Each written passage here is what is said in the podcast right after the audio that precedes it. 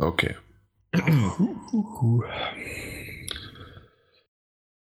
Der folgende Podcast wird von GameStop präsentiert und deshalb könnt ihr auch dieses Mal wieder zwei GameStop Plus Kundenkarten im Wert von je 50 Euro gewinnen. Mit Dishonored 2 und Watch Dogs 2 erscheinen auch in diesem Monat zwei absolute Blockbuster und Must-Haves für Gamer. Bei GameStop gibt es beide Spiele direkt zum Release für nur kurze Zeit in der 999er Aktion. Einfach zwei gebrauchte Games aus der 999er Eintauschliste abgeben und Dishonored 2 oder Watch Dogs 2 für 9,99 Euro mit nach Hause nehmen. Dishonored 2 erscheint am 11. November, Watch Dogs 2 ein paar Tage später am 15. November. Alle Infos zur aktuellen 999er Aktion sowie die aktuelle Eintauschliste gibt es unter gamestop.de 9.99er. Wer bei unserem Gewinnspiel teilnimmt, kann eine GameStop Plus Kundenkarte ergattern und das sogar mit 50 Euro Guthaben drauf. Mitmachen lohnt sich also. Beantwortet einfach die folgende Frage. Der jeweils wievielte Teil von Dishonored und Watch Dogs erscheint im November 2016? Kleiner Tipp, die Antwort findet ihr auf gamestop.de. Und die richtige Antwort schickt ihr wie immer an podcast.ps4-magazin.de. Und damit herzlich willkommen zum 147. PS4 Magazin Podcast. Hallöchen, hallo und willkommen, guten Abend, guten Morgen, egal wann ihr uns hört, wie ihr. Ich freue mich, dass ihr da seid, eingeschaltet habt. Ihr seid einige wenige elitäre Gruppen, die uns zuhören. Und das ist auch wieder schön. Ähm, der ein oder andere wird es vielleicht auch schon gelesen haben, wenn ich jetzt aber gehört, meine Stimme ist schon ziemlich ja, ziemlich angeschlagen. Mein Husten ist da und der Schnupfen ist da. Aber auch der Martin Alt ist da.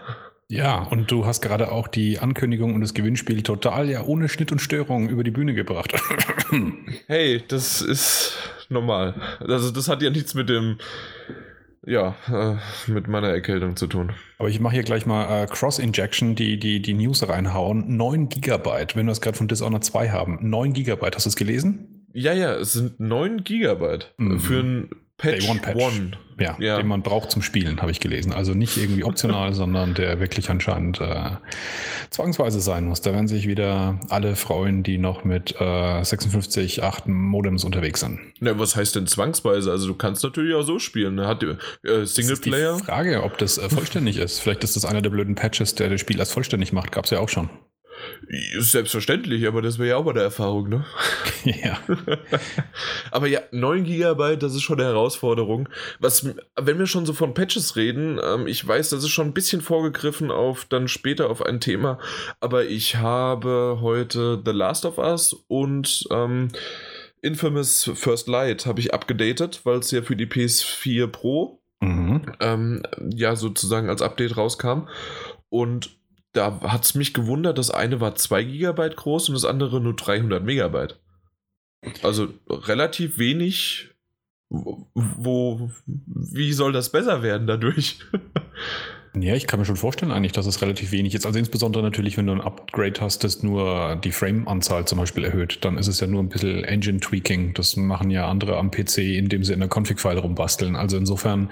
Okay, dann ähm, werden es wirklich nur Bits und Bytes austauschen. Genau. Ja. Und auch die Auflösung erhöhen muss ja auch nicht unbedingt. Ich meine, das kannst du, wie gesagt, ja auch auf dem PC direkt im Konfigurationsmenü. Willst du das in der einen Auflösung oder in der anderen spielen? Also auch das muss nicht zwangsläufig einen großen Patch haben. Im Prinzip brauchst du ihn ja wirklich nur dann, wenn du wirklich anfängst, äh, Grafiken auszutauschen austauschen, höher aufgelöste Texturen oder sowas reinzuballern und das macht die Mehrheit ja nicht als nachträglichen Aufwand. Außer Dishonored 2, die bringen ihre Texturen erst mit dem Day One Patch. Nee, ich glaube, das sind einfach keine Texturen drauf auf der Spieledisk. Ja, genau. Also als, als das, ist, das ist quasi ähm, deren, wenn sie es jetzt noch gesteuert haben, dass der Day One Patch wirklich am Day One ist, weil der Day One Patch ist ja meistens schon 50 Tage vorher frei wenn es wirklich am ersten Tag, also am Freitag rauskommen würde, dann würde Bethesda, auch da greife ich schon ein bisschen vor, äh, seinen wirklich großen Schatten sozusagen auf die, ja, wir spielen erst an dem Tag alle gemeinsam mitliefern, sozusagen, dass dann ja. erst das Ding losgehen kann. Du könntest ja versuchen, den Patch schon mal irgendwie für, für sich genommen auseinanderzulegen und zumindest den zu reviewen. Dann habt ihr ja wenigstens irgendwie eine Chance, ne? Das wäre natürlich eine Idee, ja. Das also, Idee. das wäre ganz lustig. Aber ich hatte eben schon der Schatten seiner selbst erwähnt. Ähm, Tomb Raider. Shadow of oh, the ja. Tomb Raider, ja, ja. Äh, auch noch sowas. Das sind so alles Sachen, die kann man jetzt gerade im Intro alles abhaken. Genau, das ist ähm, ist alles. Eben, weil das, sind, das war für mich noch nicht mal eine großartige News, weil irgendeiner in der U-Bahn an der Präsentation, seiner PowerPoint-Präsentation gearbeitet hat und da dann auf einmal Shadow of the Tomb Raider ähm, oben rechts stand ja, das und kommt davon, wenn man neben Leuten sitzt, die äh, sich in irgendeiner Weise dummerweise in der Materie, in der man selber arbeitet, auskennen. Ne? ja, also angeblich, wenn es überhaupt ist, aber hast du auch die Kartoffelkamera, also zumindest, nein, das Bild der Kartoffelkamera gesehen? Nee. Also ja, es war halt einfach sowas von verwaschen, verpixelt und sonst was. Äh, ja, ich, man, man hat Tomb Raider erkennen können. Shadow of? Nein. ja, da müssen wir demjenigen glauben, der einfach daneben saß, ja. Mhm. Was aber interessanter war, war, dass es ähm, nicht anscheinend von Crystal Dynamics, sondern von Eidos wiederentwickelt wird. Stimmt, das habe ich auch gehört, ja. Und das ist tatsächlich äh, überraschend. Da habe ich schon in einem anderen äh, Gespräch in dem Zusammenhang schon gehört, ob die jetzt so ein bisschen ein auf, äh, auf, auf Batman Arkham machen, dass die so im Wechsel vielleicht dann mm. Lückenfüller spielen. Oder Call of Duty. Ach so, ja, stimmt, da gab es auch noch sowas. Mit mehreren. Mm. Ähm, ja, dass halt äh, häufige Teile tatsächlich rauskommen, weil die, die Pausen natürlich dazu schon relativ lang sind zwischen den, zwischen den einzelnen Dingern. Aber ja, ich meine, da kennt die Mehrheit ja meine Meinung zu dem Thema. Ich finde, dafür fühlt sich bisher auch die neuen Lara Croft-Teile wirklich als ein großes Ereignis an. Ähm, ich habe da nichts dagegen, wenn da ein bisschen Zeit vergeht zwischen den Teilen. Mal gucken, ich ob das glaub's, gut tut der Serie. Das hatten wir bei, ähm, na, bei Uncharted ja genauso, dass ja auch da größere Abstände zwischen sind. Ja. Ähm, Finde ich auch gut. Auch ein God of War hatte seine größeren Abstände und selbst da hatten wir schon, obwohl es derselbe Abstand war, mit Ascension schon Ermüdungserscheinungen und das wäre halt schade, weil Tomb Raider, auch wenn ich immer mal wieder irgendwas gerade über Rise of the Tomb Raider ähm, gesagt habe und mit Uncharted 4 verglichen habe und dass es dagegen halt leider nicht komplett angehen konnte, war es trotzdem eine schöne Erfahrung und ich würde das gerne in zwei bis vier Jahren wieder haben. Ja, ja, auf jeden Fall. Genau. Oh Mann. Äh, nur noch vier Stunden reden. ja, so ruckzuck. Ja, dann wollen wir doch einfach wirklich direkt loslegen, weil ich, weißt du, dass das eines der in besten äh, und informativsten Intros seit langem war? Informativsten auf jeden Fall. Besten, ja. das kommt wahrscheinlich wiederum auf den Zuhörer an. Es soll ja Leute geben, die deine Späße lustig finden und da waren es tatsächlich relativ wenige drin. Ja, das stimmt. Äh, aber dafür hast du unser äh, Vorgespräch, das es nicht gibt, mit einem wunderbaren Knaller eingeleitet. Deswegen war ich so baff, da habe ich heute keine Witze mehr auf Lager. Echt un unglaublich. Hallo, hallo, ich, ich kann dich nicht hören. Ich habe dich nur, ich habe nur eins gehört. Ja, ich bin so witzig schon. Ich habe einen Clown gefrühstückt. Ja. ja, ja, ja, genau. Das. Ja, na gut. Aber was zu komplett unerfreulichen Dingen. Ich wollte gerade sagen, also kann man irgendwie ja, obwohl in letzter Zeit Clown-Assoziation ist meistens eigentlich unerfreulich. das Lustige ist, ich lese im Moment auch sogar Stephen Kings Es zum ersten Mal. Oh, ja. Deswegen ähm, ist das gerade wirklich äh, interessant, weil es ging kurz danach, als ich mit dem Buch angefangen habe, los mit der ganzen Berichterstattung. Ja, also da, da kann man kurz paranoid werden, ne? Ja, ein bisschen. Na gut. Ähm, wir, wir als Tester, als Spielegemeinde könnten eventuell auch irgendwie paranoid werden, wenn wir immer wieder merken, dass Spiele erst am Tag der Erscheinung an die Tester ausgeliefert werden. Äh, weil es gibt zwar auch positive Beispiele, aber insgesamt eigentlich das immer ein schlechtes Omen war für das Spiel selbst, weil der Entwickler kein Vertrauen hatte in ähm, in sein Produkt und dass man das nicht schon vorab den Tester übergeben kann und dass dadurch dann eigentlich eher sogar die Verkäufe angekurbelt werden, weil es eine sehr, sehr gute Rezension bekommt. Ähm, wenn es halt nicht so der Fall ist, dann hat man halt eher den Verdacht, okay, man versucht die Vorbesteller und die ja relativ schnell ähm, die schon übernehme mal kurz. ja, ich, ich würde an der Stelle sogar noch eine kleine Differenzierung machen. Also du hast absolut recht. Ähm, das ist natürlich schon mal ein sehr unschöner Weg, aber derjenige oder der Weg, der sehr häufig beschrieben wird, ist ja eher der, dass die Spiele zwar eher rausgehen, aber es dann halt ein Embargo gibt für den Release-Tag.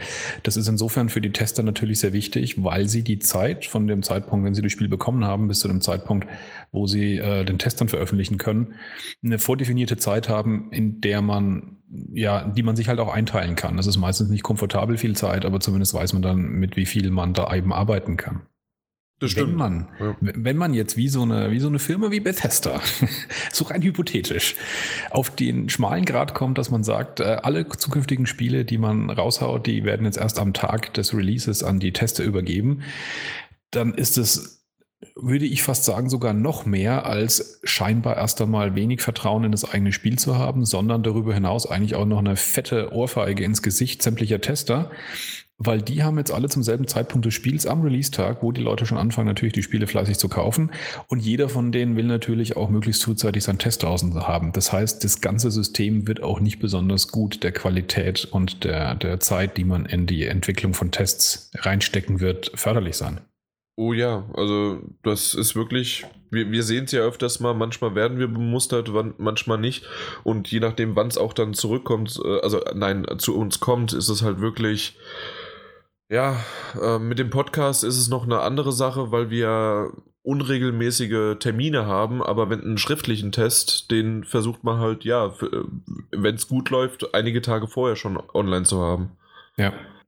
Und ich finde tatsächlich, also wenn eine Firma jetzt wie Bethesda eben sagt, dass alle zukünftigen Spiele zukünftig ähm, so äh, ausgeteilt werden, erst zum Release-Tag, äh, dann hat das Ganze natürlich nichts mehr mit der, mit der Erwartungshaltung der Spiele selbst zu tun. Und ich finde es noch viel schlimmer. Also es geht gar nicht so sehr darum, dass Bethesda sein eigenen Spiel nicht traut, weil sie sagen sehr kategorisch, es gilt für alle Spiele, die rauskommen ähm, sondern, und das ist eben das Entsetzliche, weil ich glaube auch fast, dass Bethesda damit recht hat, äh, dass Tests einfach keine Rolle mehr spielen. Also ich habe da inzwischen eine wahnsinnig resignierte, sehr, sehr mhm. niedergeschlagene Ansicht davon. Die nähert sich dann auch noch durch solche Neuigkeiten wie äh, Mafia 3 beispielsweise, wollte ich an der Stelle mal erwähnt haben, was ja, ja. Ähm, ich sage es mal, bestenfalls sehr durchschnittliche Reviews bekommen hat. Also ja, es hat äh, durchwachsene Rezensionen bekommen. Es wurde immer mal wieder auch de von denen gesagt, halt Story und Charaktere ja. äh, ist ganz gut entwickelt. Ähm, ich weiß, dass ich im Podcast gesagt habe, dass ich das Gameplay bis zu dem Zeitpunkt, bis ich zu dem ich das gespielt hatte, es waren über ich glaube, 12, 14 Stunden sind, ähm, war zwar repetitiv, keine Frage, aber ich fand es nicht schlimm. Es hat immer noch Spaß gemacht, selbst da. Dementsprechend habe ich Mafia 3 nicht als nur durchschnittlich, sondern schon ein bisschen überdurchschnittlich bewertet, sozusagen äh, durch meine, mhm. durch meine Erzählung. Äh, aber ja, insgesamt gab es aber auch viele, die sich daran gestört haben, auch an vielen technischen Mängeln, die ich viele gar nicht äh, mitbekommen hatte. Warum ja, auch immer. Ja, waren vor allem auf dem PC, glaube ich, äh, bezogen. ja, kann, kann gut sein. Aber dann hieß es halt, genau, von Bethesda, dass es halt ähm, 2Ks schnellst verkauftester Titel. Genau. Das ist das, worauf ich hinaus wollte. Also ich meine, natürlich kann jeder individuell eine andere Meinung haben und jemand kann ein Spiel auch für toll finden, auch wenn es kategorisch von sämtlichen Testern abgewatscht wurde. Nichtsdestotrotz hat das Ding einen hohen Metacritic von, von einer hohen bis mittleren 60, was jetzt nicht wirklich äh, berauschend ist. Nein, für ist einen leider nicht. Genau, für so ein, so ein äh, ähm, großes Spiel. Und trotzdem, wie du gerade sagst, haben sie die News rausgehauen, dass es das am schnellsten verkaufte Spiel ist. Die haben, glaube ich, vier, viereinhalb Millionen oder so einen Spaß am ersten Tag verkauft oder erstes Wochenende. Auf jeden Fall in einer unfassbar kurzen Zeit wahnsinnig viele Verkäufer.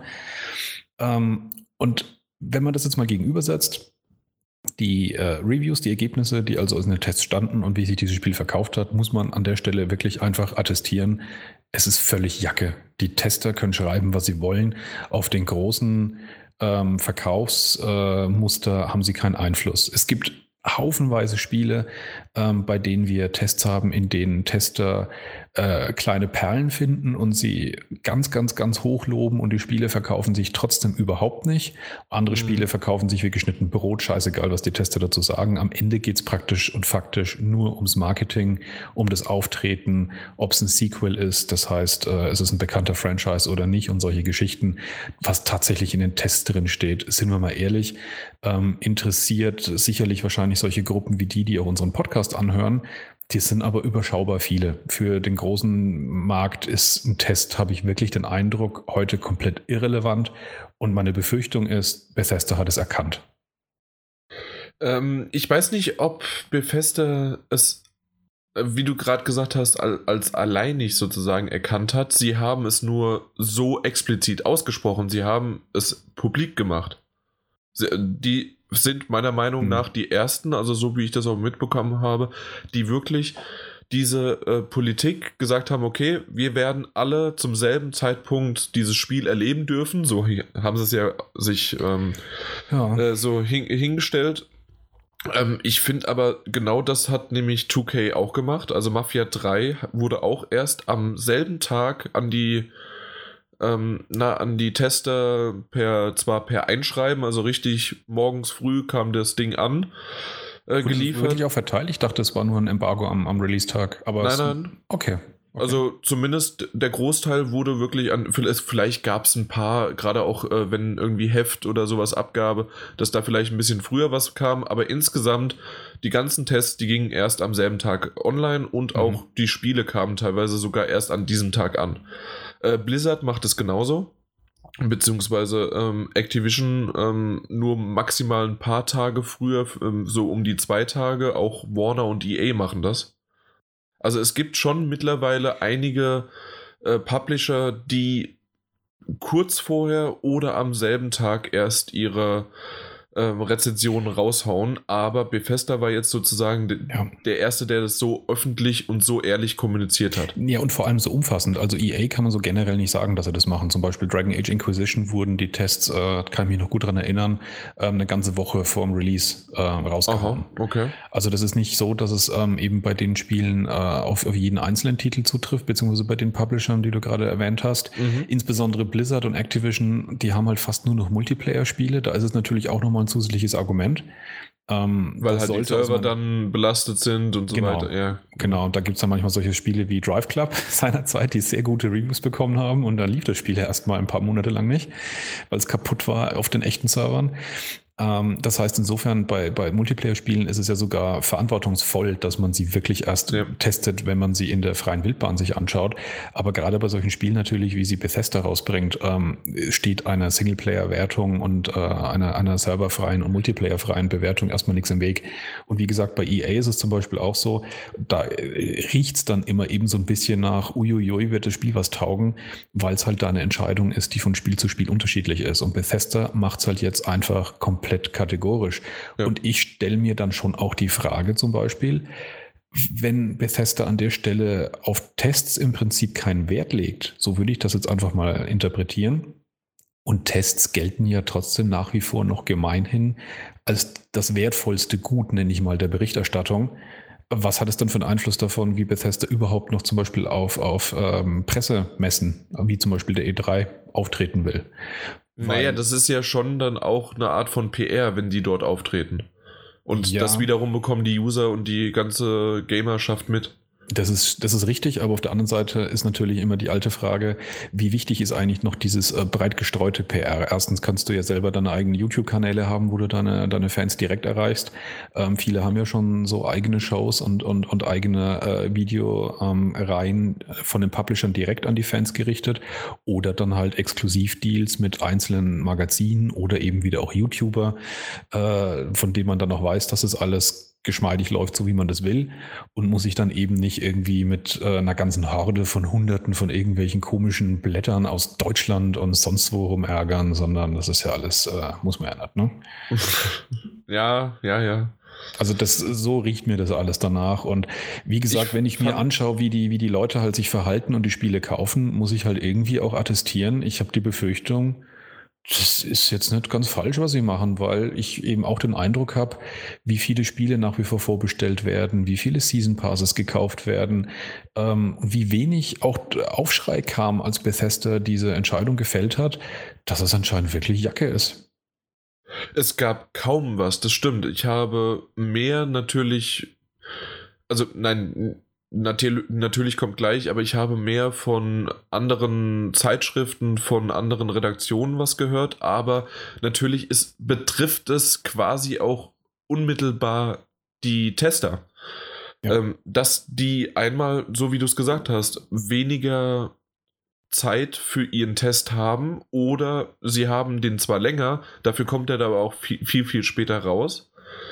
Oder ähm, Jetzt weiß ich gerade gar nicht mehr, ähm, was war es denn? Ja, oder, äh, nein, und ähm, es geht auch in die Richtung, dass natürlich die, äh, ja, die Rezensionen und da dann vielleicht auch das eigene Ego ein bisschen angekratzt wird, weil es halt vielleicht wirklich langsam nicht mehr ganz so wichtig erscheint.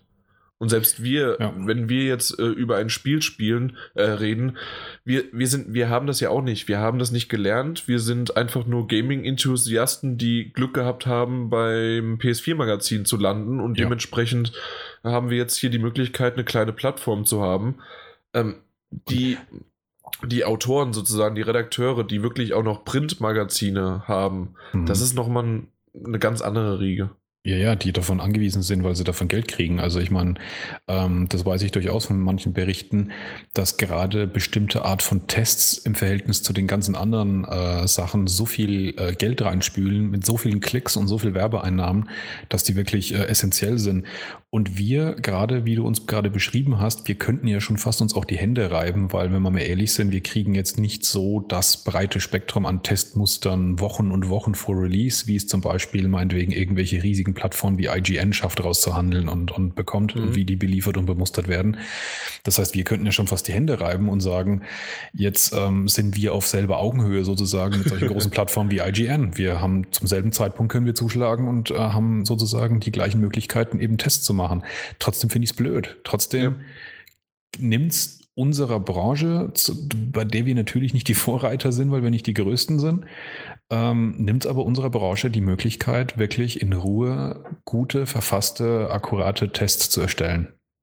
Ja, ich finde vor allen Dingen noch den Satz interessant, ähm, den, ich zitiere, wir verstehen, dass einige von euch Reviews lesen möchten. Bevor sie ihre Entscheidung treffen, und wenn das der Fall sein sollte, ermutigen wir euch zu warten, bis eure Lieblingsreviewer äh, Reviewer ihre Meinung mit euch teilen. Oh. Das bedeutet also, wir, wir reden über einen Titel. Lassen, bleiben wir beim Be bei fester Beispiel mit Mafia. Ähm, ja, genau. der berühmte Bethesda-Titel. Der berühmte Bethesda-Titel. Bleiben wir dabei und kommen wir jetzt. Nein, äh, gehen wir in Richtung Dishonored 2 zum Beispiel. Der ist angekündigt, äh, Viele freuen sich auf den. Den, es gibt auf der E3 viel zu sehen, auf der Gamescom hat man zwar nichts anspielen können, aber reden wir mal über Spiel Y, das du auf der Gamescom angespielt hast oder du hast äh, Gameplay schon gesehen. Du bist so heiß drauf, äh, das ganze Marketing ist darauf, wirklich einen Hype versucht zu schüren und man das, also anders geht's ja, also sozusagen, also die versuchen immer irgendwie einen Hype darum zu machen. Und mit Vorbestellerboni und mit allen möglichen Sachen. Und dann kommt und stellt sich da einer her und sagt, okay, wenn du wirklich einen Test haben willst, dann warte doch einfach zwei Wochen. Ja. Es kloppen sich Leute beim GameStop, das habe ich schon, also zumindest verbal auf jeden Fall schon mitbekommen, weil der, der arme Kassierer hinter dem GameStop-Schalter nicht zwei Tage vorher das Spiel rausgeben mhm. konnte, durfte, ja. wollte. Äh, er hatte es hinterm Tresen im Lager. Natürlich hatte er das. Aber er durfte es nicht. Und ja. derjenige, der hat sich richtig, also macht das und so weiter. Und das sind, ja, und das war noch vor Release. Er hat es, er hat es ja dann am Release-Tag sogar bekommen. Und ja, da also, stellen die sich jetzt hin und sagen, warte wirklich zwei Wochen. Ja, absolut, absolut irrsinnig. Ähm, ich meine, aber das ist ja genau das, was ich vorhin sagte, mit, dass, dass Bethesda genau weiß, dass es keinen kein, äh, keinen echten Unterschied macht, weil die große Mehrheit der Spieler, wie gesagt, wenn die sogar schon ja Monate vorher vorbestellen, erwarten die ja auch jetzt schon nicht auf ein Review, das vielleicht eine Woche vor Release hätte kommen können. Aber selbst äh, da kauft ja der Spieler von heute schon sein Spiel, äh, was ja auch bei einer so begrenzten Ware wie einem Digitaltitel total wichtig ist. Also die Vorbestellung von Digitaltiteln, das ist mir sowieso ein absolutes Rätsel, ähm, wie man es geschafft hat, das an den Mann zu bringen. Aber sei es drum. Du kannst vorher schon runterladen, zwei Tage. Ein Preload. Es, es wird ja bei uns im Forum gefragt, wann geht denn der Preload los? Und das ist nochmal was anderes. Ich meine, wenn zum Beispiel tatsächlich mal wieder der Fall eintritt, dass fünf Tage vor Release ein Test rauskommt und ich mich versichern kann, dass das Spiel, für das ich mich sowieso schon interessiere, und jetzt kommt auch noch ein guter Test, und jetzt kaufe ich das Spiel drei, vier Tage vorher, äh, damit ich zum Beispiel diesen Preload nutzen kann, das verstehe ich ja noch.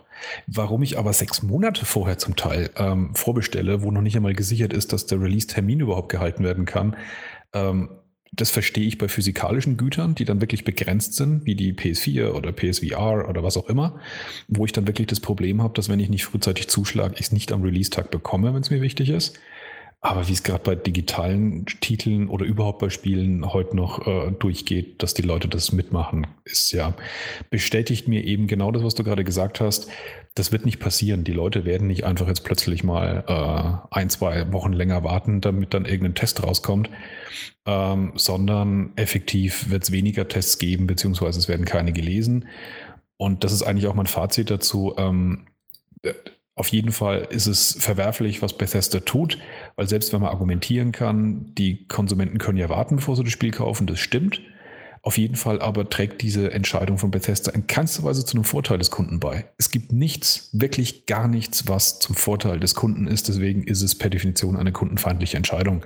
Und ähm, ja, und wahrscheinlich aber am Ende ist es gar nicht halt so schlimm, weil schon jetzt eben die Mehrheit der, der Spieler eh nicht wartet auf den Test. Ja, aber da gehe ich nochmal halt in die Richtung, dass wirklich Bethesda hat das offen einfach kommuniziert, aber andere machen es halt auch. Ähm, und es ist leider momentan, so wie du es aber gesagt hast, dass es halt immer mal wieder durchschnittlich andere, nein, also immer mal wieder andere Spiele betrifft und der Publisher das nicht so durchgängig stringent macht. Ähm, die haben es ja bei Doom angekündigt, also ne, nicht angekündigt, sondern einfach gemacht und haben das sozusagen Stück für Stück vorbereitet. Mhm. Und haben dann gesagt, hier guckt euch an, Doom hat funktioniert, indem wir das trotzdem erst am Tag selbst oder einen Tag vorher, weiß ich gar nicht mehr, ähm, an die Presse geliefert haben. Aber es hat super Rezensionen bekommen und es hat, ist eingeschlagen wie eine Bombe. Und ja, so werden wir in Zukunft auch verfahren. Also so haben sie sich halt zurück, äh, also zurechtgesetzt. Ähm, ja, ich bin, ja, ich bin immer noch ein bisschen, halt vor allen Dingen wegen der Zeit einfach. Die, um in Ruhe was zu testen. Und Bethesda ist ja bekannt für seine kleinen Spiele. ja, genau, die man so in vier, fünf Stunden äh, als Kampagne durch hat, ja. Mhm, genau. Ja, so lange ungefähr habe ich Skyrim gespielt. äh, ja. Aber ja, ich habe viel mehr dazu auch nicht zu sagen, aber es ist wirklich äh, für eine Firma, die ich eigentlich mag, finde ich es trotzdem als Entscheidung äh, schade. Und ich äh, sehe es auch eben, wie gesagt, als ein, als ein eher düsteres Omen für insgesamt, wie die Industrie ähm, auf die Presse noch angewiesen ist oder mit ihr zusammenarbeiten will. Ja. Das, das Einzige, was ich noch weiß ähm, oder so mitbekomme, ist halt wirklich, dass Leute auf Metakritik gehen und dort sich die durchschnittliche ähm, Rezension angucken und die Zahl, aber so richtig wirklich was lesen und dann nochmal zu gucken, okay, was sind denn jetzt eigentlich die Vor- und die Nachteile, außer es ist irgendwie mit einem T-Konto aufgelistet, ist wirklich immer weniger und weniger, ja. Und vor allen Dingen dann auch noch, weil es halt gerade durch, ähm, durch das Internet ähm, gibt es halt immer mehr und immer mehr, auch kleinere, größere Redaktionen, äh, Online-Redaktionen, die halt dort dann auch ihren Senf dazugeben. Ja, und so wie du schon gesagt hast, eventuell äh, kann das von Vorteil sein für kleinere, die dann halt auf Augenhöhe sind mit den großen äh, zu, zum Start halt direkt.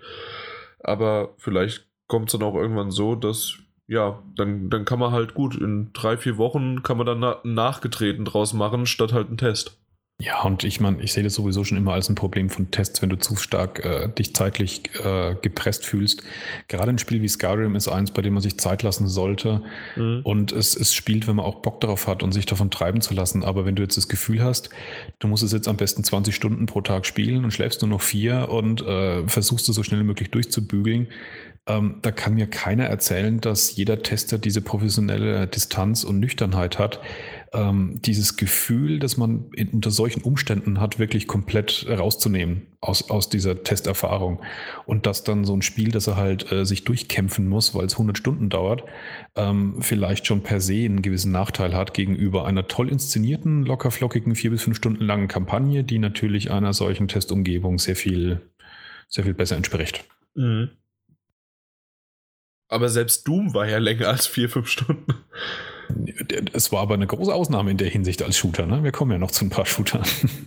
Ja, aber dann kann ich gerne mit diesem Vorteil aufräumen.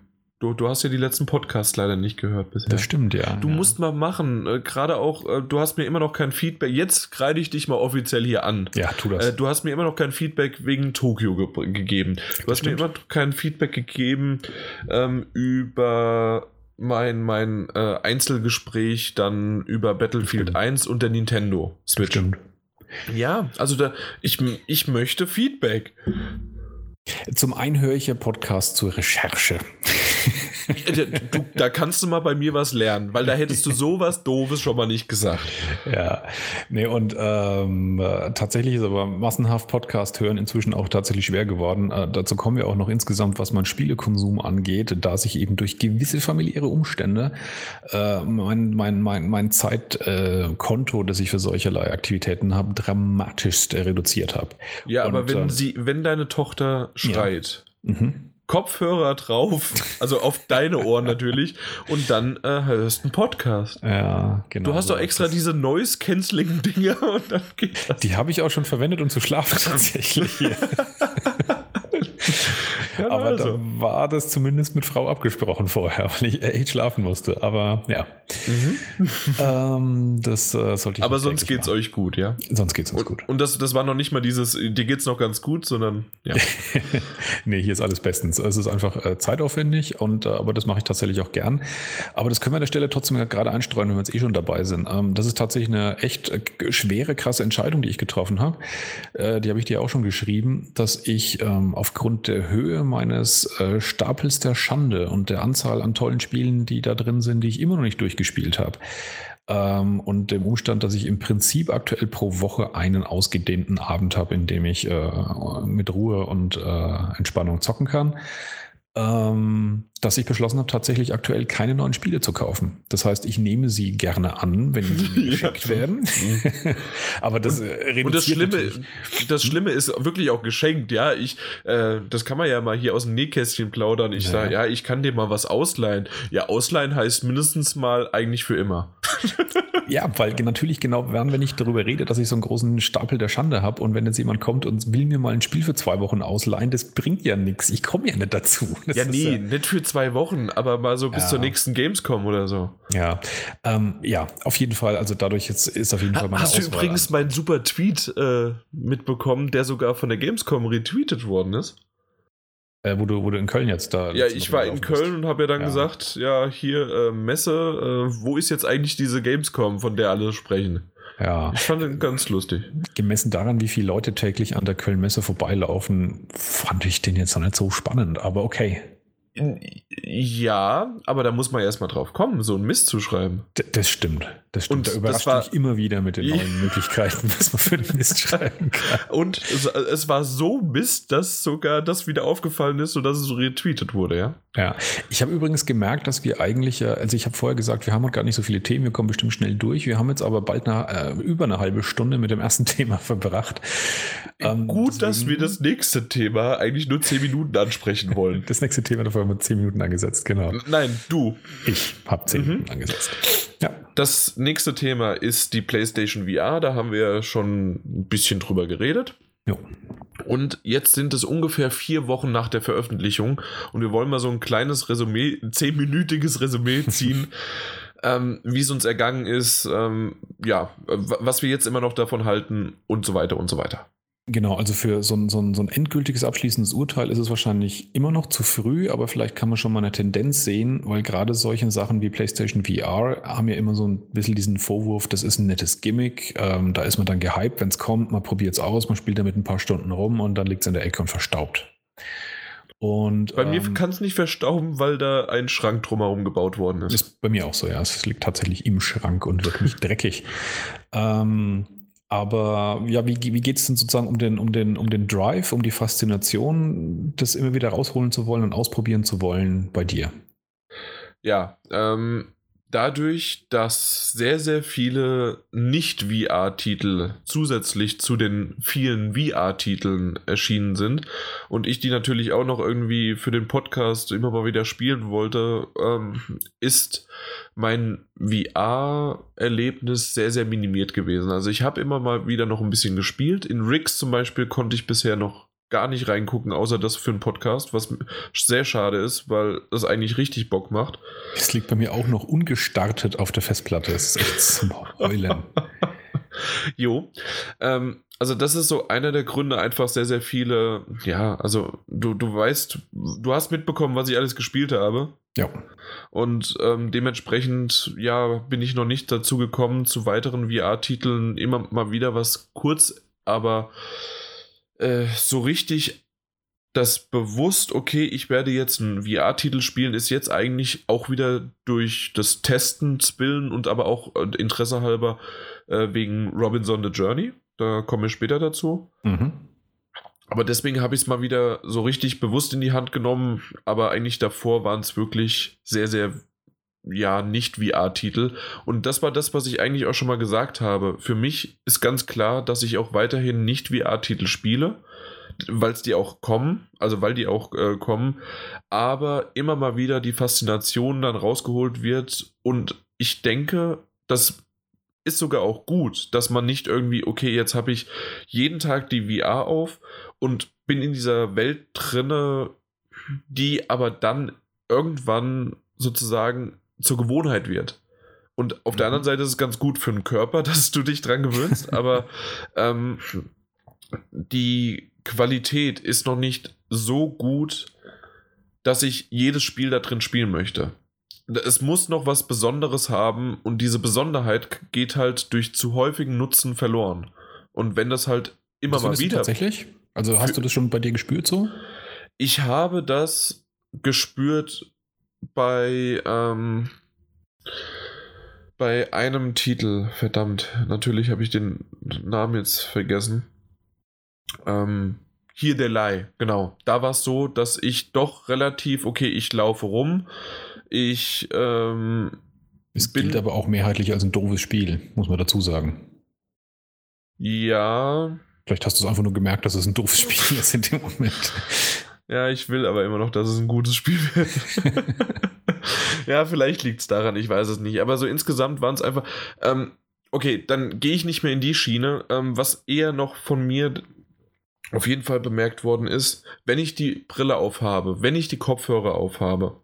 Deswegen habe ich auch manchmal ohne äh, Kopfhörer und wirklich mit äh, Fernsehsound gespielt. Ähm, bin ich halt komplett abgeschieden. Das heißt, wenn meine Freundin hier ähm, dann rumläuft und sie da ist oder sie kommt erst, äh, also weil Alltags, ich früher. Alltagstauglichkeit, so, Problem. Genau, die Alltagstauglichkeit. Oder ich sitze neben ihr, während sie, äh, weiß ich nicht, mit einer Freundin schreibt oder sowas. Das wenn ich den Controller in der Hand habe äh, und sie mich irgendwas fragt, ist das kein Problem. Dann mache ich Pause oder ich kann mit ihr so nebenbei noch reden. Außer es ist halt gerade irgendwie ein Story-Spiel, was halt dann gerade blöd wäre.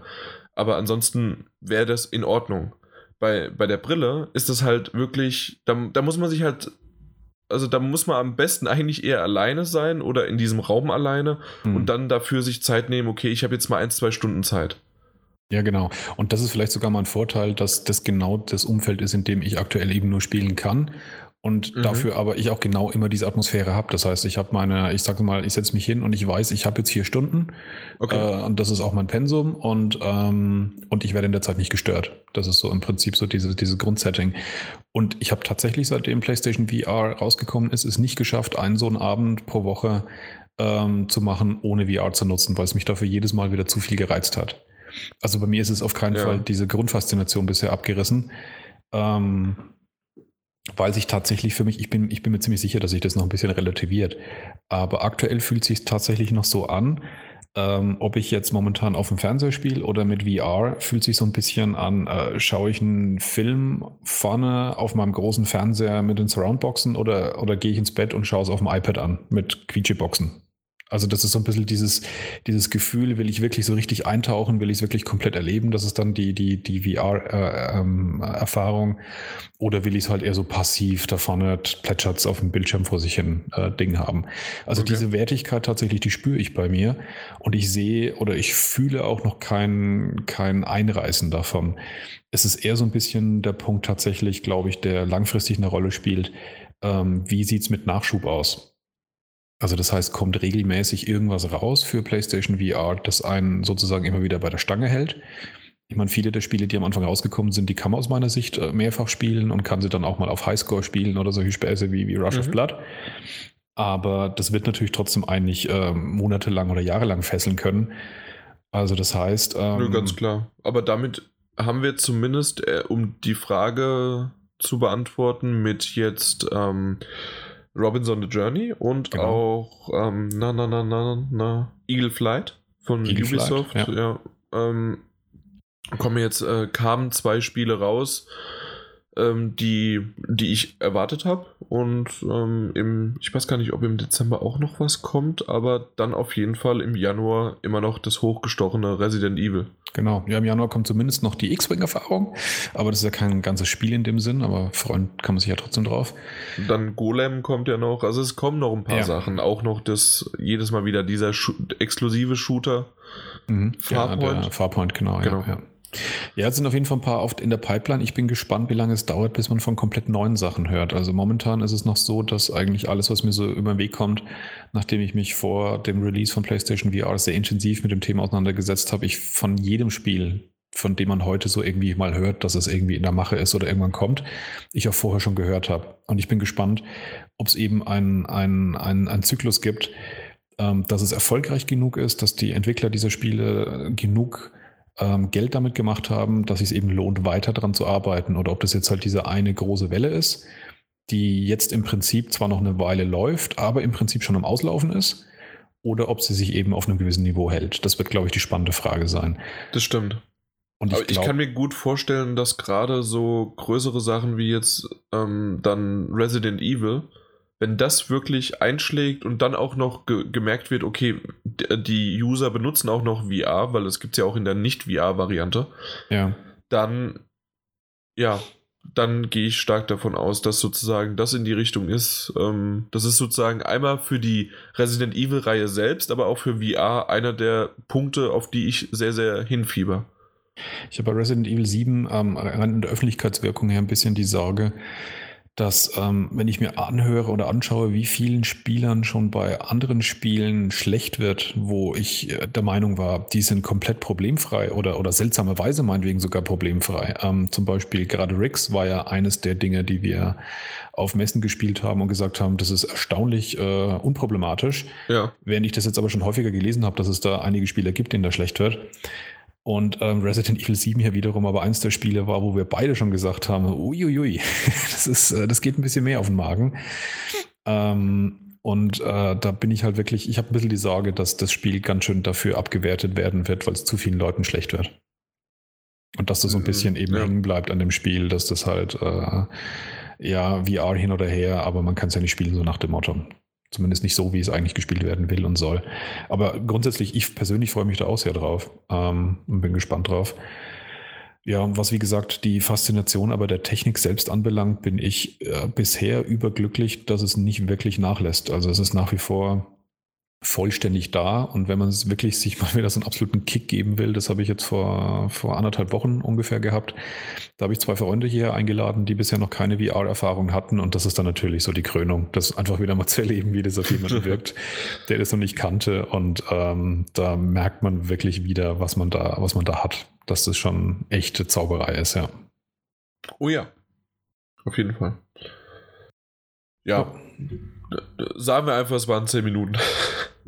Das war sogar knapp drunter, glaube ich. Neun müssten es gewesen sein. Ja, ja, Minimum. Ich, ich schneide schon so zurecht, dass ich neun Minuten rede und du nicht. Aber du schneidest einfach ein paar Pausen rein, dass es elf Minuten dauert und dann kannst du nachher sagen, ich habe es gerissen. Genau. Ich, ich mach bei dir einfach irgendwie einen Loop, ja. Man, das ist ja bei dir sowieso, wenn du redest, ist wie so ein Grundrauschen. Das, das hör, hör, hören die User. Grundrauschen, ich glaube es hat. Und, und dann hört man diesen Loop gar nicht, sondern das war einfach, okay, der redet ja immer noch. Okay. Ja. Mach mal dieses total triviale, langweilige, nein, nein, nein, nein, nein, nein, erste ich, News hier. Ich, ich hätte jetzt hier, wir müssen uns bei Sony und bei PlayStation bedanken, dass wir jederzeit immer mal wieder ähm, die Informationen bekommen. Oh, es gibt ein neues Firmware-Update. Ja, und dann kriegen wir die Information, Security-Patches sind. Hey, und, und, und uh, Stability, oder? St manchmal auch, ja. Ja. Systemstabilität wurde wiederhergestellt. Ja. Jo, danke. Äh, nächstes Thema. Genau. Nächstes die Thema. PlayStation 4 Pro kommt offiziell. Aufnahmetag ist der Mittwoch, der, was ist das, der 8. Heute haben wir den 9. Ja, den 9. Ja. Genau. Äh, morgen, der 10. kommt sie raus. Genau, also wir haben heute den äh, denkbar bescheidensten Aufnahmetag ähm, für. Du hast dir das Datum ausgesucht. Ähm, ich habe mal gesagt, ich könnte auch äh, gestern, Am 8. Ich, ne? Ja, ja, super. Ja. Zwei Tage vorher. da hätten es wenigstens ein paar Leute die Chance gehabt, den Podcast vielleicht schon zu hören und im selben Boot zu sitzen wie wir, nämlich vor dem Release der, der ähm, PS4 Pro. Wir werden jetzt ganz viel davon erzählen, orakeln und irgendwelche angeblichen Gerüchte machen, die dann alle zu dem Zeitpunkt, wenn die Leute den Podcast hören, sich dann schon entweder bestätigt haben oder wieder äh, aus der Welt geschafft wurden.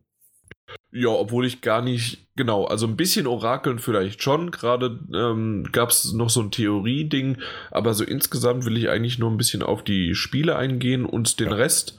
Äh, wir haben noch keinen Termin, aber so in ein, zwei Wochen mal gucken, je nachdem, wann du auch kannst. Und wenn wir dann so wir beide haben sie auf jeden Fall. Ich weiß, dass der Peter auch äh, eine bekommt und mhm. ähm, dann schauen wir mal, wie wir da einen Termin bekommen, sodass wir dann wirklich einen etwas längeren äh, Laufzeittest sozusagen haben. Genau. Und da bin ich mal gespannt. Behältst du deine alte PS4? Nö. Die, die, verkaufst du oder? Ja, allerdings äh, sogar familiär gibt es da Interesse. Das heißt, ich äh, schmeiße jetzt nicht groß auf den Markt, sondern kann sie direkt in der Familie weiter verticken. Okay.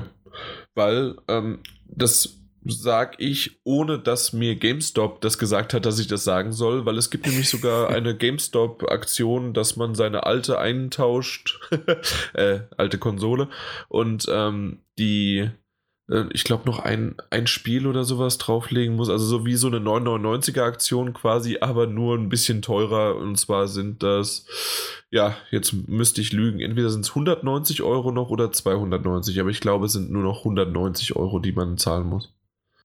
Also. Also du, das heißt, dann würdest du für deine alte Konsole plus ein Spiel 200 Euro kriegen im Prinzip? Wenn ich das noch so richtig in Erinnerung habe, dann ja. Das würde mich fast wundern, aber ja. Aber 110 ist aber zu wenig. Naja. Deswegen, äh, ich, ich, weil ich bin ja, mir gerade nicht ja. mehr sicher. Müsste man ähm, recherchieren, also für, wenn man genau, sich vorbereitet hätte. Man, ja, deswegen war das war jetzt eben gerade so ein ja, Einwurf, dass mir das eingefallen ist. Mhm. Das wurde mir mal so von meinem ähm, ja, äh, GameStop äh, wie soll ich denn sagen, der, der, Kassierer, den ich vorhin erwähnt hatte, der angeschissen worden ist, ähm, ja, meine, meines Vertrauens sozusagen, ähm, der, ja, der hat mir das dann mal gesagt, aber ich, nee, ich möchte meine noch behalten weil mhm. ich eventuell dann auch sogar das irgendwie so mache, wenn irgendwann ein größerer Umzug ansteht, dass ich dann einmal ein Zockerzimmer habe und dann aber noch ein, ein Wohnzimmer, in dem dann halt zwei stehen könnten, also sozusagen in einem Raum jeweils einer. Mhm. Ähm, ja, außerdem will ich am Anfang vielleicht auch noch sogar noch mal vergleichen, was sozusagen, okay, wie sah es jetzt da nochmal aus wie da?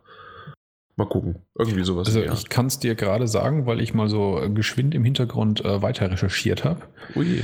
Äh, für eine, nehmen wir mal die Base PS4, also die ursprüngliche PS4 mit einer 500 GB Festplatte und zwei PS4-Spielen. Ah, also ist dann noch ein Aufpreis von 190 Euro tatsächlich.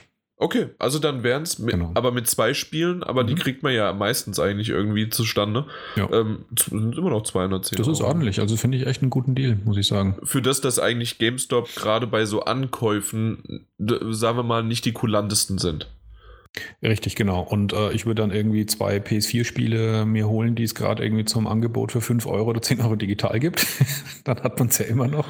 Ich habe sogar halt- wirklich, ich, ich habe das wirklich schon mitbekommen, dass Leute in den Laden gegangen sind, weil es gerade irgendwas im Angebot gab. Äh, da gab es was auch bei Gebrauchtspielen äh, günstiger irgendwie. Und dann haben sie für zweimal 10 Euro die auf da, ähm, in, in dem Laden gekauft und dann gleich wieder zurückgegeben. Das war schon eine coole Aktion. Okay. Ja. Okay. Also deswegen, also das, es geht irgendwie alles. ja, man muss nur das System verarschen können. Ja. Ja gut, aber ähm, das wollte ich jetzt eigentlich nur darauf hinaus, dass wir das in ein paar Wochen erst machen und mal gucken, wann der Peter und der Martin dann können. Mhm. mhm. Und ähm, dann schauen wir mal, was dann sozusagen die PS4 Pro alles rausholen kann. Ähm, Weil wollen wir haben ja noch den Abschnitt, dass wir ein bisschen über das äh, reden, was wir bisher darüber wissen, ne? aber machen wir wahrscheinlich nach den News erst. Also so ein bisschen die, die ersten, die ersten. Äh, du hast meinen Reviews die fragenden Blick gerade gehört, ne? Ja, ja, genau. Die ersten äh, Reviews und die ersten Erfahrungsberichte, die wir halt über die PS4 Pro trotzdem schon kennen. Da Ja, so das, unter das, das habe ich äh, unter der News geschrieben. Genau. Ja. Hier, so, so weit habe ich nicht gelesen, dass ich nicht mal mehr wusste, dass wir das drauf haben. Aber es, jetzt machen wir doch einfach mal hier. Jetzt, diese Spiele werden zum Launch optimiert sein. Punkt. Okay, du es alle vorlesen? Doppelpunkt. ähm, ja, können wir kurz machen. Also Echt ein- alle? Oh, je, je. Oh ja, kaum. Viele. Ja, aber ähm, ganz ehrlich, wenn man so wieder die Liste vor sich hat, es sind zwar echt viele, aber doch gar nicht so viele, finde ich. Also Battlefield 1 ist ein No-Brainer, kam ja erst gerade raus und Ja. dementsprechend sah schon auf der PS4, habe ich ja gesagt, schön aus. Ich bin Mhm. echt gespannt, wie es auf der Pro aussieht.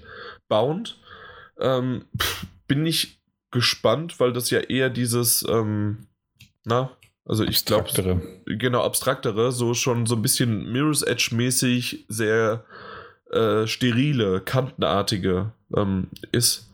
Ich greife heute gern vor. Witzigerweise allerdings greife ich gern vor, weil es nicht auf der Liste steht, obwohl es dazugehört. Äh, Thumper. Thumper wird nämlich auch ein äh, Update-Patch kriegen. Ja, Oder es kann sein, dass es vielleicht nicht draufsteht, weil es keinen Patch kriegt, weil es äh, schon drin ist. schon, oder so. hat schon. Naja. Nee, nein, nein, also der, es hat einen Patch bekommen.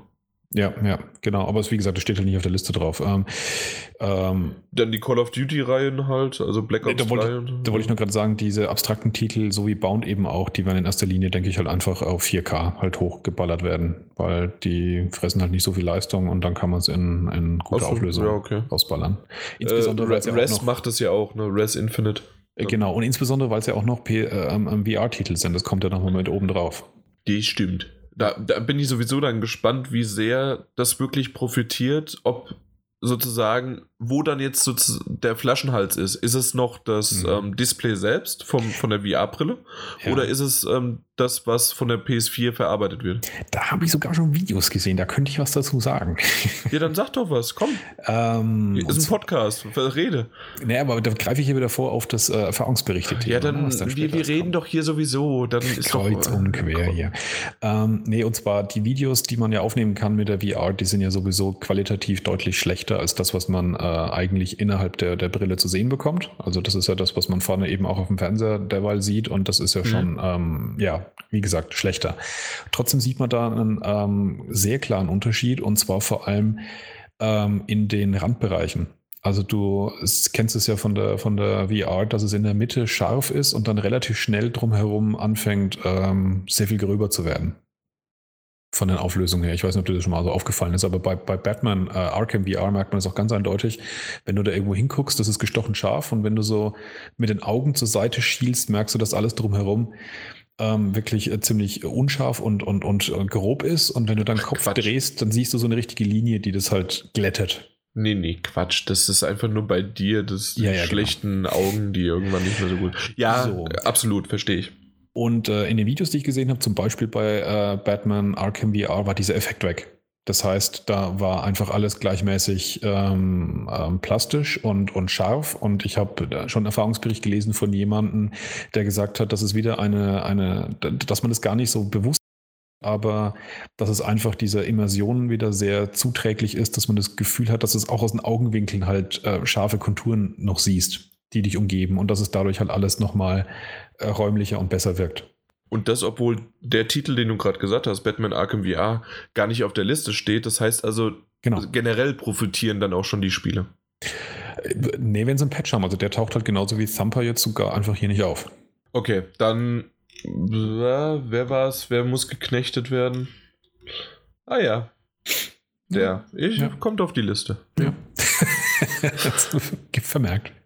Ja, genau. Ja, Call of Duty, alle drei Sachen. Also Black Ops 3 hatte mich gewundert, aber kommt auch. Infinite Warfare und dann das Modern Warfare Remastered. Mhm. Mal gucken, was da wird. Äh, dein Deus Ex Mankind Divided. Mhm. Äh, Drive Club VR. Und das hat es echt nötig? das hat es äh, nötig, okay, das, weiß ich nicht. auch echt kacke aussieht, muss man schon ehrlich sagen, in äh, bisher VR. Okay. Dann äh, FIFA 17, äh, der Ball wird runder.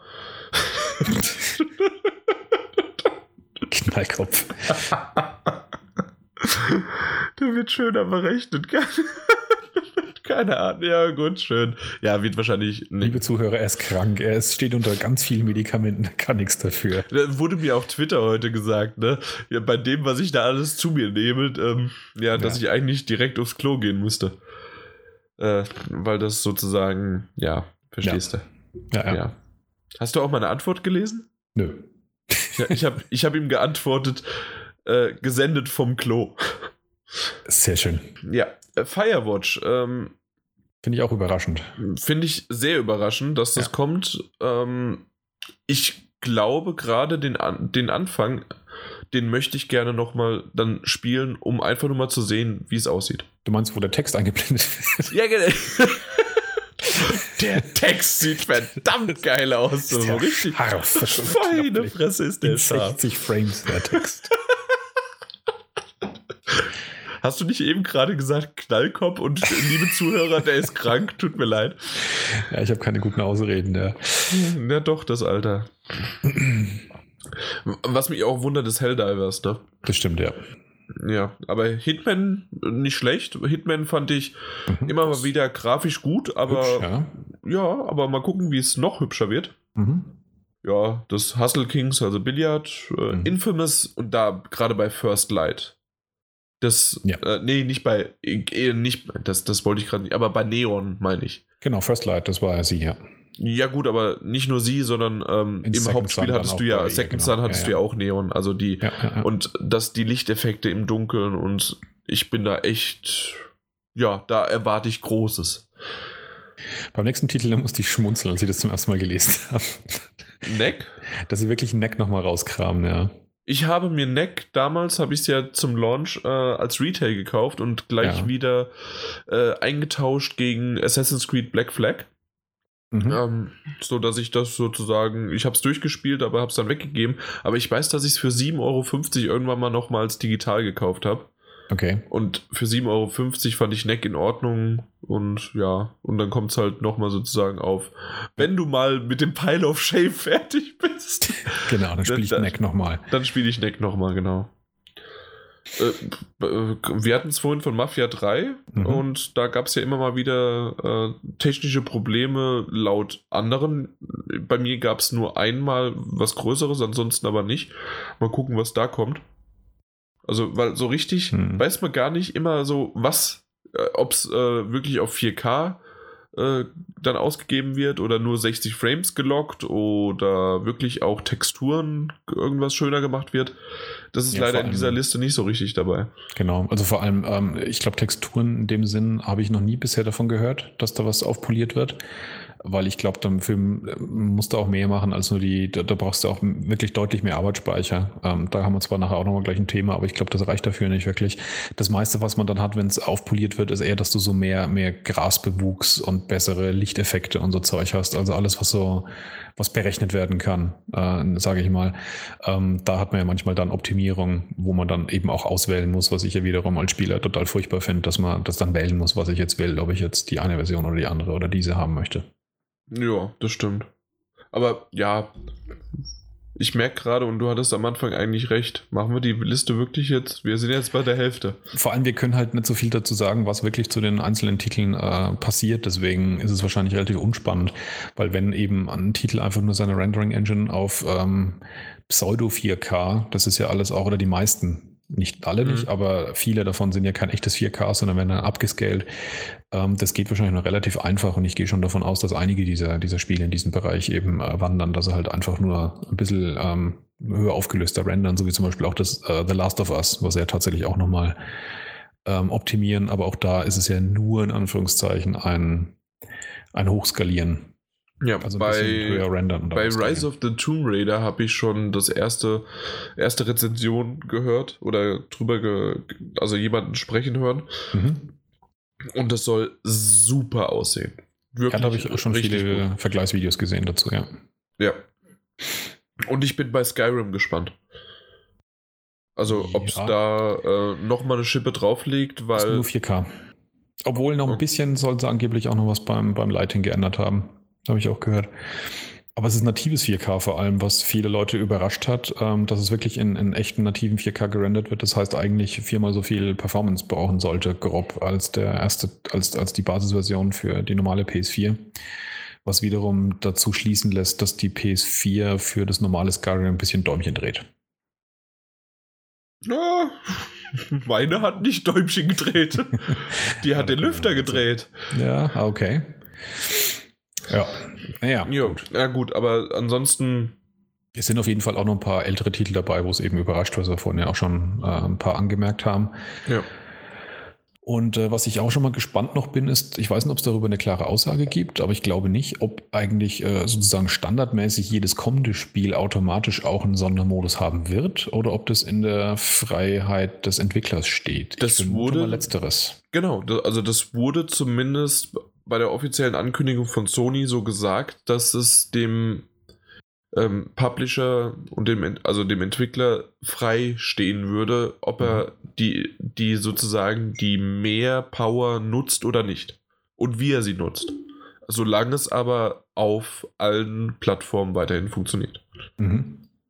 Also so wurde das angekündigt, aber ja. wie so häufig, was interessiert mich mein Geschwätz von gestern, genau. wenn die merken, die PS4 Pro funktioniert gut und in zwei Jahren dann der erste Exklusivtitel rauskommt, äh, der dann äh, an Tester erst zwei Wochen später rausgebracht, also äh, rausgeschickt wird, dann stört das wahrscheinlich die Zuhörer da draußen auch nicht. Ja. Weil wir sind ja zwei Jahre weiter. Und du bist zwei Jahre älter. Das stimmt. Ja.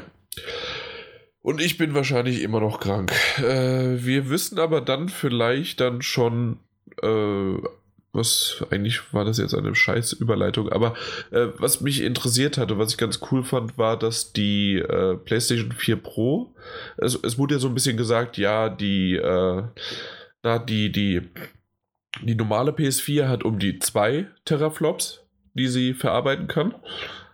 Mhm. Äh, 1,8, 1,9, irgend sowas, ja. Ich runde jetzt einfach, mhm. ja. Ja, runde, runde mal großzügig. Genau. Die PS4 Pro hat 4,2. Schön gerundet. Ich habe das gerundet. Eigentlich sind es 4,179. Ja, 4,2. Und die angekündigte Project Scorpio von Microsoft ist ja bei 6, irgendwas. Mhm. Das heißt, rein theoretisch haben sie ja dann gesagt, ja, das ist ja schon wieder sozusagen derselbe Sprung von der PS4 zur PS4 Pro ist dann die PS4 Pro zur X äh, Project Scorpio. Was natürlich Blödsinn ist, weil man Sprünge immer prozentual wahrnimmt. Und prozentual ist es weniger. Genau. Erstens das und zweitens ähm, ist es ja auch noch so, dass es einfach nochmal ein Jahr später rauskommt. Da ist die Hardware auch nochmal anders und schon wieder ein bisschen älter sozusagen. Ähm, aber wir wollen jetzt nicht über die Microsoft-Produktion äh, äh, sprechen, sondern in dem Fall, dass es angeblich, das war der Cerny, der auch ähm, nach Kühlschränke verkauft, wie damals der Peter gesagt hat. Das ist so ein alter Witz, den weiß wahrscheinlich keiner mehr der, der heutigen Zuhörer. Ja. ja. Ich habe Sony verkaufen die nicht. Ja. verkaufen die nicht Kühlschrank? Mark Cerny, wer ist das nochmal? Das war das scheiß Quiz von dir. Aha. Ja. Ähm, auf jeden Fall, dass es möglich wäre, rein theoretisch zumindest, ähm, dadurch, dass es ein Feature hat, dass der Grafikprozessor, also die Leistung, äh, verdoppelt werden kann.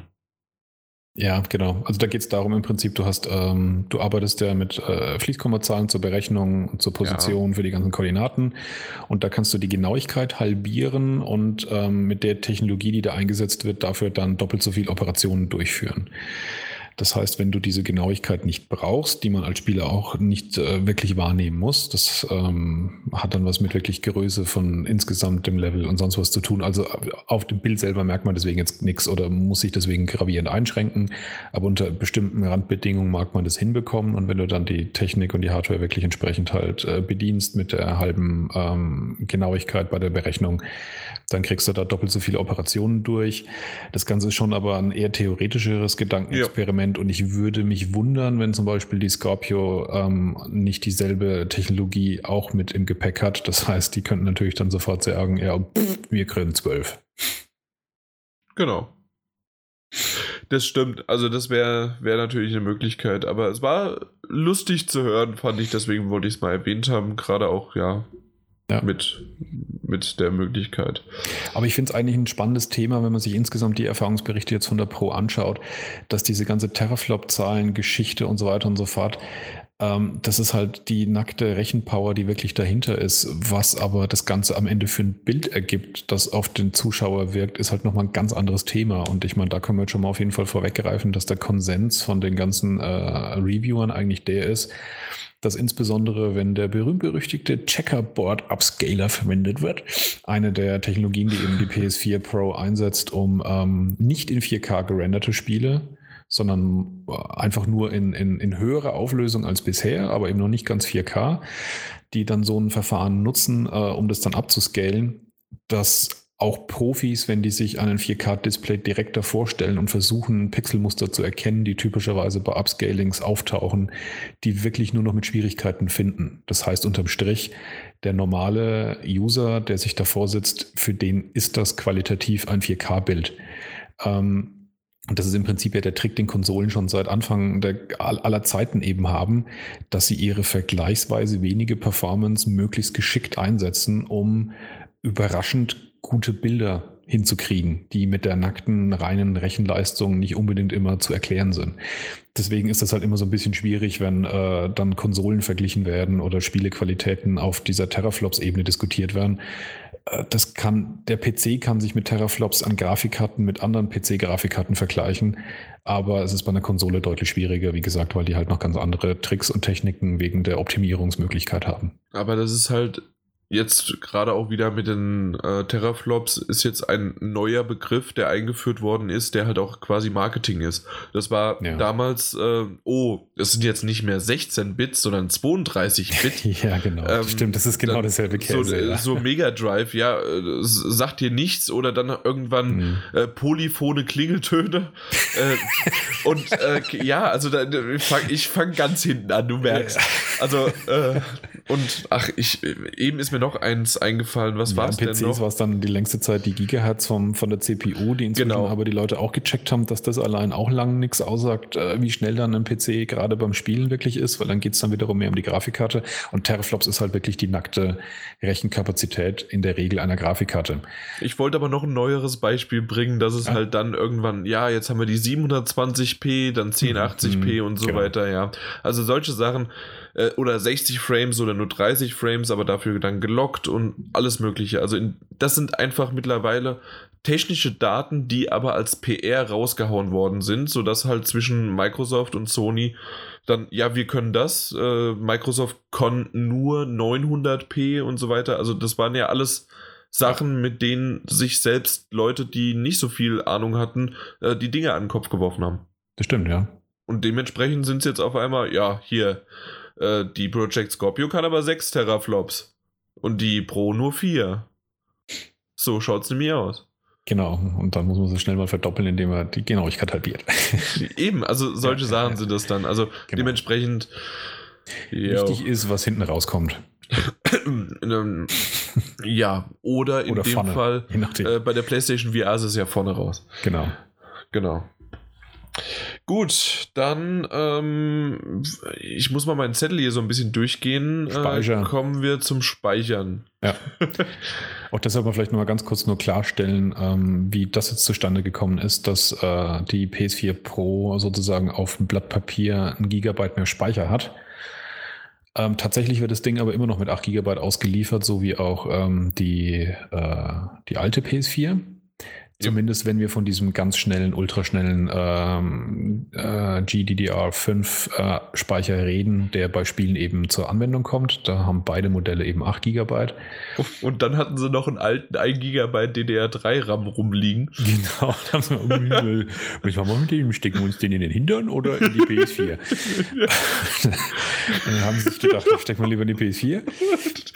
Es gab dann so einer, nee, nee, nee, nee. Mach das nicht, das tut weh. Nein, nein. Der, der, ja, okay. Wir, wir lassen es dabei, dass der eine das gesagt hat, dass er es nicht will. Okay. Ja.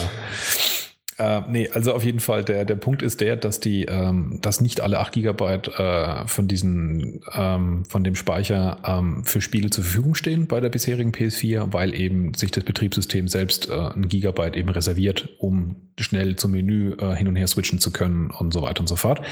Und das Menü braucht aber im Prinzip keinen so einen ultra super schnellen Arbeitsspeicher. Das heißt, im Prinzip ist die Verwendung tatsächlich eigentlich aus meiner Sicht relativ geschickt. Das ist ein normal guter GDDR3 speicher Das ist übrigens, also wenn man von langsamen Arbeitsspeicher spricht, das ist der Arbeitsspeicher, von dem die äh, Xbox ausschließlich welchen hat, die Xbox One. Also der ist kein, kein komplettes Gelump.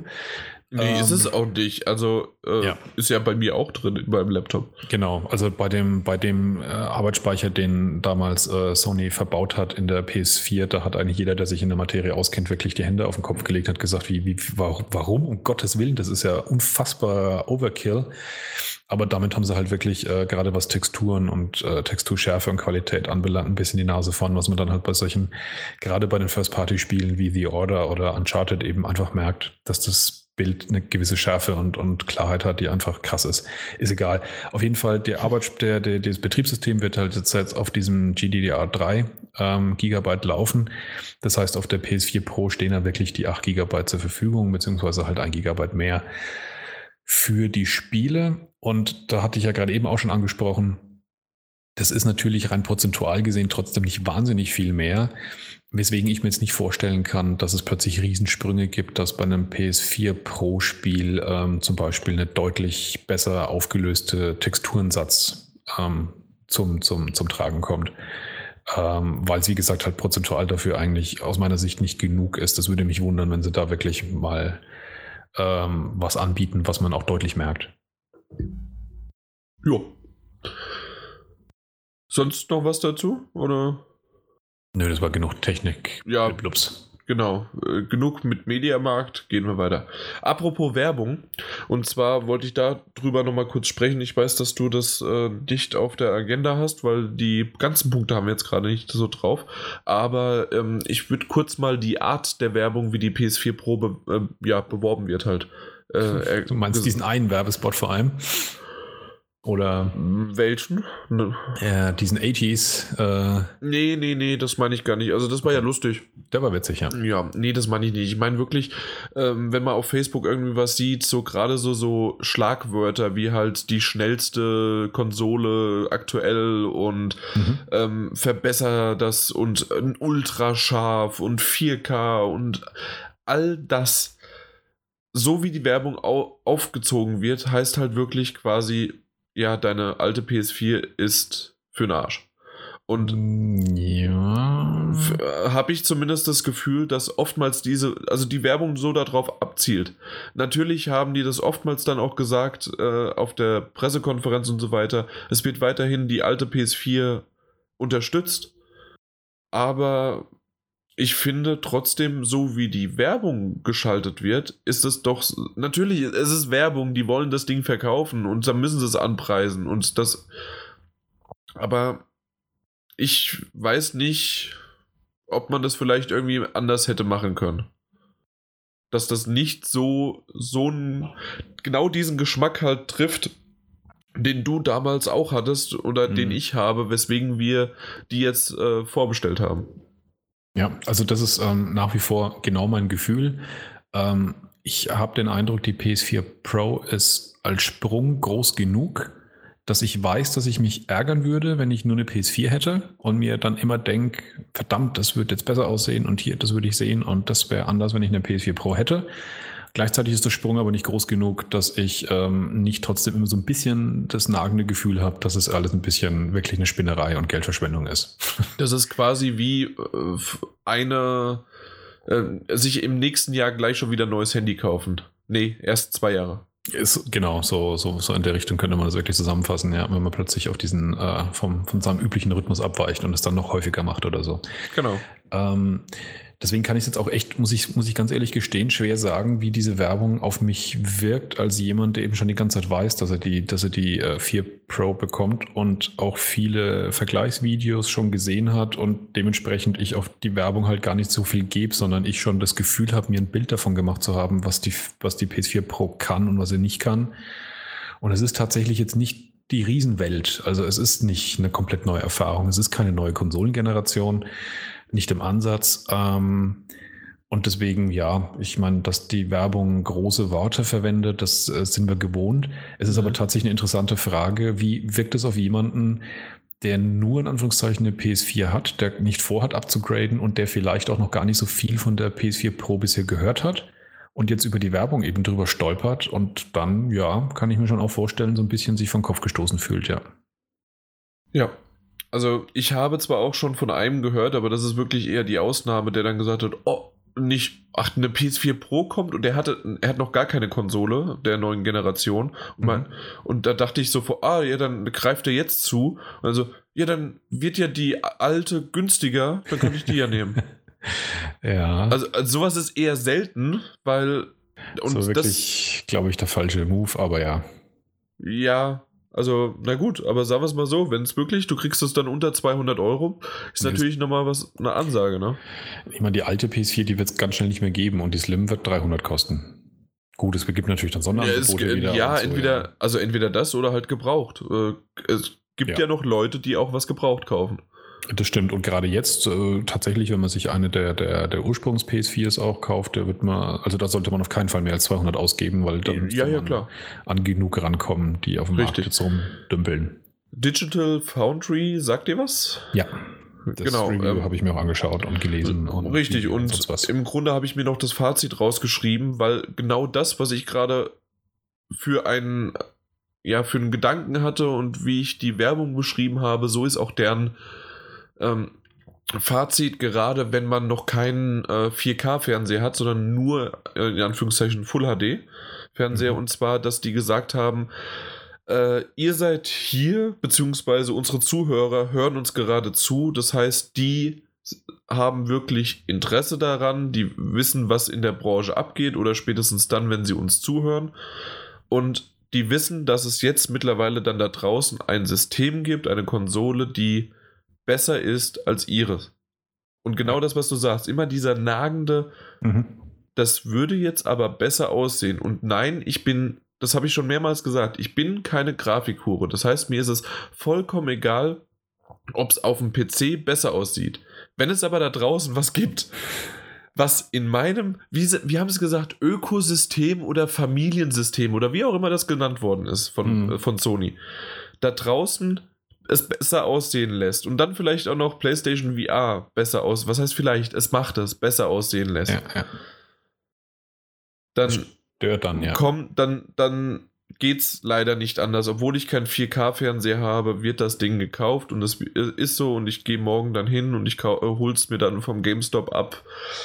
Ja. Wobei, ich, wobei ich ganz ehrlich sagen muss, also bei dem, was auch äh, Digital Foundry gezeigt hat, ähm, sehe ich trotzdem auch echt große Vorteile für Besitzer von, von äh, nur Full-HD-Fernsehern.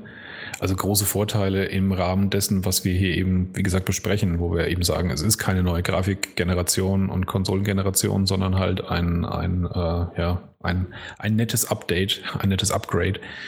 Ähm, was aber tatsächlich halt wirklich äh, gut ist, ist, dass bei den Spielen, die eben ähm, in höherer Auflösung rendern, ähm, dass das wie gesagt auch Full HD Fernseherbesitzern zugutekommt, was man eben ganz besonders dann eben in der insgesamten man sagt dann Bildstabilität und diesem Anti-Aliasing-Thema eben zugutekommt. Da gibt es relativ gute Ausschnitte in dem Video von Digital Foundry zu sehen zu äh, Tomb Raider, wo man eben ähm, verschiedene Büsche und Bewuchs und so Sachen sieht. Und das kennt ja fast alle Spieler sicherlich, dass wenn man sich dann so leicht dreht, dass das dann flackert. Also da geht es gar nicht so sehr dann um die Treppchenbildung, sondern dass solche Sachen mit hohen Konturen. Schlieren. ja, ja, Schlieren wenn, wenn äh, so, ein, so ein Gebüsch aus dunklen Ästen von einem, von einem hellen Hintergrund und das ist dann irgendwie wirklich so ein Pixelbrei, der dann so hin und her flackert, wenn, wenn man das Bild leicht dreht. Und das ist zum Beispiel sofort komplett stabil in dem Moment, wo das äh, wo man es im Hintergrund im 4K-Modus laufen lässt. Tatsächlich wird das Bild dann wieder runter skaliert auf, auf die Full-HD-Auflösung, aber dabei kommt es halt zu einem, zu einem sehr, sehr, sehr guten ähm, Anti-Aliasing-Effekt, der zu dieser Bildstabilität führt. Und das sieht man eben ganz eindeutig auch als äh, Full-HD-Besitzer, Full-HD-Fernseherbesitzer. Ja, ich bin gespannt. Ähm, ich werde es auch mal dann an meinen 27 Zoll PC-Monitor anschließen, der 4K ähm, hat, aber pff, keine Ahnung. Ich glaube nicht, dass der HDR hat. Ich habe mich damit auch nicht ganz so beschäftigt. Ich wollte einen schönen PC-Monitor haben. Das war es aber auch.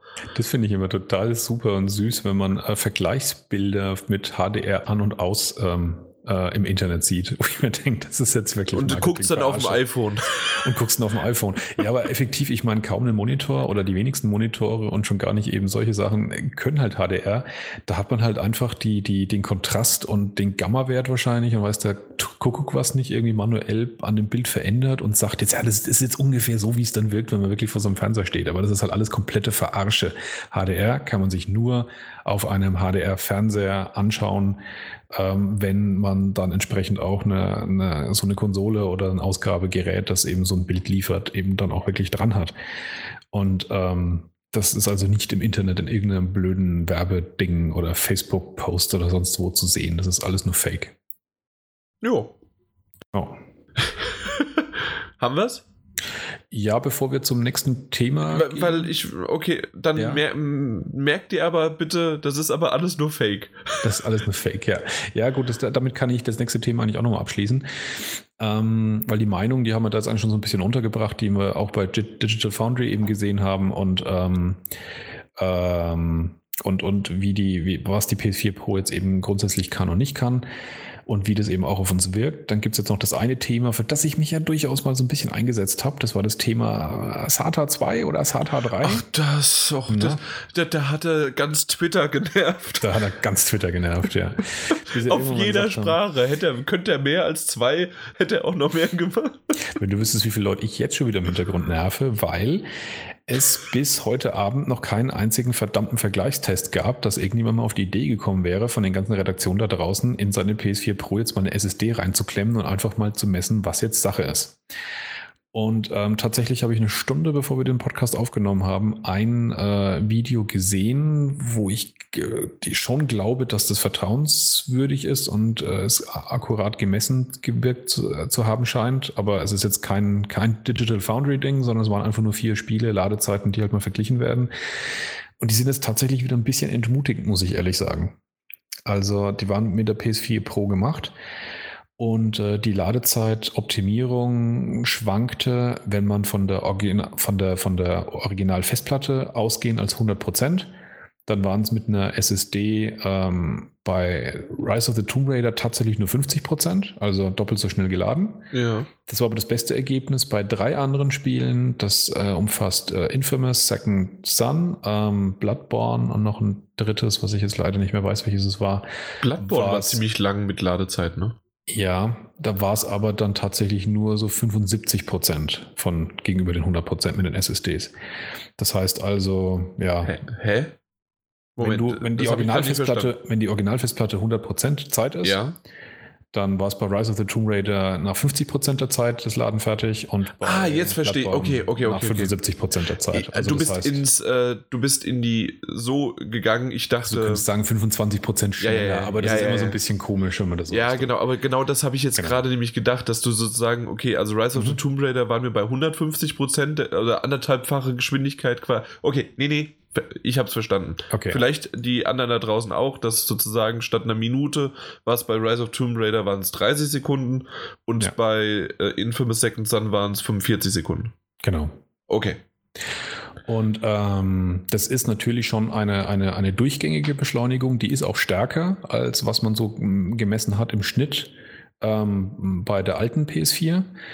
Ähm, also ein bisschen was scheint es zu bringen mit dem SATA 3, aber das sind lange, lange nicht eigentlich die tatsächlichen Geschwindigkeiten, die man bei einer SSD erwartet, wenn die voll ihre Muskeln spielen lässt. Und da muss man dann schon wirklich sagen, wenn man sich diese Werte anhört, Natürlich kommt es ein bisschen darauf an, was man daheim auf dem eigenen Konto hat. Naja, die, die 1200 Euro für die 4 Terabyte. genau, ja, klar.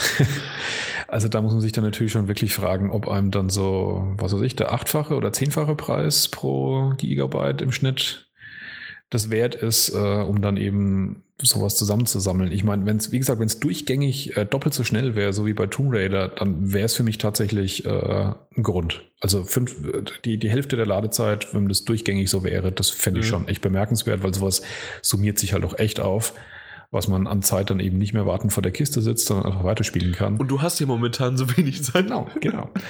Wenn es aber natürlich sich durchgängig eher wirklich so auf so eine Zeitersparnis von 20 Prozent nur einpendelt, dann, boah, das ist aber schon hart. Laut dir wäre ja dann ein äh, Call of Duty oder sonst was dann statt fünf Stunden, ja, dann nur noch zweieinhalb Stunden. das stimmt, ja, wenn man die mit eingerechnet, klar. oh ja, die Ladezeiten, ne? Ja, ja. Also das an der Stelle eben nur für, falls äh, Leute sich für das Thema interessieren und äh, noch keinen Test eben jetzt gesehen haben, weil anscheinend gibt es auch tatsächlich noch nicht viele, ähm, weiter erkundigen, bevor man zu viel Geld für eine SSD ausgibt und dann doch äh, enttäuscht ist. So, und ich glaube, jetzt müssen wir aber langsam wirklich mal in die Hufen kommen, weil wir haben noch doch ein bisschen was vor uns, oder? Oh, ein bisschen. Eben. Und ich weiß, du hast doch zwei Herzensthemen, die werden bei dir länger sein in den News. Und danach mhm ja. Ja, ja, mal gucken, wie lange es wirklich wird. Ja, ja, mal gucken. Ja, ja, genau. Das sind zehn Minuten, ne? Ja, schon klar. Das ist nur elf, ne? Ja. Gut. Zwei lizenzierte Pro-Controller. Dachte ich zuerst wäre fake. Oder dann, dass irgendjemand einfach nur die Microsoft-Variante eines äh, DualShock 4 Controllers als Fanmade gemacht hat. Jo. Aber das sind offizielle Sachen von Razer. Ja, also nicht von ist Sony. nee, Nee, nee, nee. Äh, einmal von Razer und einfach von Narcon. Was auch immer das ist. Das stimmt, ja, genau. Es war noch eine andere, andere Firma. Ja, und irgendwie gelten die jetzt als offiziell, aber sie sind ja, wie gesagt, nicht von Sony und äh, ich, ganz ehrlich, ich check's auch nicht und ich brauche auch keinen anderen Controller als den, den ich da habe. Nö, ich auch nicht. Äh, vor allen Dingen mit der PS4 Pro bekommst du jetzt den Jetzt hast du endlich noch ein zweites Lichtschiff. Äh, ähm, ja. Also das einem direkt in, in, ins Gesicht glüht die ganze Zeit. Ja, genau, richtig. Kannst natürlich auch nicht abstellen. Nee, keine Ahnung, ob man es abstellen das kann oder nicht. kleben vielleicht. Ja, genau. Und dann brauchst du es später für VR und dann bist du wieder der Gearschte. jo, ähm, ja, da sind, ihr schaut es euch an, wir haben sie bei uns auf der Seite gehabt, äh, die Bilder. Äh, ja, also wer es googeln möchte, Razer und dann Raiju, also R-A-I-J-U und der andere ist Narcon, also äh, mit C geschrieben und dann Revolution. Ja, aber so richtig die Revolution finde ich das jetzt nicht. Nö. Nee. Und allem ich tatsächlich auch Leute nicht verstehe, die. Wie viel kostet der? 150, 180 Dollar, der Elite-Controller für, für Xbox? Ja, also, genauso viel. Auch wenn es ein High-Quality offiziell Ding ist, ähm, ja, das äh, ist, ich, ich, kaufe ich lieber eine SSD. genau. Oder es gibt ja auch noch ein Zubehör, über das ich später noch sprechen kann. Ja. Genau. Ich habe ein bisschen Angst bei dem nächsten Thema, dass die Zeit einfach anfängt, äh, einfach stehen bleibt, äh, die Hölle zufriert und noch ein paar andere blöde Dinge passieren. Mhm. Wenn du mhm. das jetzt wirklich sagst. Ich sag das nicht. Ich spreche das nicht aus. Mir fault wahrscheinlich sofort irgendwie der Mund zusammen. Ja, The Last Guardian hat den Goldstatus erreicht. Und das Geilste ist nicht nur, dass das irgendwie, ja, ja, das kann ja irgendein Praktikant mal hingetippt haben. Angeblich, zumindest habe ich jetzt mal ein Video gesehen, dass wirklich einer der höheren Entwickler das erste Exemplar der Retail-Version von The Last Guardian ausgepackt hat. Man hat das Video gesehen und er hat dann auch, und haben sie auch noch gesagt, und ja, es ist auch eine Disc drin und haben es ja. extra aufgemacht und haben die Disc gezeigt. Ich glaube nur immer noch, dass auf der Disc nichts drauf ist. Ja, also wäre es so eine schöne rewritable DVD von früher, hätte man gesehen, ob, ja, ob da genau. was drauf ist, ob sie gebrannt worden ist oder nicht. Ähm, Nur so zu 5% beschrieben, ja, wenn sie in die Kamera halten. Einfach der Soundtrack, ja. ja, genau. Nee, ich bin, ich bin, ich bin wirklich ähm, im, im Sinne von neugierig gespannt. Also ich brenne jetzt nicht auf das Spiel, weil ich immer noch jegliche Form von Katastrophe erwarte, dass es am Ende nichts taugt, nur vier Stunden lang ist äh, oder was auch immer. Ich, ich habe keine Ahnung, was es da erwartet, aber ich bin äh, wie so ein Wissenschaftler, der gespannt ist auf das Ergebnis eines Experiments. Ähm, beobachte ja. ich das neugierig mit einer gewissen emotionalen Distanz und ähm, bin mal gespannt, ob das am Ende von der Presse dann komplett zerrissen wird, weil es wie gesagt einfach äh, man im Spiel anmerkt, dass es mindestens sechs Jahre zu spät erschienen ist. Oder ob es tatsächlich irgendwie ähm, was Tolles wird und richtig zündet. Ich befürchte ersteres. Ich glaube was dazwischen. Und ich, glaub, und ich glaube einfach, die Leute, ähm, die Ico und Shadow of the Colossus gespielt haben, es geliebt haben, die werden ich glaube, nicht enttäuscht werden. Sie werden nicht komplett umgehauen werden. Mhm. Das glaube ich auch. Aber deswegen dieses dazwischen. Aber das, was man bisher von dem Titel gesehen hat, ist nicht so, dass da nicht irgendwie eine atmosphärische ähm, Beziehung zwischen seinem Tier aufgebaut wird, dass die Gegenden nicht dieses verlassene alte ähm, ja, mystische, magische und ja, fantasievolle äh, aufzeigen, das wird es trotzdem rüber transportieren.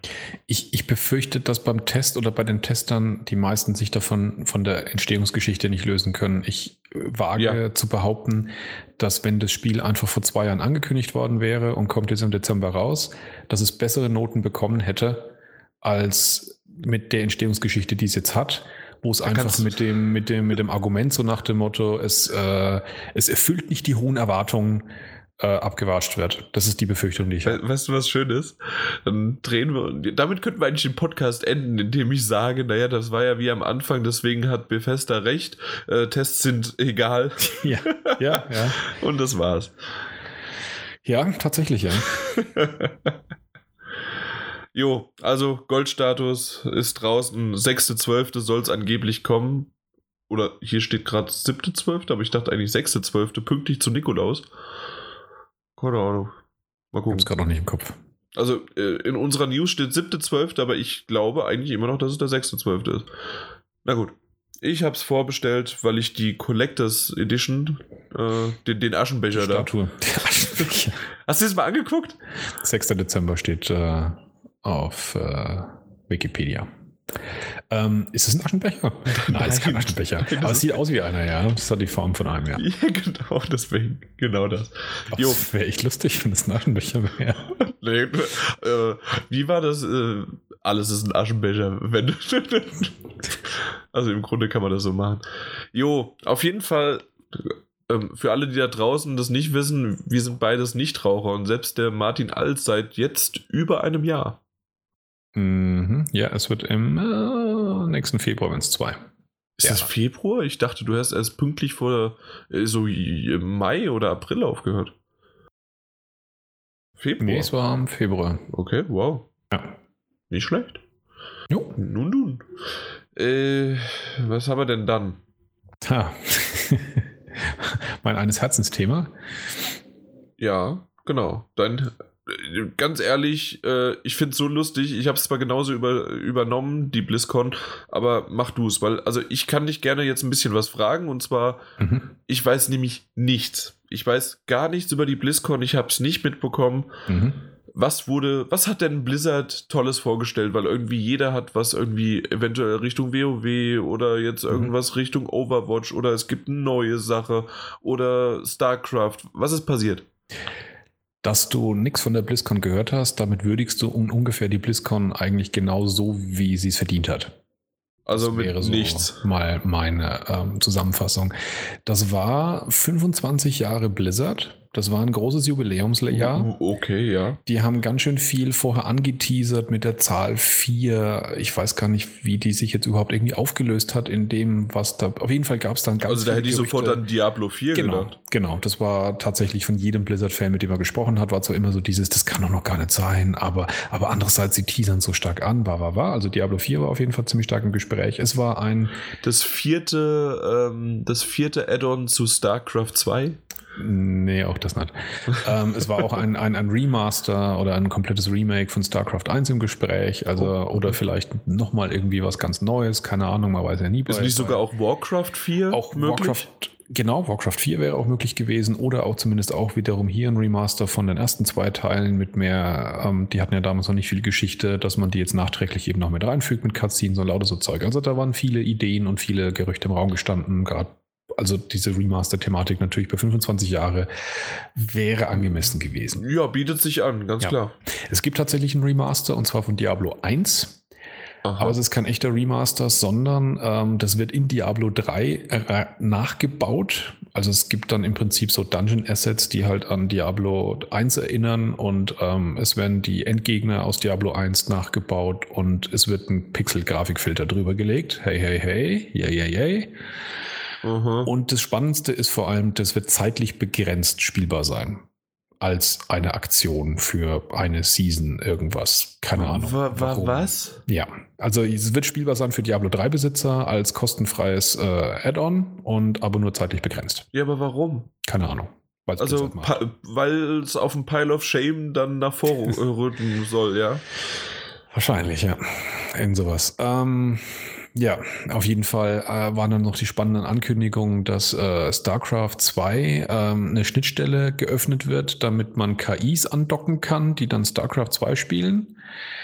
Ähm, und es gibt ein neues Hearthstone-Add-on. Und es gibt, ja, und es gibt einen neuen Charakter für Overwatch. Und jetzt kommt so der Punkt, ähm, den ich. Lass äh, mich raten, das war die Sombra. Das war die Sombra. Okay. Ja. Äh, was mich dann zu dem äh, Titel eines Artikels, den ich gerne geschrieben hätte, verleitet hat, der da heißt Sombra oder haben alle Spielemedien endgültig den Arsch offen? Fragezeichen. Und das erklär dich mal bitte. Ich habe einen RSS-Feed aus vier verschiedenen äh, Spielepublikationszeitschriften, aus denen ich meine News konsumiere.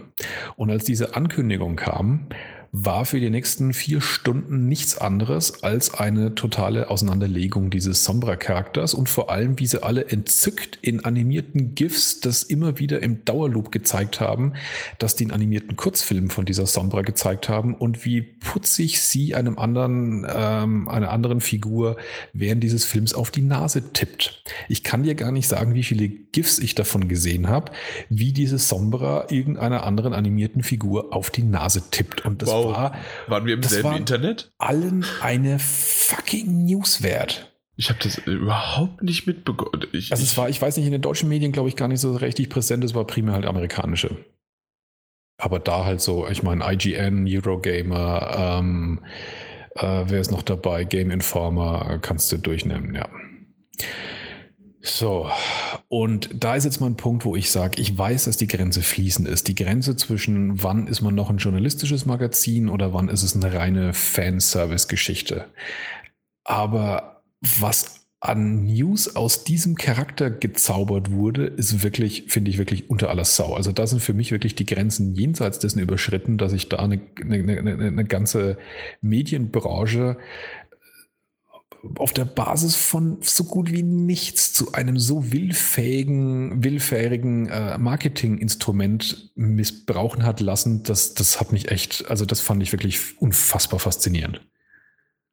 Und, und, und das war das tollste Ergebnis von dieser fucking BlizzCon. Das war das große Ding.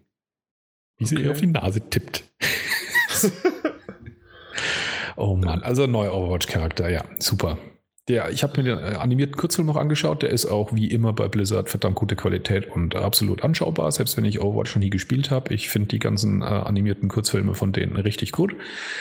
Aber wie man da dermaßen verzückt aus dem Häuschen sein kann, das ist, entzieht sich wirklich mir jeglicher Grundlage. Und wenn es irgendjemand anderes gemacht hätte als Blizzard, hätte sich wahrscheinlich keine Sau dafür interessiert.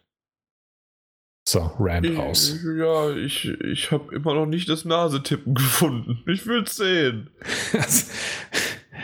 ah. Ich habe sogar jetzt Sombra, Overwatch und Nose gegoogelt und ich find's nicht.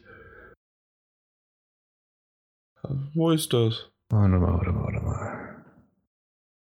Hm. Aber okay, aber es ist echt ein bisschen schade, gerade wenn du so sagst, 25 Jahre. Ich habe mir da ein bisschen mehr erwartet. Äh, also, das gerade, wenn du sagst, ja, gut, äh, so ein Cinemat Cinematic-Trailer, der ist zwar ganz schön und gut. Äh, das ist ein kleiner Link, den du mir gerade geschickt hast. Ja, da kannst so. du einfach so draufklicken. Ja, ja, da, da, echt. Es ist zwar nicht animiert, aber da siehst du zumindest mal. Obwohl da drunter sind GIFs, vielleicht hast du da irgendwo Glück daran. Ja, da ist ein GIF, da ist ein GIF. Und sie verschwindet dann. Tipp. Ja, ja klasse. Danke. Das ist, das ist fast. Nein, nee, nicht. Danke an äh, Blizzard. Ähm, also es ist fast so ein äh, nettes Danke wie Danke an Sony für die 4.05 Firmware. Ja, ich lese hier aus diesem Artikel, and one of the major takeaways from the short was the disarming boop and I'll nose touch that Sombra pulls out right after menacingly blackmailing Volskaya CEO into sub subservice. It was a weird, funny and totally unexpected and fans have been going nuts over it. Wo ich mir denke, was zum fucking Teufel ist hier los? Das ist aus jedem scheiß Dreamworks Pixar Movie äh, genau sowas. Also ich kapiere es nicht, aber ist egal. Bin ja, aber es ist ein Shooter, das ist doch was an. Nee, keine Ahnung. Äh, okay, naja, dann. Äh, apropos wahrscheinlich sehr enttäuschend. ja, Mass Effect. Ja, Mass Effect, 7. November, N7 Day. Da war die große Enthüllung von Mass Effect geplant. Tatsächlich habe ich dem Ganzen auch äh, entsprechend entgegengefiebert, weil du erinnerst dich vielleicht noch grob, wo wir zusammen auf einer E3 waren und ich schon ganz giddy war auf einer äh, entsprechenden äh, EA-Veranstaltung und äh, mich auf den ersten großen Trailer für äh, Mass Effect gefreut habe. Du bist aufgestanden, im Gang rumgerannt äh, und bist auf die Stühle geklettert, hast die Hose runtergezogen und hast dabei dein Shirt wackeln lassen. Zumindest ja. gedanklich. Und das war einfach nur, weil ich Hunger hatte. Und danach habe ich mich auf Mass Effect gefreut. ähm, nee, gedanklich ich nee, ich, äh, ich, äh, ich kann mich da noch einigermaßen benehmen. Ja. Aber der, der, ich meine, der Punkt ist ja, das war ja schon die zweite äh, E3, auf die ich, äh, bei der ich hoffte, was Neues von Mass Effect zu hören. Und das ist jetzt auch schon wieder ein Weilchen her. Auf jeden Fall an diesem 7. November war es jetzt soweit und es kam ein Trailer und es kam auch einiges an Info. Und äh, ich weiß nicht, ob du ihn dir angeschaut hast. Ich fand Nö. den Trailer krass langweilig. Ja, dann, also entweder hätte ich den gut gefunden oder noch gar nicht. Also ich, ich, ich habe nicht gesehen. Das also war der war durchaus jetzt nett anzusehen, aber es war wie so ein wie so aus der, aus der, aus der Zauberkiste eines, eines Trailermachstudios. Einfach, äh, es, die Bilder haben schön zusammengepasst und es war schnell geschnitten und äh, mit der entsprechenden Soundtrack unterlegt. Aber er hat halt irgendwie nichts erzählt. Und ähm, beim Mass Effect ging es halt schon irgendwie so ein bisschen immer darum. Und das Schlimme ist nur, was ich so auch an Informationen höre über das Spiel, habe ich immer mehr die Befürchtung, dass äh, die Story auf jeden Fall, ähm, habe ich so momentan zumindest den Eindruck, dass die Story wirklich auf dem, auf dem Rücksitz äh, in dem Spiel ist, weil dann wird schon wieder gesagt, die Planeten sind groß und können frei begangen werden. Wenn ich das schon höre, das ist ja immer total sofort ein Daumen hoch Ding. Das ist gar frei begangen, muss toll sein. Das hat in No Man's Sky schon super geklappt, äh, wird im Mass Effect bestimmt auch total super. Ähm, Dragon Age Inquisition war aus meiner Sicht rückblickend eines der schwächsten BioWare-Spiele überhaupt. Und das war das mit den größten Arealen. Und ähm, ich habe die Befürchtung, mit Mass Effect wiederholen sie all das jetzt nochmal, was schlecht gelaufen ist bei, bei äh, Dragon Age Inquisition. Und ähm, ja, ich meine, natürlich muss man es noch abwarten, aber für mich hat auf jeden Fall dieser N7 Day äh, nur die schlimmsten Befürchtungen geweckt bisher. Und äh, keinerlei weitere Vorfreude zünden lassen. Leider. Ja, und so wie ich es schon gesagt habe, und dann wirst du es trotzdem kaufen. Ja, mal gucken, ja, ich lasse mir nur schenken. Das schenkt dir aber keiner. Ich, ich habe auch Menschen, die mich mögen. die kenne ich aber nicht. das, das ist mir bekannt. Also das kennst du, dass, dass ich die nicht kenne, ja? Ja. Ja. Aber du hast nach wie vor keinerlei Bezug zu, zu ganzem äh, Mass Effect, auch keinerlei Interesse jetzt an einem Neustart der Geschichte und so. Wenn es mir gegeben wird. das ist ja die gleiche Einstellung wie ich. Wenn es mir geschenkt wird, spiele ich halt. ja, ja, ja. Und, und selbst dann mal gucken. Ja, ich, wie gesagt, also Resümee ziehend, ich drücke immer noch irgendwo die Daumen und hoffe, dass es noch was wird, aber aktuell ähm, ja, schaut es aus meiner Sicht noch nicht danach aus. Ich hoffe es, ich täusche mich in meinem Eindruck. Jo. Äh, mein Eindruck von Hitman ist weiterhin immer noch sehr gut. Äh, ist ja jetzt die letzte, die finale Episode erschienen. Mhm. Episode 6. Ähm, insgesamt waren es aber sieben Updates, also sechs verschiedene Areale plus noch ein Sommer-Update, was äh, noch ein bisschen was mehr dazu gegeben hat. Und immer mal wieder gibt es ja auch noch äh, Challenges und ähm, äh, tötet den innerhalb von den nächsten 48 Stunden und du hast nur eine Möglichkeit, wenn du währenddessen getötet wirst, während du sozusagen diesen einen versuchst, dann musst du ja dann, äh, also kannst es nicht wiederholen, dann ist der für immer weg quasi. Ähm, was ich ganz cool finde, um sozusagen wirklich dieses Potenzial und dieses, okay, wir haben jetzt ein Hitman pro Monat ungefähr eine weitere Episode rausbekommen und dass du immer wieder so eine Woche damit dein, also wenn du es wirklich so verfolgst, könntest du eine Woche immer mal wieder damit äh, Spaß haben, bis dann ein bisschen pausiert ist, bis die nächste Episode rauskommt, dann wieder eine Woche und so weiter. Und so zwischendurch mal noch diese Schmankerl. Mhm. Äh, was mich nur ein bisschen wundert, wie das funktionieren soll, dass es ist ja jetzt dann für Ende des Jahres die Retail-Version angekündigt, dass mhm. die dann auch rauskommt, also dass die komplett alles, was über das Jahr hinweg jetzt veröffentlicht worden ist, dann auch auf Disk-Version erscheint.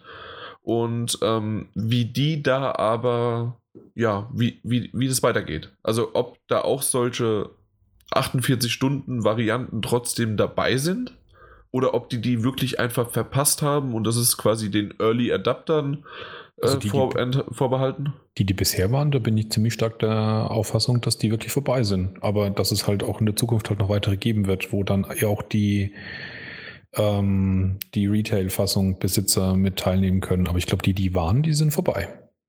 Ja, und das, also gut, ich, ich war mir da nicht ganz sicher, ob da vielleicht was Spezielles für die Retail-Version dann kommt, ob sozusagen, okay, du kannst die jetzt freischalten, jetzt hast du 48 Stunden Zeit, obwohl das macht mit 48 Stunden keinen, sondern du kannst es einmal probieren und wenn du es nicht schaffst, dann bist du, hast nee, ich glaube, die sind einfach weg. Ja, ähm, was ich hast aber schon. auch ganz kurz an der Stelle die Rückfrage von mir. Hast du die auch mal mitgemacht? Also waren die wirklich. War eine habe ich mitgemacht, ja. Ja, und war da wirklich was, ähm, was besonders anderes drin in dem Level, wo man wirklich äh, auch gemerkt hat, dass da jemand Zeit investiert hat, um das irgendwie so zu arrangieren oder so? Äh, ein bisschen was wurde verändert, ja, aber ich finde eher, dass einmal ist es dieser Event-Charakter. Also das wird ja wirklich auf mhm. Facebook, auf Twitter wird das angekündigt. Du bekommst es auch per Mail und dann läuft ein Zeit, äh, eine mhm. Zeit runter und sagt dir hier jetzt in 48 Stunden, jetzt sind es nur noch 44 Stunden. Also du fühlst dich halt so ein bisschen, also dieses Eventmäßige halt einfach und dann der Druck, dass wenn halt wirklich einmal ein Fehler passiert und das kann halt bei Hitman schneller passieren, als man denkt, äh, dann, ja, dann ist es halt vorbei. Ja, aber genau das meine ich damit. Ich glaube, damit ist es auch nicht wesentlich, die bisherigen Events zu wiederholen, sondern das klingt mir danach, dass die eigentlich relativ mit wenig Aufwand weiterhin pro Woche ein so ein Ding raushauen können. Und wenn sie das, äh, ich sage jetzt mal noch bis, äh, bis Ende 2017 durchziehen würden, ja. dann äh, ist es ja völlig egal für die Retail-Käufer, die sich das dann im Dezember holen, ob sie jetzt da ein paar Events verpasst haben oder nicht. Das glaube ich sogar, dass sie es weitermachen. Einmal, mhm. weil das so ein bisschen auch das am Leben erhält, aber ja. ähm, so wie ich das mitbekommen habe, hat sich Hitman, und jetzt schauen wir auch nochmal, wie es dann retailmäßig aussieht, also als Komplettpaket, relativ gut verkauft. Und das hat gut funktioniert, so wie sie es gemacht haben. Und ich habe schon gerüchteweise gehört, dass es quasi eine zweite Staffel davon geben soll. Nächstes Jahr. Ja, in Episodenform meine, halt weiter. Genau, und wir haben ja darüber auch geredet, was sie da so vorhaben und wie sie das so machen wollen, wobei es ja tatsächlich dann am Ende episodenhaft war. Wenn ich mich recht erinnere, war es ja am Anfang mal geplant, dass du es gar nicht episodenhaft kaufst, sondern wirklich direkt einsteigst mit dem Vollpreis und dann halt die Teile nacheinander geliefert kriegst. Das war erst eine Sache, dass es überhaupt äh, Episodenpreise bekommen hat, die relativ kurz vor der Veröffentlichung nochmal gekommen sind, bei einem der verschiedenen, Aber wenn ich mich recht du, erinnere. das stimmt, aber du konntest trotzdem auch von Anfang an zugreifen.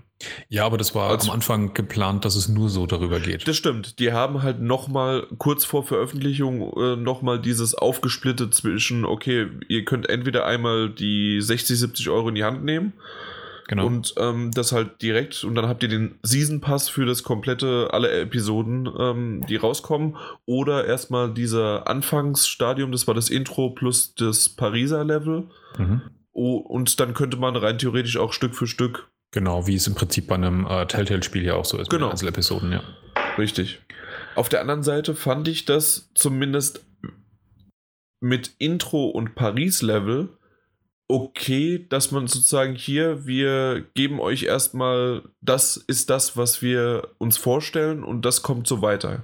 Ja. Ähm, also sozusagen wie eine, eine etwas, ja, also eine kostenpflichtige Demo, die aber mehr als nur eine Demo ist, definitiv. Also das war ja Mhm. schon, das habe ich auch damals ja auch über, äh, Genau. über das Paris-Level gesagt, dass es schon äh, ziemlich gut war und jede weitere Episode hat äh, ja so ein großes Areal und die Möglichkeiten, an die man dann gar nicht denkt. Und dann schaue ich auf einmal auf YouTube, was der Kerl da auf einmal treibt. Und dann will ich das natürlich auch machen. Und das wollte ich gerade sagen, und das finde ich eben so das Bemerkenswerte daran, dass sich wirklich diese, dieses Spiel so unglaublich gut für ein Episodenformat eignet, ähm, weil dann genau dieser Effekt entsteht, den du gerade beschrieben hast. Weil jetzt stellt man sich mal vor, man kauft wirklich das Ding nur auf Disk und haut im Prinzip jeden Level, sage ich jetzt mal, einmal nacheinander durch, äh, erfüllt sein Ziel und geht dann gleich zum nächsten Areal. Und so hat Oh ja, jeder im Prinzip ähm, diese Areale zigmal gespielt, weil man eben auch nicht, erstmal kein neues Areal noch hatte und weil diese Dinger ja auch wirklich große, große Sandboxes sind, in denen man viel entdecken kann, viele neue Wege, viele Optionen, viele Herangehensweisen ausprobieren, experimentieren und so weiter und so fort. Und man sich dann natürlich ganz anders Zeit nimmt und Bock drauf hat. Wenn man halt jetzt äh, für 10, 15 Euro, ich weiß nicht, was die Dinger dann einzeln nochmal gekostet hatten, ähm, sich die halt in Ruhe zu Gemüte führt und dann ein, zwei Monate Zeit dafür hat, um die zu spielen. Und halt nicht sozusagen gleich, äh, du hast dein Ziel äh, erwischt, äh, dann kommt ähm, die Zusammenfassung der Mission und er lädt den nächsten Level. Genau, nee, so ist es definitiv nicht gedacht. Äh, dafür sind die Level viel zu groß, viel zu schön ähm, sich Mühe gegeben, dass man auch Zeitabläufe, also wirklich, ob man Mhm. Dann sofort halt von Anfang an losspurtet, weil man weiß, okay, dieser Bereich ist in den ersten zwei Minuten ja ähm, frei, aber du brauchst eine Minute und 58 Sekunden dorthin. Okay. Und solche Sachen. Also, und wenn du dann genau dann durchkommst, dann pass, passt das perfekt. Wenn du aber nach 2 Minuten 20 erst ankommst, dann ist da einer und dann ist dieses Zeitfenster vorbei. Mhm. Und solche Sachen sind halt einfach, woher weißt du das, ja? Ähm, du, du merkst auf einmal, okay, äh, ja, also ich habe es eigentlich schon viel beschrieben und ich weiß, dass ich auch noch ähm, Episode 5 und 6 spielen muss, weil ich einfach nicht hinterhergekommen bin. Äh, Gerade passend, Episode 6 ähm, ist in Japan ähm, angegliedert und ähm, sieht schon wirklich sehr, sehr schön aus wieder. Ja, also ich habe auch wirklich vor, dass ich hoffe, dass ich irgendwann nochmal dazu komme, weil es mich wirklich anspricht. Äh, ist natürlich, ähm, ja, ich meine, wenn du selber auch schon sagst, und wir kriegen es ja auch so ein bisschen mit, wie du wirklich die Spiele momentan durchbügelst und selbst du sagst ja im Moment, du kommst nicht hinterher. Also man darf sich diese Generation wirklich nicht über genug Angebot äh, mosern. Ähm, und es ist wirklich schwierig, äh, ja, alles, alles auszuprobieren, was man eigentlich, auch was man eigentlich Bock hat. Oh, Und ja. das gehört definitiv dazu. Also auf das Ding habe ich eigentlich auch echt richtig Bock. Weil, wie du selber sagst, ich auch die so ein bisschen die Szenarien mitverfolgt habe, wie sie nacheinander rausgekommen sind und da wirklich eine nach dem anderen mehr Lust drauf gemacht hat. Mhm. Und man merkt auch deutlich, wie schwer die geworden sind. Also sie sind auch wirklich schwerer geworden von, äh, vom Anspruch her, dass man halt einfach, okay, Mhm. äh, der Spieler hat gelernt, wie man das Verständnis hat für das Areal. Das Problem ist nur, dass ich es nicht gelernt habe. Okay. Dementsprechend war's, äh, ist es doch sehr, sehr schwer.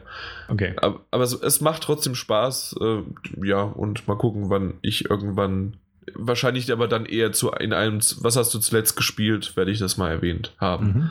Ähm, weil du aber, weil wir erwähnt haben, ja, es kommt jetzt Ende 2016 oder vielleicht sogar erst Anfang 2017 die Retail-Variante. Du musst dich dann aber ranhalten, weil 2017 wird auch Metro erscheinen, ein neuer Teil. Mhm. Und, Und ähm, das weiß ich, das magst du. Genau, ich habe die, ich bin noch kein langer Fan davon, also ich habe mir auch hier erst die Remaster-Versionen, die für die PS4 rausgekommen äh, sind, äh, angeschaut und durchgespielt.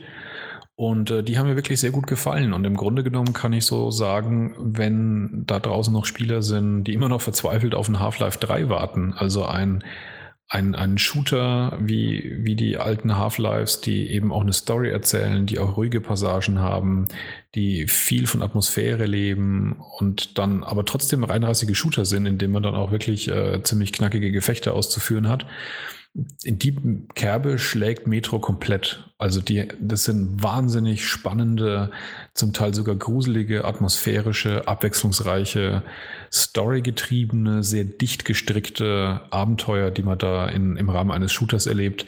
Ähm, das Setting ist halt wirklich auch prädestiniert dafür, dass man nach dem Atomkrieg innerhalb der, der, der Metro von äh, Moskau äh, wo sich die Menschen eingegraben haben, in denen dann auch irgendwelche Mutanten hausen. Ähm, also das, ähm, das Szenario ist absolut dazu geeignet, um auch wirklich Spannung hochzuhalten.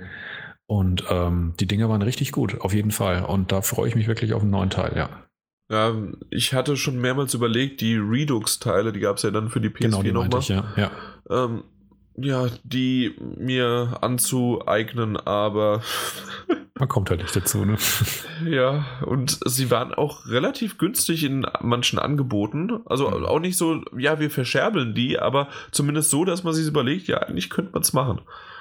Ja, ich glaube, also regelmäßig kommt man für, ähm, für 20 Euro an beide Teile dran. Ich, ich meinte sogar 15, aber Kann ja, sein, wenn nicht, ja. sind es 20 für beide, aber das ist ja kein Preis. Das Problem ist nur, es ist trotzdem genügend Preis, wenn man die dann doch nur äh, ja, seinem Pile of Shame hinzufügt und das war's. Ja. Und dank der Ordnerfunktion weiß ich halt jetzt auch aktuell immer wieder meine Zahl, ja. Das stimmt. Das hat, also tatsächlich haben die Ordner auch dazu geführt, dass ich aufgehört habe, Spiele zu kaufen, weil ich dann das, ja. das komplette Ausmaß äh, gesehen habe. Ich habe übrigens nur noch Ordner, ne? Also ich habe gar ich nicht äh, äh, komplett alles sortiert, fertig. Ja, ich habe einen Ordner VR, ein Ordner Pile of Shame, ein Ordner Done, ein Ordner Second Run, also dann Spiele, die ich aber eventuell nochmal spielen will, mhm. und einen Ordner Don't Care.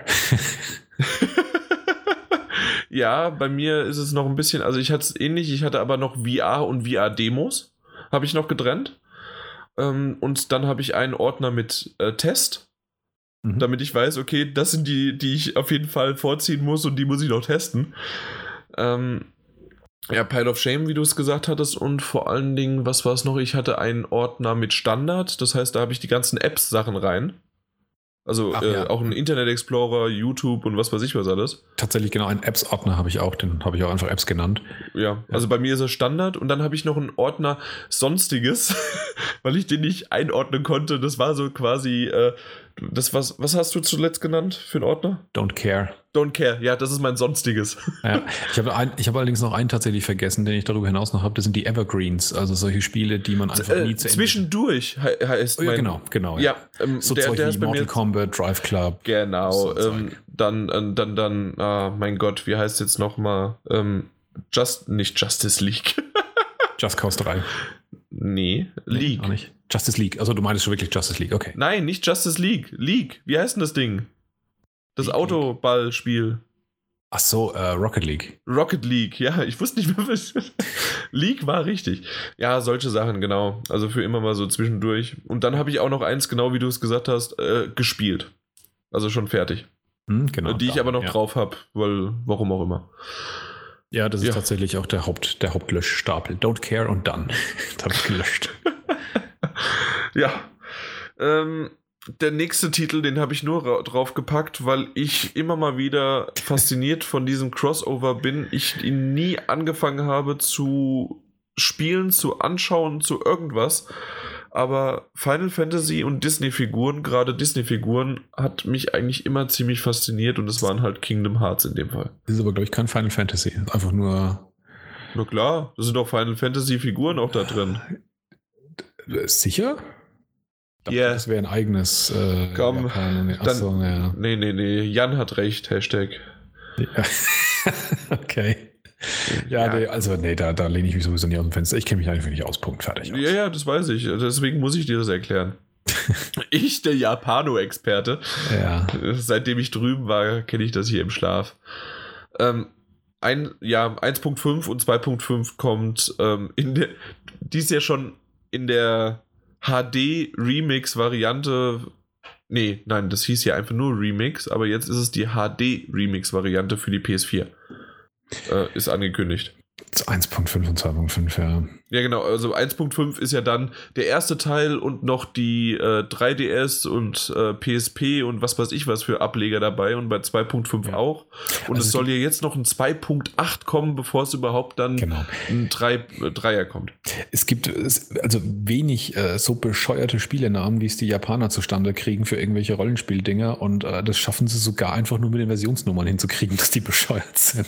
Ja, aber eigentlich die Originale waren ja wirklich, okay, wir haben jetzt Kingdom Hearts 1, wir haben Kingdom Hearts 2 und auf Ja. den PSP und 3DS äh, der, der Welt äh, kamen halt so Remix, dann gibt's Zwischenschritte. HD, dann gibt es HD 1.5 Remix und dann gibt es demnächst, wie du selber sagst, noch eine 2.8.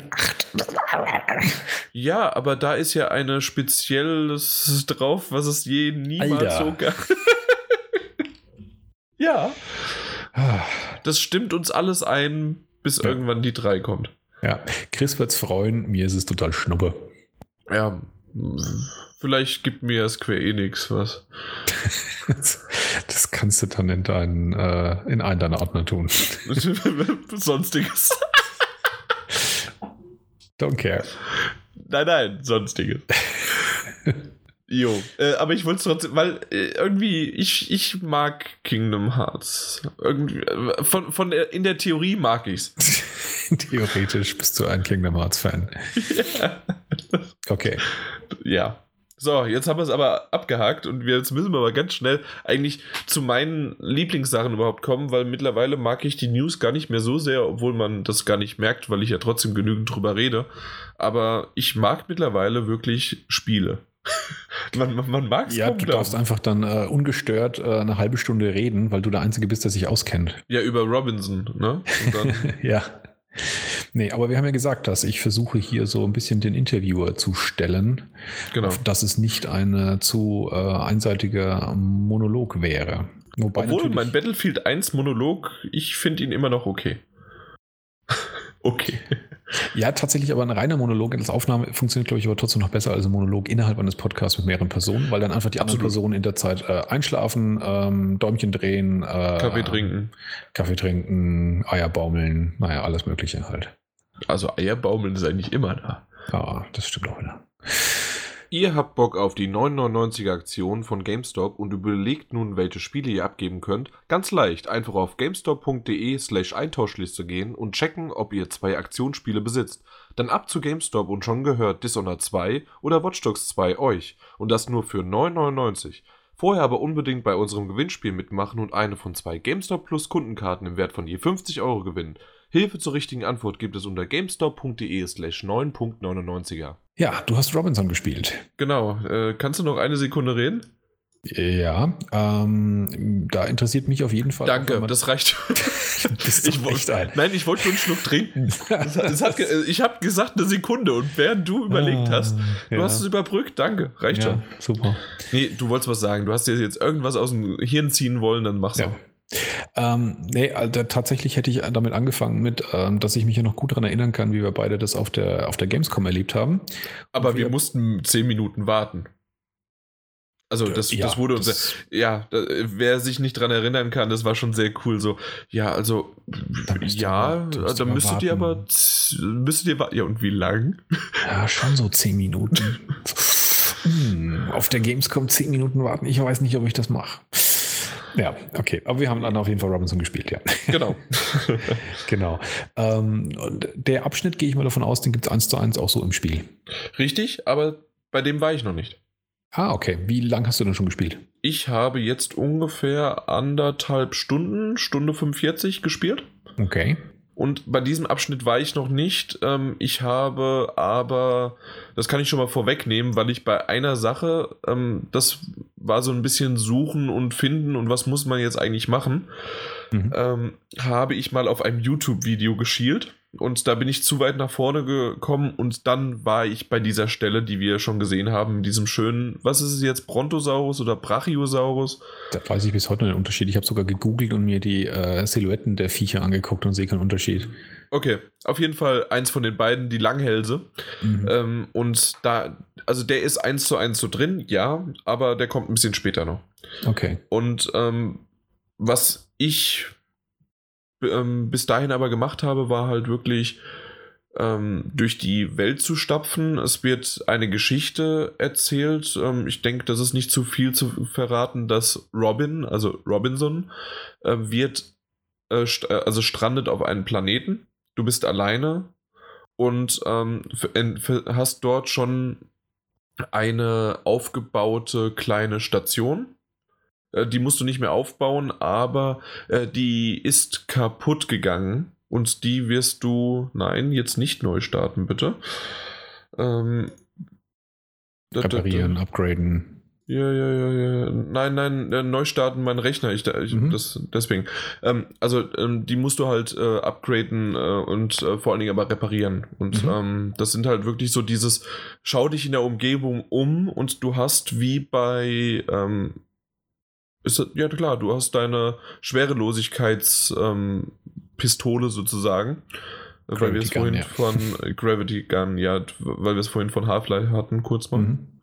Und ähm, mit der kannst du Dinge von A nach B bewegen oder schießen oder sonst irgendwie was, also wegschießen.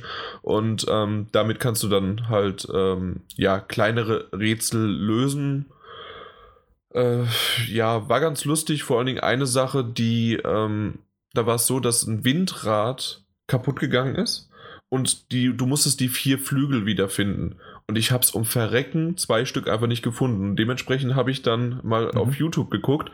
Und das Blöde ist, die werden äh, zufällig durch die Gegend geworfen. Uh, okay. Also das heißt, die haben nicht einen bestimmten Platz, mhm. sondern, also das, das ist eigentlich nur eine Kleinigkeit, aber man hätte es auch leicht machen können, dass die immer auf dieselbe Stelle fliegen. Nein, das ist irgendwie physikalisch korrekt, je nachdem, wie das Ding gerade kaputt geht und okay. die Windrichtung ist, äh, fliegt es woanders hin.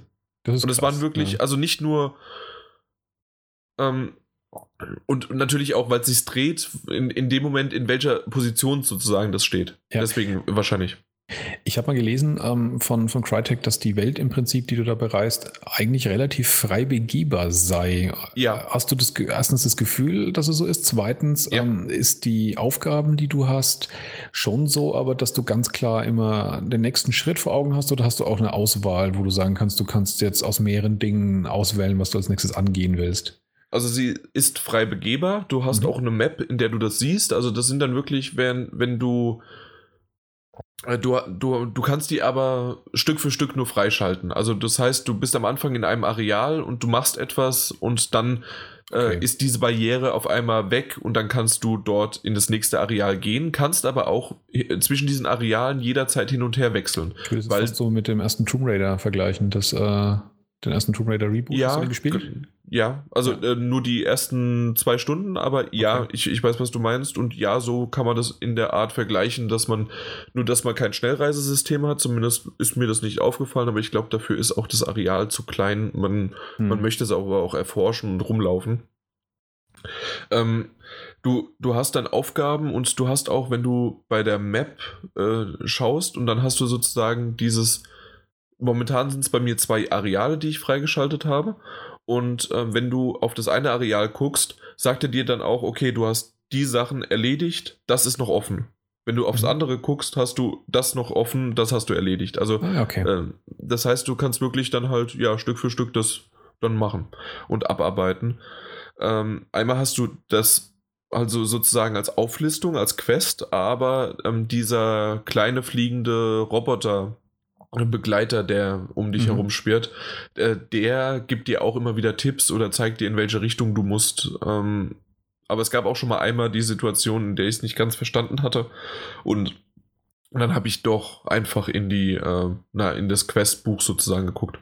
Aber die Probleme, die du dann hattest, waren primär in die Richtung, du weißt jetzt einfach nicht, wo du hingehen sollst oder wo irgendwas liegt, was du suchst, aber es war genau. jetzt keine Kopfnuss in dem Sinn, sondern einfach nur, wo soll ich denn jetzt hin? Ich check's äh, nicht gerade.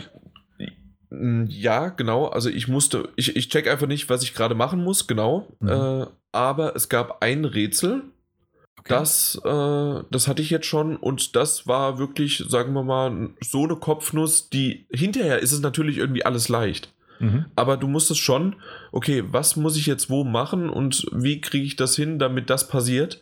Ähm, das waren schon so zwei Handgriffe und Überlegungen und auch von A nach B erstmal was bringen und so weiter, ähm, was, ja, wo, wo man nicht gleich drauf gekommen ist. Würdest du dann jetzt sagen, nach den bisherigen anderthalb Viertelstunden, äh, dass es jetzt schon so abwechslungsreich ist, dass es wirklich wie ein Spiel anfühlt und nicht nur wie eine, ich nenne es mal fies Tech-Demo? Es ist keine Tech-Demo, nein. Es ist ein Spiel, aber ich würde es vergleichen mit einem Walking-Simulator mit etwas mehr Rätselpassagen. Okay.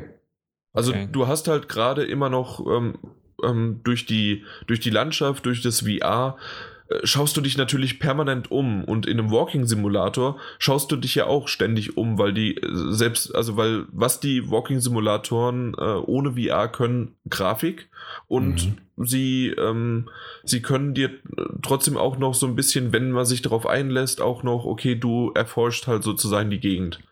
Und das machst du in Robinson auch, aber zusätzlich hast du auch wirklich eine Aufgabe, mhm. die wiederum mehr Spiel reinbringt als bei einem Walking Simulator, was ja immer sozusagen dieses böse, böse ja, Zungen sagen, okay, Walking Simulatoren, du läufst einfach nur blöd durch die Gegend rum. Ja, das Blöde ist, dass sich das ja wirklich inzwischen als Genrebegriff etabliert hat und dass man keinen mhm. anderen Begriff dafür hat. Da habe ich schon auch mal einen Artikel gelesen, dass es dringend nötig wird, dass man dafür eine gescheite Bezeichnung findet. Also für Aber diejenigen da draußen, die nicht wissen, was das ist, also Everybody's Gone to the Rapture oder genau. The Vanishing of Ethan Carter. Die Esther, genau, Firewatch sowas. zu einem gewissen Maße auch, ja. Richtig.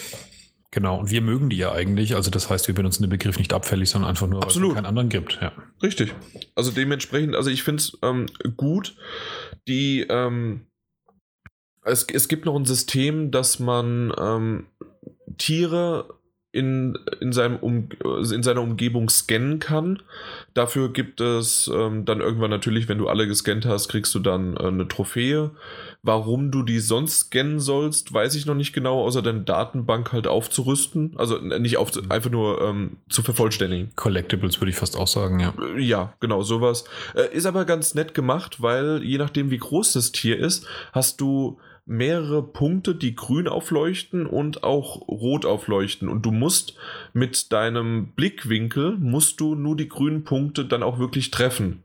Und das Tier bewegt sich natürlich auch und dementsprechend, wenn du mal halt das rote, also so ein kleines Minispiel einfach nur. Mhm, okay. Ähm, ja, und dabei beobachtest du das Tier halt noch ein bisschen mehr. Ist ganz nett gemacht.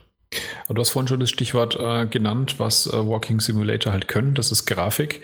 Wir hatten damals ja so ein bisschen äh, widersprüchliche Erfahrungen gemacht. Wir beide ja. haben ja fanden das eigentlich äh, optisch die hübscheste VR-Erfahrung von, von der Gamescom.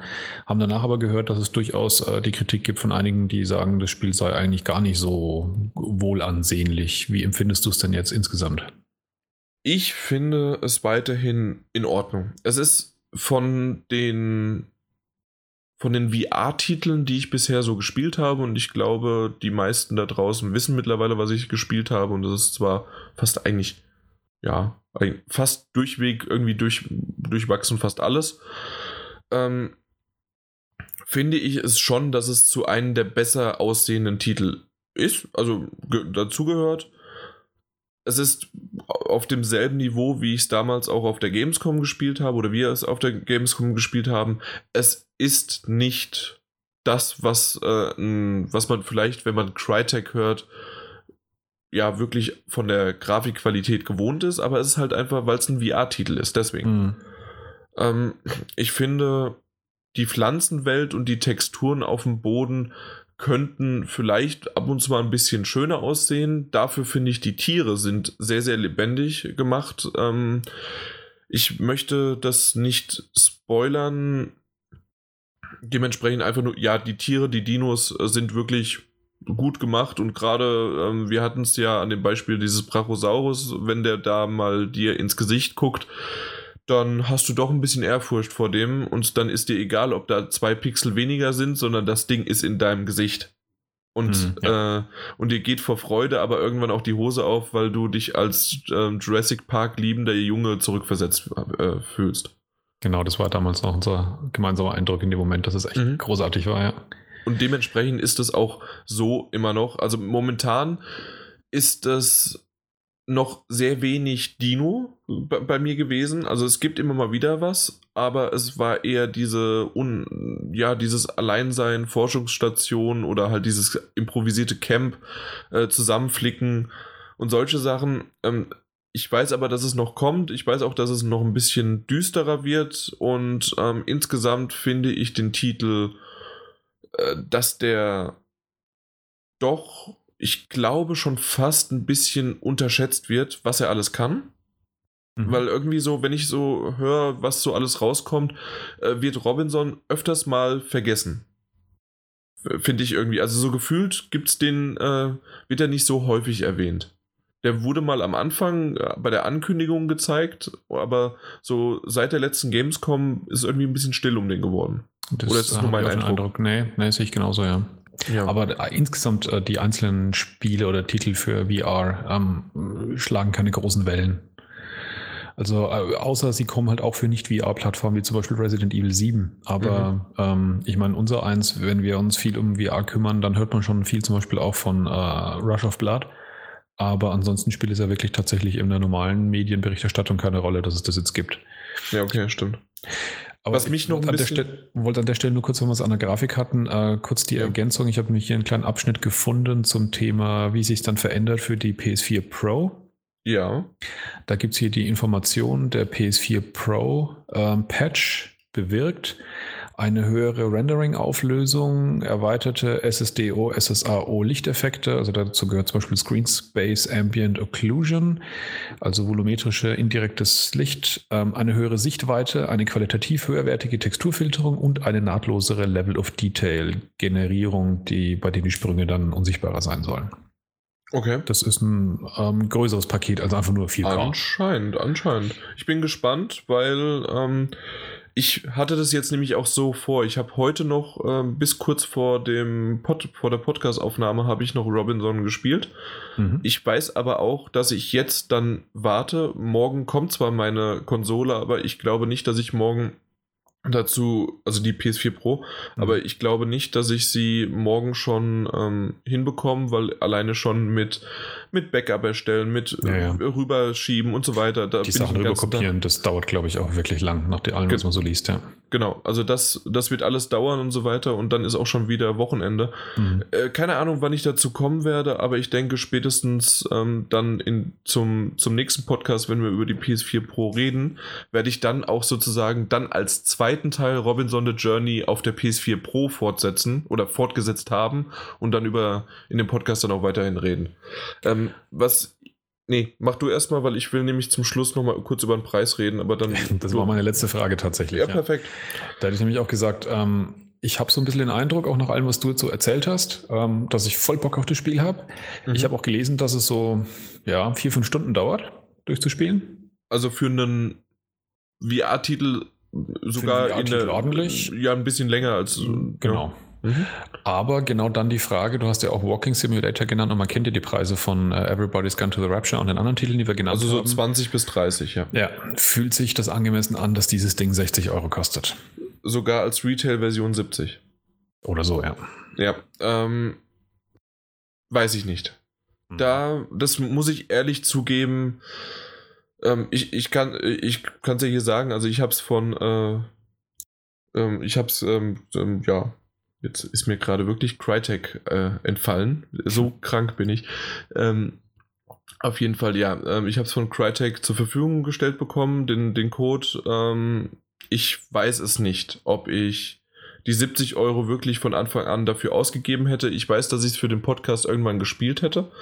Aber ich glaube, ich hätte weniger Bauchschmerzen, es zu dem jetzigen Zeitpunkt, so wie ich es gespielt habe und so wie ich es empfunden habe, hätte ich es, glaube ich, eher in einem 40 bis 50 Euro Titel einsortiert, weil erstens, ja, es ist zwar in Anführungszeichen nur ein besserer Walking-Simulator mit, ich finde die Rätselpassagen schön und wie, wie das Ganze integriert ist auch in die Welt und das, das hat schon gut funktioniert. Also da, das will ich nicht absprechen, dass es nicht nur ein Walking-Simulator ist.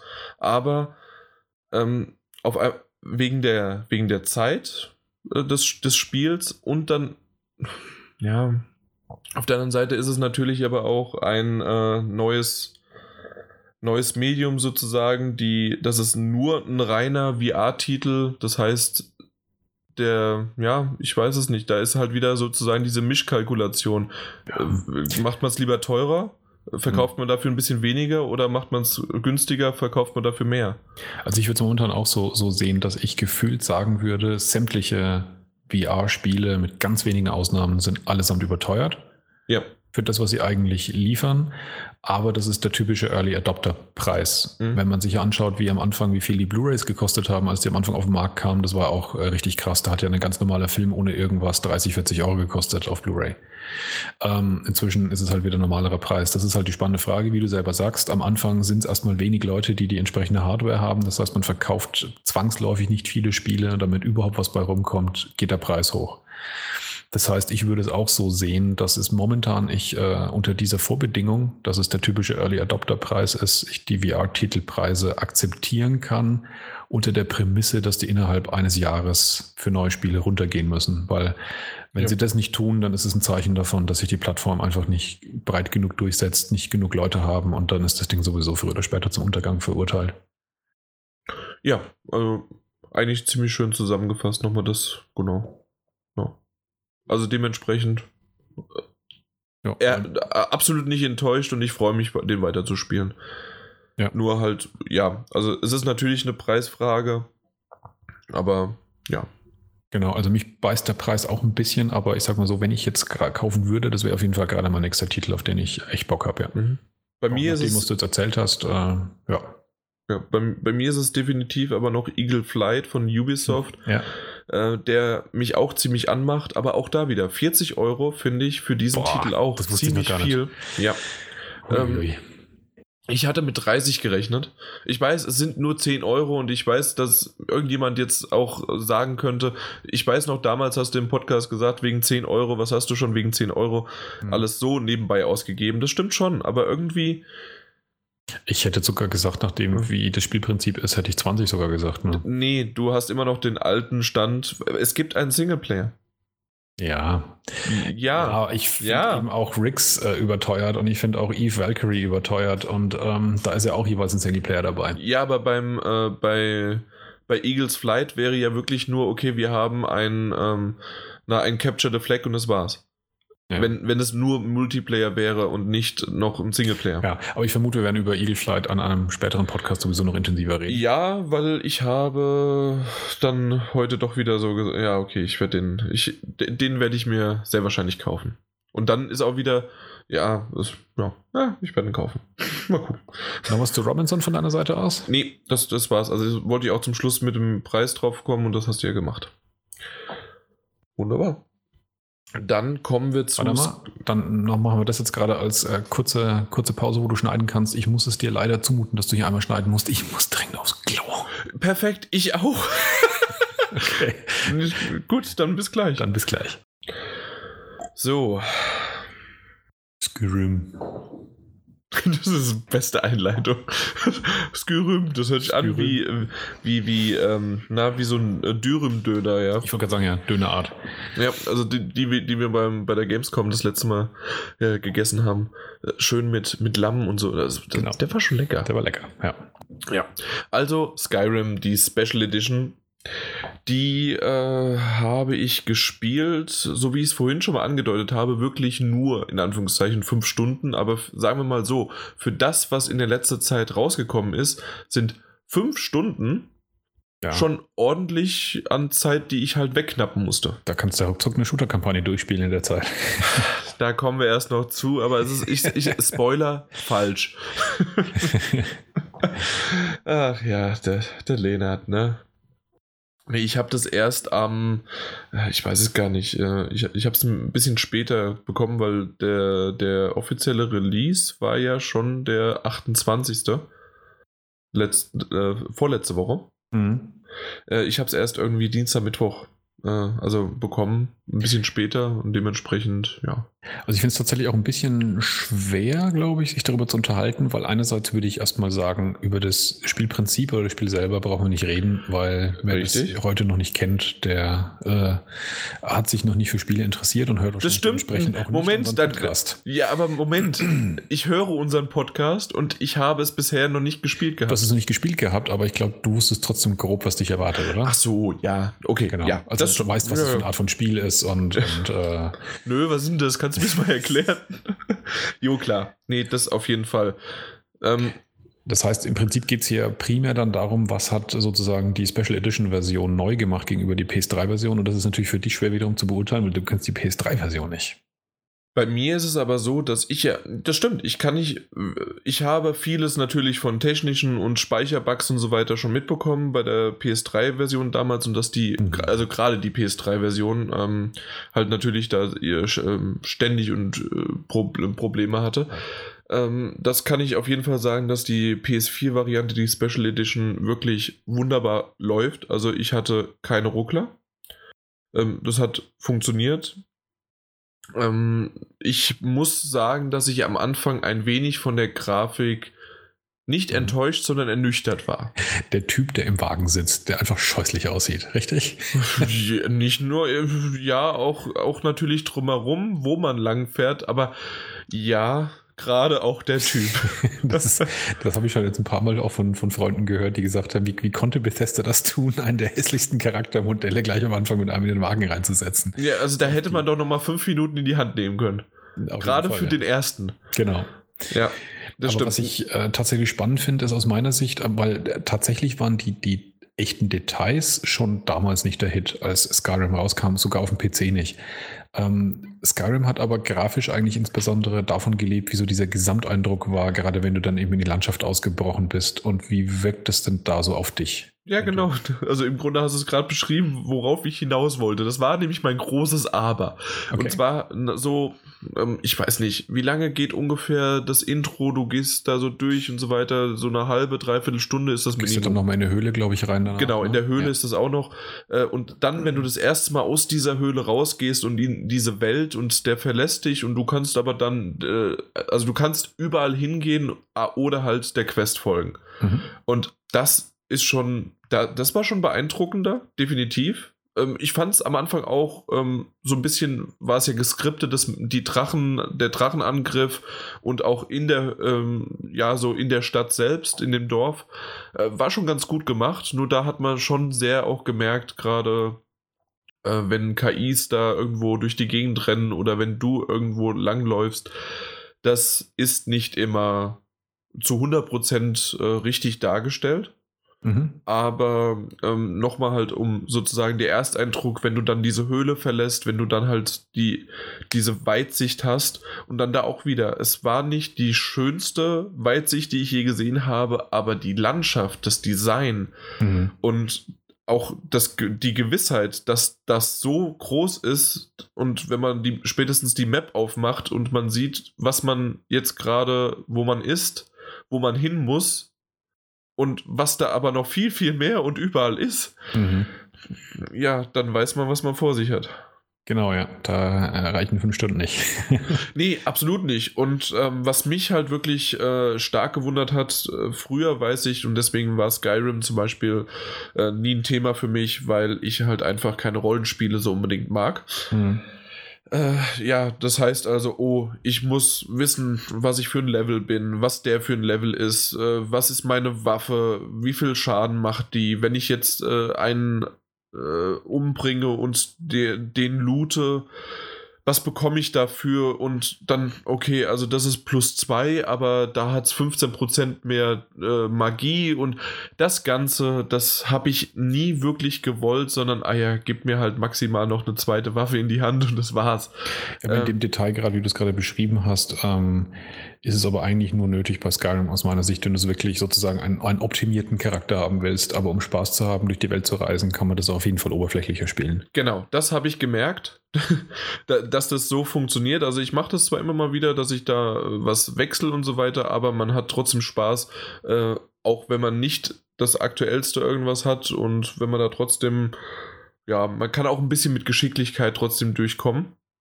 Und ähm, Trotzdem hat mich aber auch, und das hat South Park einfach gemacht, ähm, der Stick of Truth, mhm. hat mich diesem Genre ein bisschen näher gebracht äh, durch seinen Witz und ich wollte halt unbedingt die Geschichte kennenlernen. Mhm. Und ähm, habe aber dann trotzdem halt dieses, okay, ich vergleiche das, ich mache das und so weiter, habe ich dann auch da angewendet. Dementsprechend geht es mir nicht mehr ganz so sehr auf die Nerven. Äh, ich weiß, das ist meine rein persönliche Meinung, weswegen ich es damals nicht gespielt habe, weswegen ich mich jetzt aber gerne mal dran wagen wollte und überhaupt mal wissen wollte, okay, was ist denn dieses Skyrim, was so alle so toll finden, das jetzt sogar nach, ähm, was sind es jetzt mittlerweile, fünf Jahre? 2011 kam es, glaube ich, raus im Winter. Genau, also fünf Jahre fast. Ja. Ähm, dass es no, jetzt sogar nochmal eine Special Edition bekommt und nicht irgendwie in dem Remaster-Schwall von, äh, von der PS4 Anfangszeit, sondern jetzt wirklich und misst sich dann mit aktuellen Shootern, äh, die rauskommen. Dementsprechend hat mich das interessiert und ich finde, es hat auf jeden Fall seine Daseinsberechtigung jetzt auch auf der PS4, gerade für einen wie mich, der es halt einfach noch, bisher noch gar nicht gespielt hat. Und ähm, ich muss auch sagen, auch für mich als PS3-Spieler juckt es mich tatsächlich extrem, auch wenn ich weiß, was ich da für einen äh, zeitlichen ähm, Genickschuss ich mir da selbst ja. versetzen würde in meiner Situation aber weil ich es einfach nur von der PS3-Version her kenne und man der PS3-Version schon damals angemerkt hat, wie du es auch am Anfang beschrieben hast, aber auch aus technischer und grafischer Sicht, dass da schon wirklich alles schon geknirscht und gedampft hat und, und irgendwie noch gekämpft hat, dass es irgendwie noch auf dieser PS3 überhaupt läuft. Ähm, und insofern ist, äh, auch wenn ich schon Screenshots gesehen habe und ich dir recht gebe, dass es natürlich nicht mehr State-of-the-Art-Grafik ist, was das Ding liefert, Nein. es ist trotzdem bedeutend hübscher als äh, das, was ich von der PS3-Version noch im Kopf habe.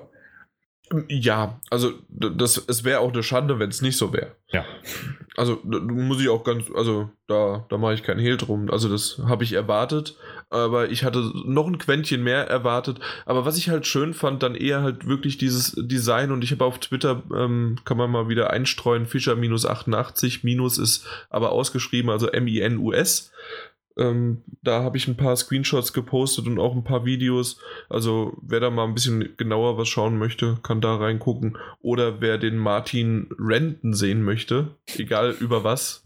Äh, also im Grunde, gibt dem also, wenn er nicht sowieso schon das Thema gefunden habt und er hat irgendwie drei Stunden nichts gesagt, schreibt mal an, gucke mal da und dann gibt es einen neuen Tweet und er ärgert sich.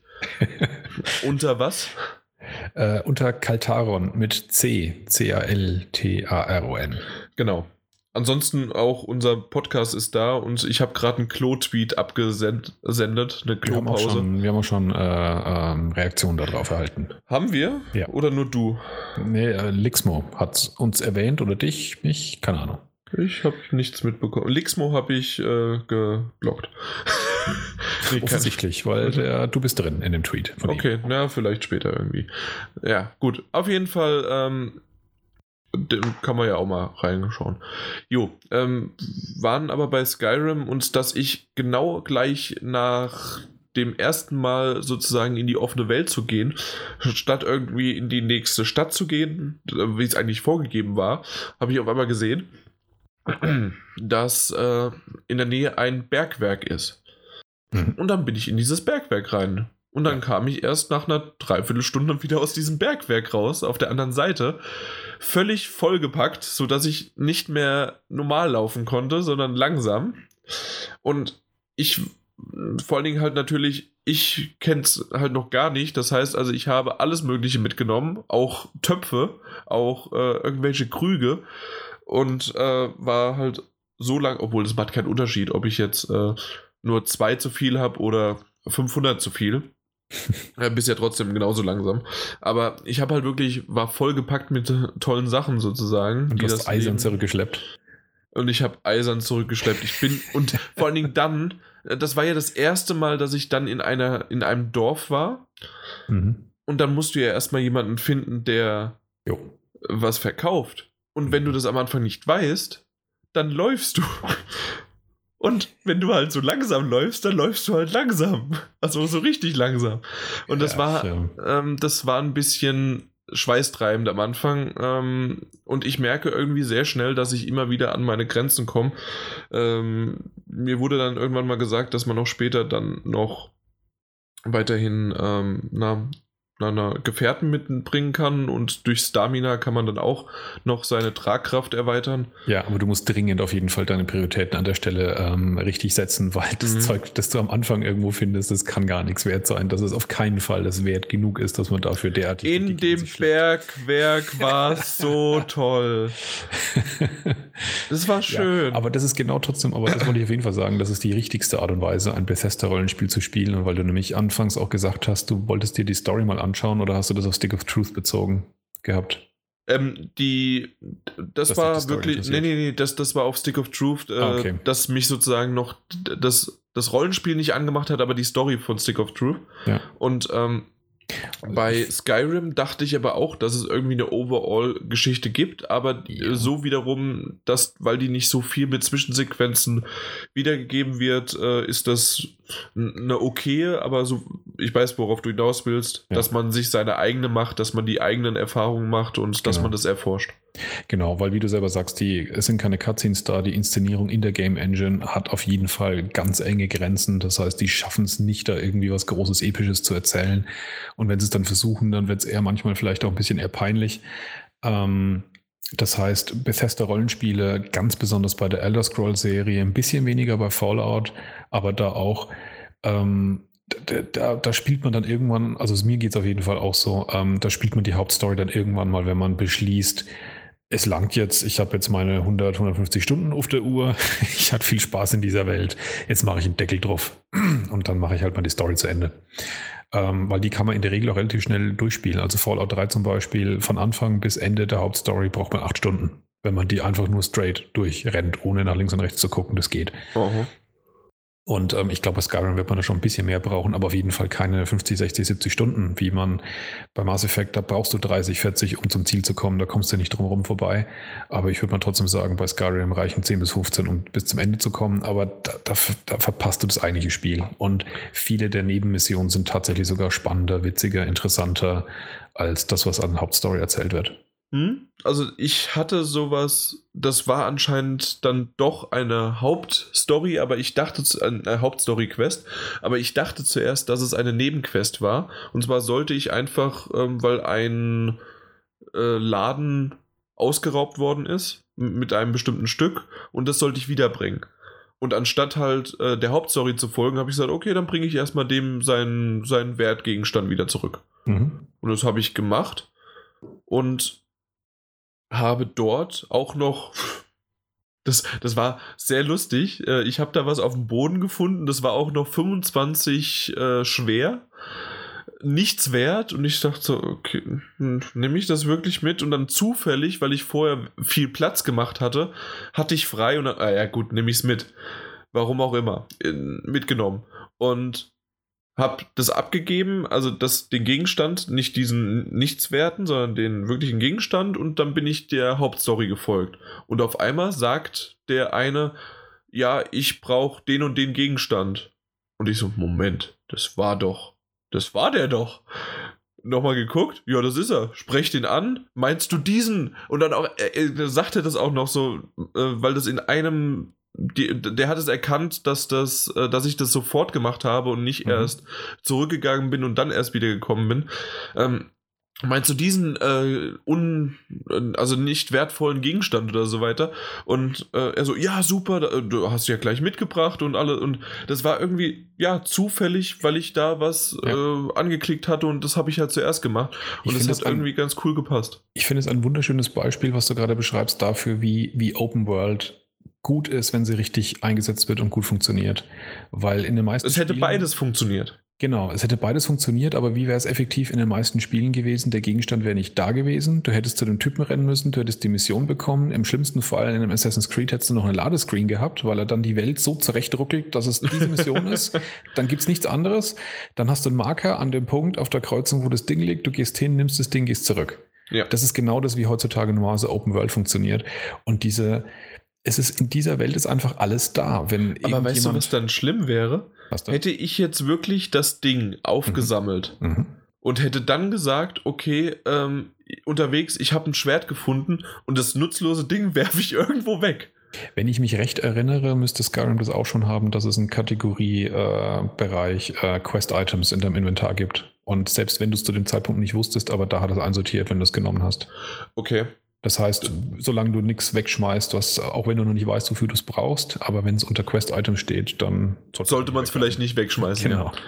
Ja, also weil, weil ansonsten, das war jetzt gerade so mein Gedanke, okay, ich bin irgendwo in der Pampa, schmeiß das weg und dann sagt er, ja, das ist da. Ja, nee, da ist es nicht mehr. Ja, aber das Spiel bestraft dich zum Beispiel jetzt auch nicht großartig, wenn du halt äh, in diesem ersten Kaff halt einfach an einem gewissen Punkt sagst, die gehen mir alle auf die Nerven und bringst sie alle um ähm, dann gehen auch manche Quests zu und äh, die Welt reagiert dann anders auf dich und das Aha. Ganze wird mit berücksichtigt, aber das ist ein, ist ein Vorgehen, das, für das dich das Spiel, das Spiel per se erstmal nicht richtig bestraft. Dann bist du halt ein böser Charakter, du kriegst dann halt äh, positive Affinitäten zu anderen Gruppen und dafür sind halt normale Stadtgardisten dann eher gegen dich.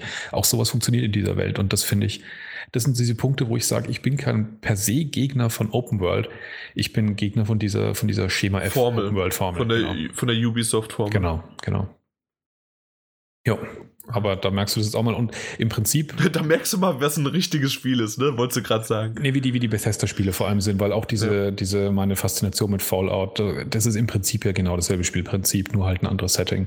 Aber ansonsten hast du genau dieselben Abläufe und genau dieselben äh, äh, Punkte, auf die das äh, vom Gameplay und von der Faszination hinausläuft. Mhm. Hast du noch Fragen?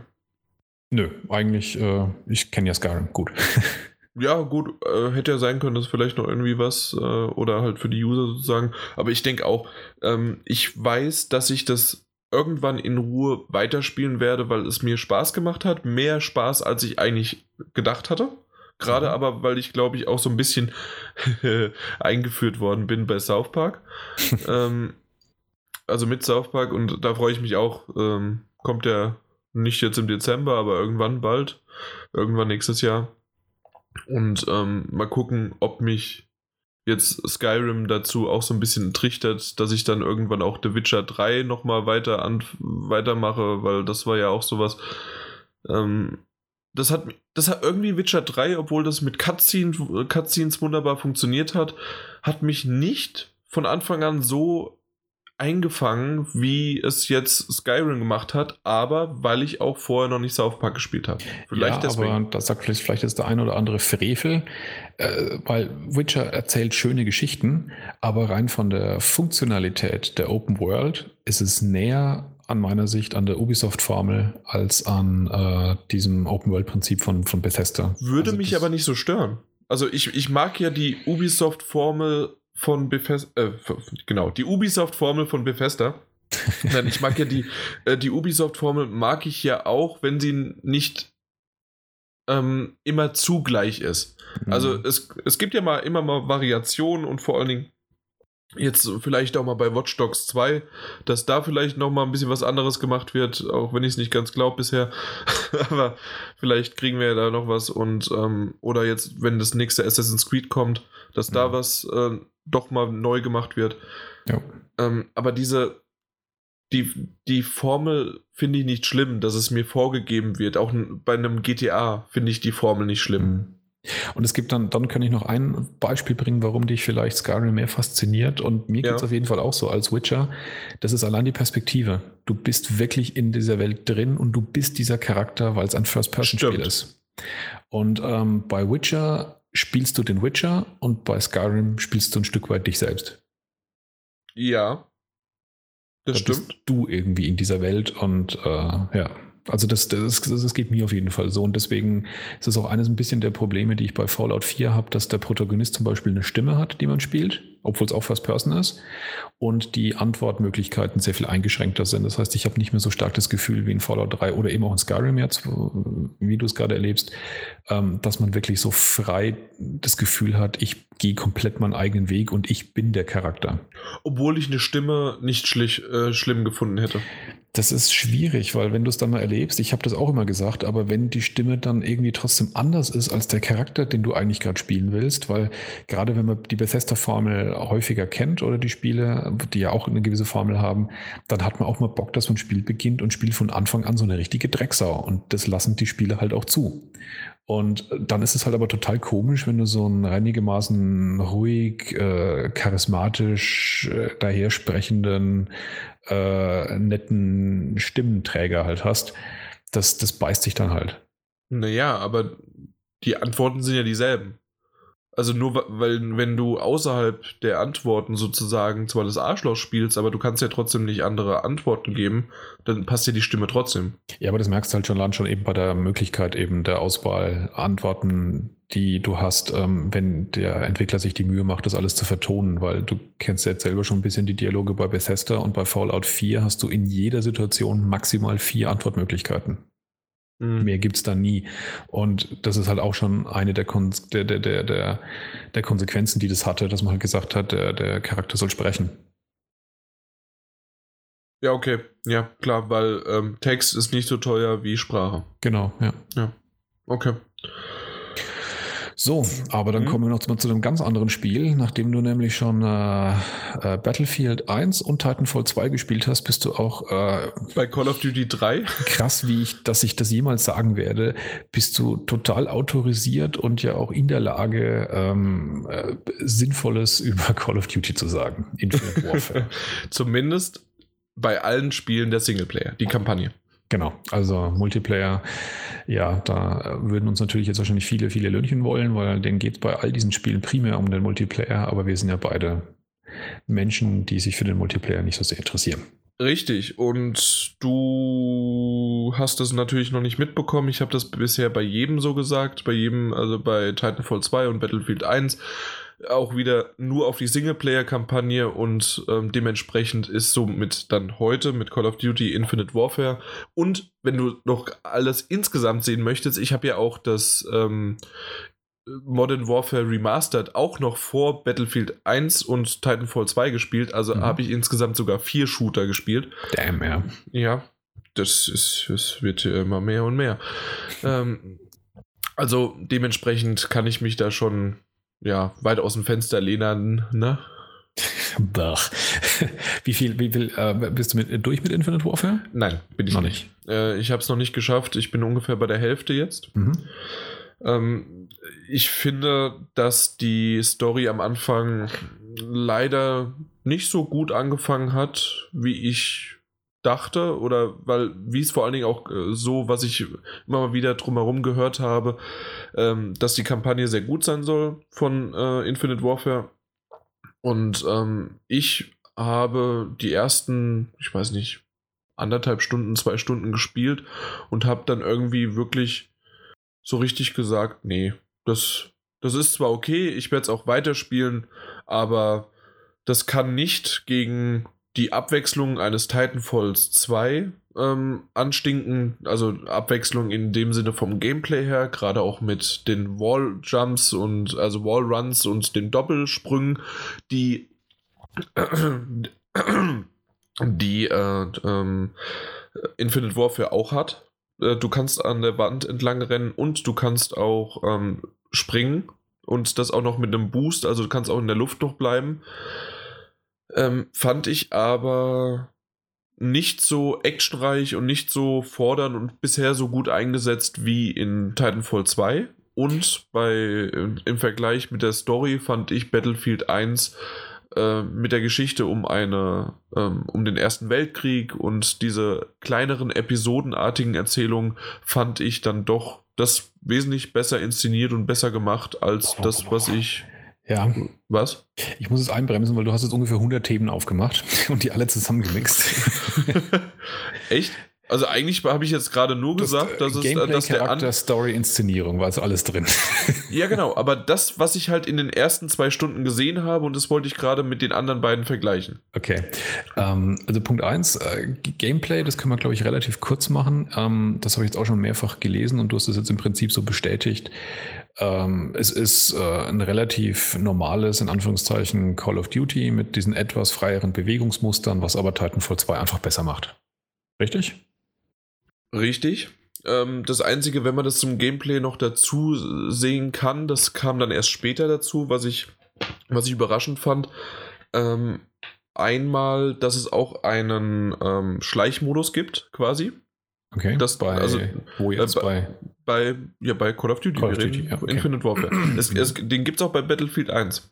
Also Okay. einen Schleichmodus. Ähm, da hast du, ja, hör dir Ja. den an. Ja, ja, ja, nochmal. ja okay. Ich wollte jetzt nur wissen, ob Ja. du gerade noch Titanfall weil Ja, nee, nee, nee, Titanfall 2 bei, bei Modern, bei Mhm. Infinite Warfare äh, gibt es einen Schleichmodus, da wird dir auch richtig wie auf einem kleinen Radar in der Mitte um dein Zielkreuz, wird dir angezeigt, wie mit so ähm, aus, wie, wie so eine, wie so ein Erdbeben-Ausschlagsbarometer, in, aus welcher Richtung gerade dich jemand sehen könnte.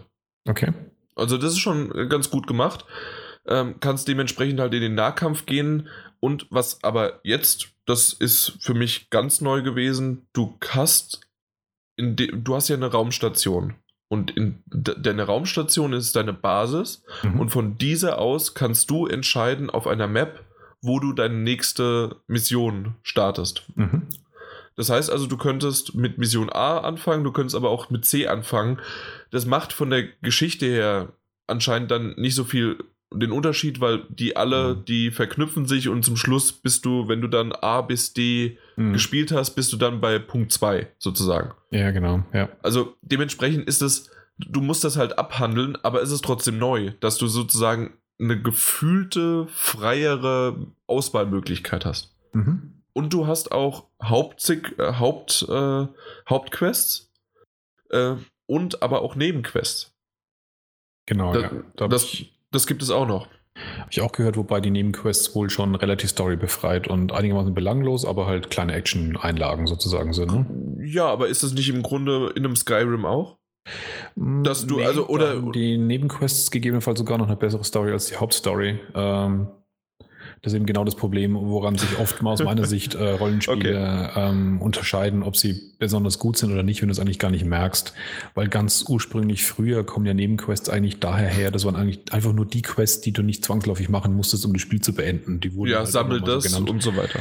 Genau, und bevor es aus einer Zeit noch, in der es keine automatischen Questlogs gab, ähm, hast du das ja selber als Spieler auch gar nicht erkannt oder unterscheiden können.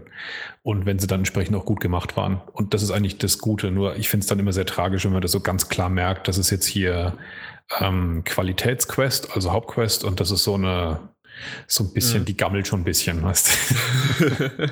ja, also genau, die, war, die ist nicht mehr ganz frisch, aber genau. zu 30% günstiger hast du da. ja. Das ist dann im Season Pass. Rein von der Gameplay-Abwechslung her ähm, hat ja Titanfall 2 dann wiederum die Titans und da gibt es ja die Raumgefechte.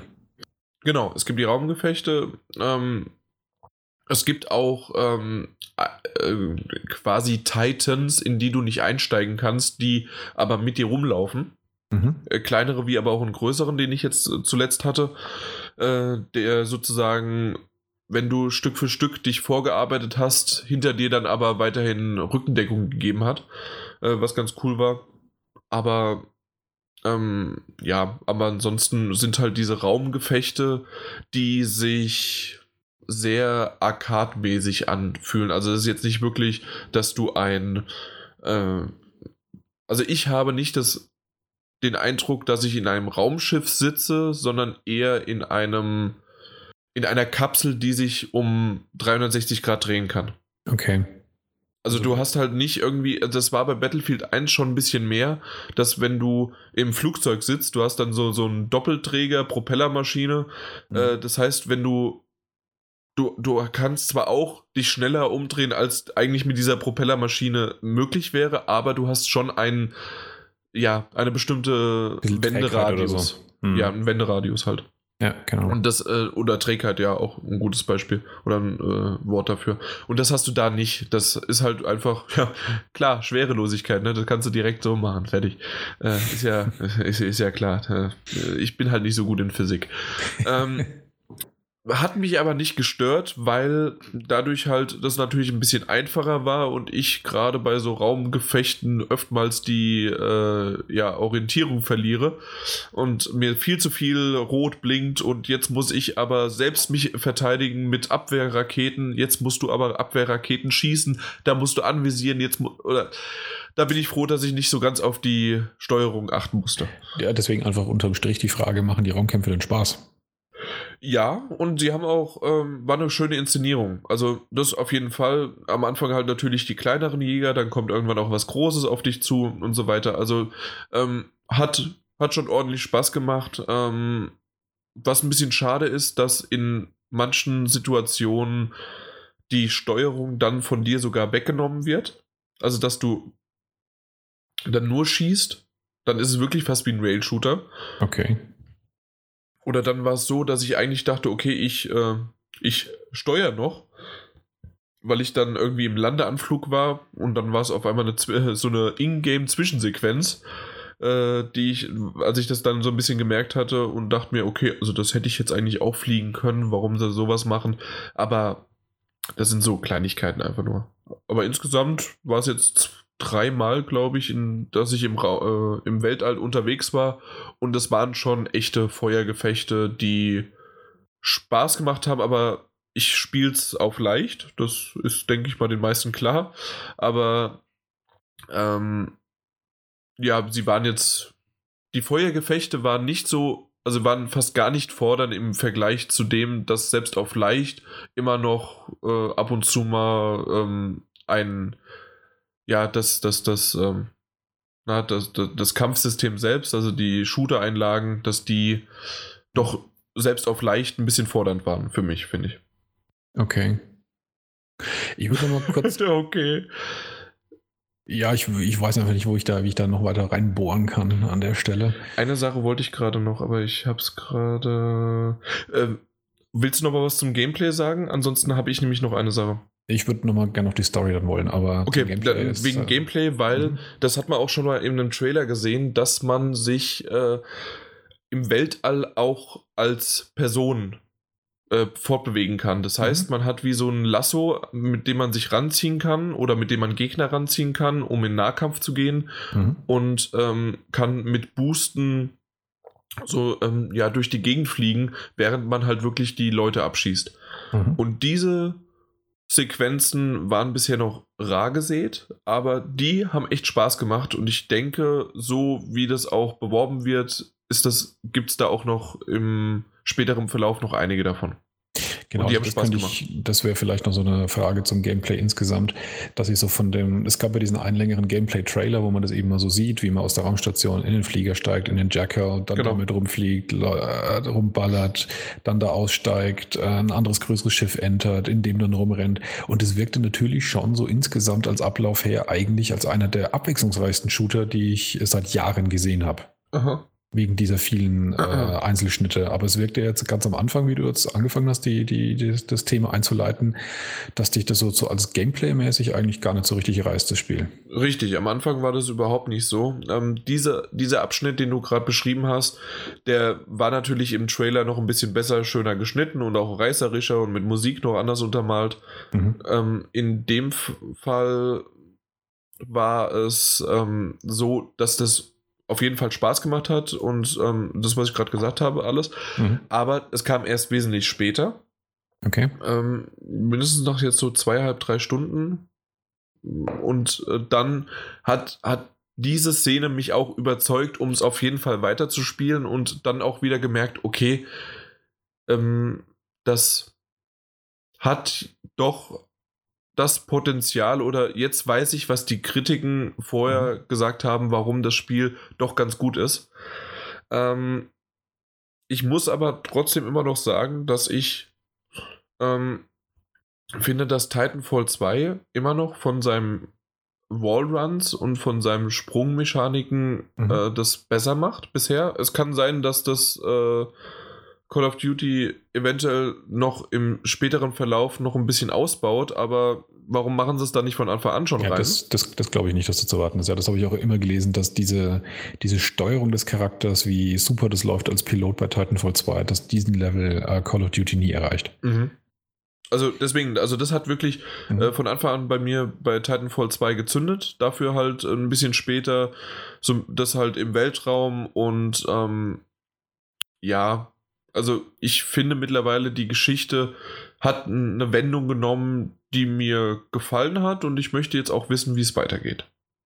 Also das, Mhm. also und ich denke mal, das ist eigentlich schon für eine Shooter-Story mehr, als man eigentlich so Ich wollte gerade sagen, könnte. also ich kenne, ich habe jetzt schon ein paar, nicht, nicht alle, aber ein paar Call of Duty-Kampagnen gespielt und auch Battlefield-Kampagnen und du müsstest mich jetzt echt schütteln. Ich könnte dir nicht den Inhalt einer einzigen Geschichte tatsächlich wiedergeben, wer jetzt da der Bösewicht war oder um was es eigentlich im Großen und Ganzen geht. Selbst bei Modern Warfare 1 weiß ich es nicht mehr.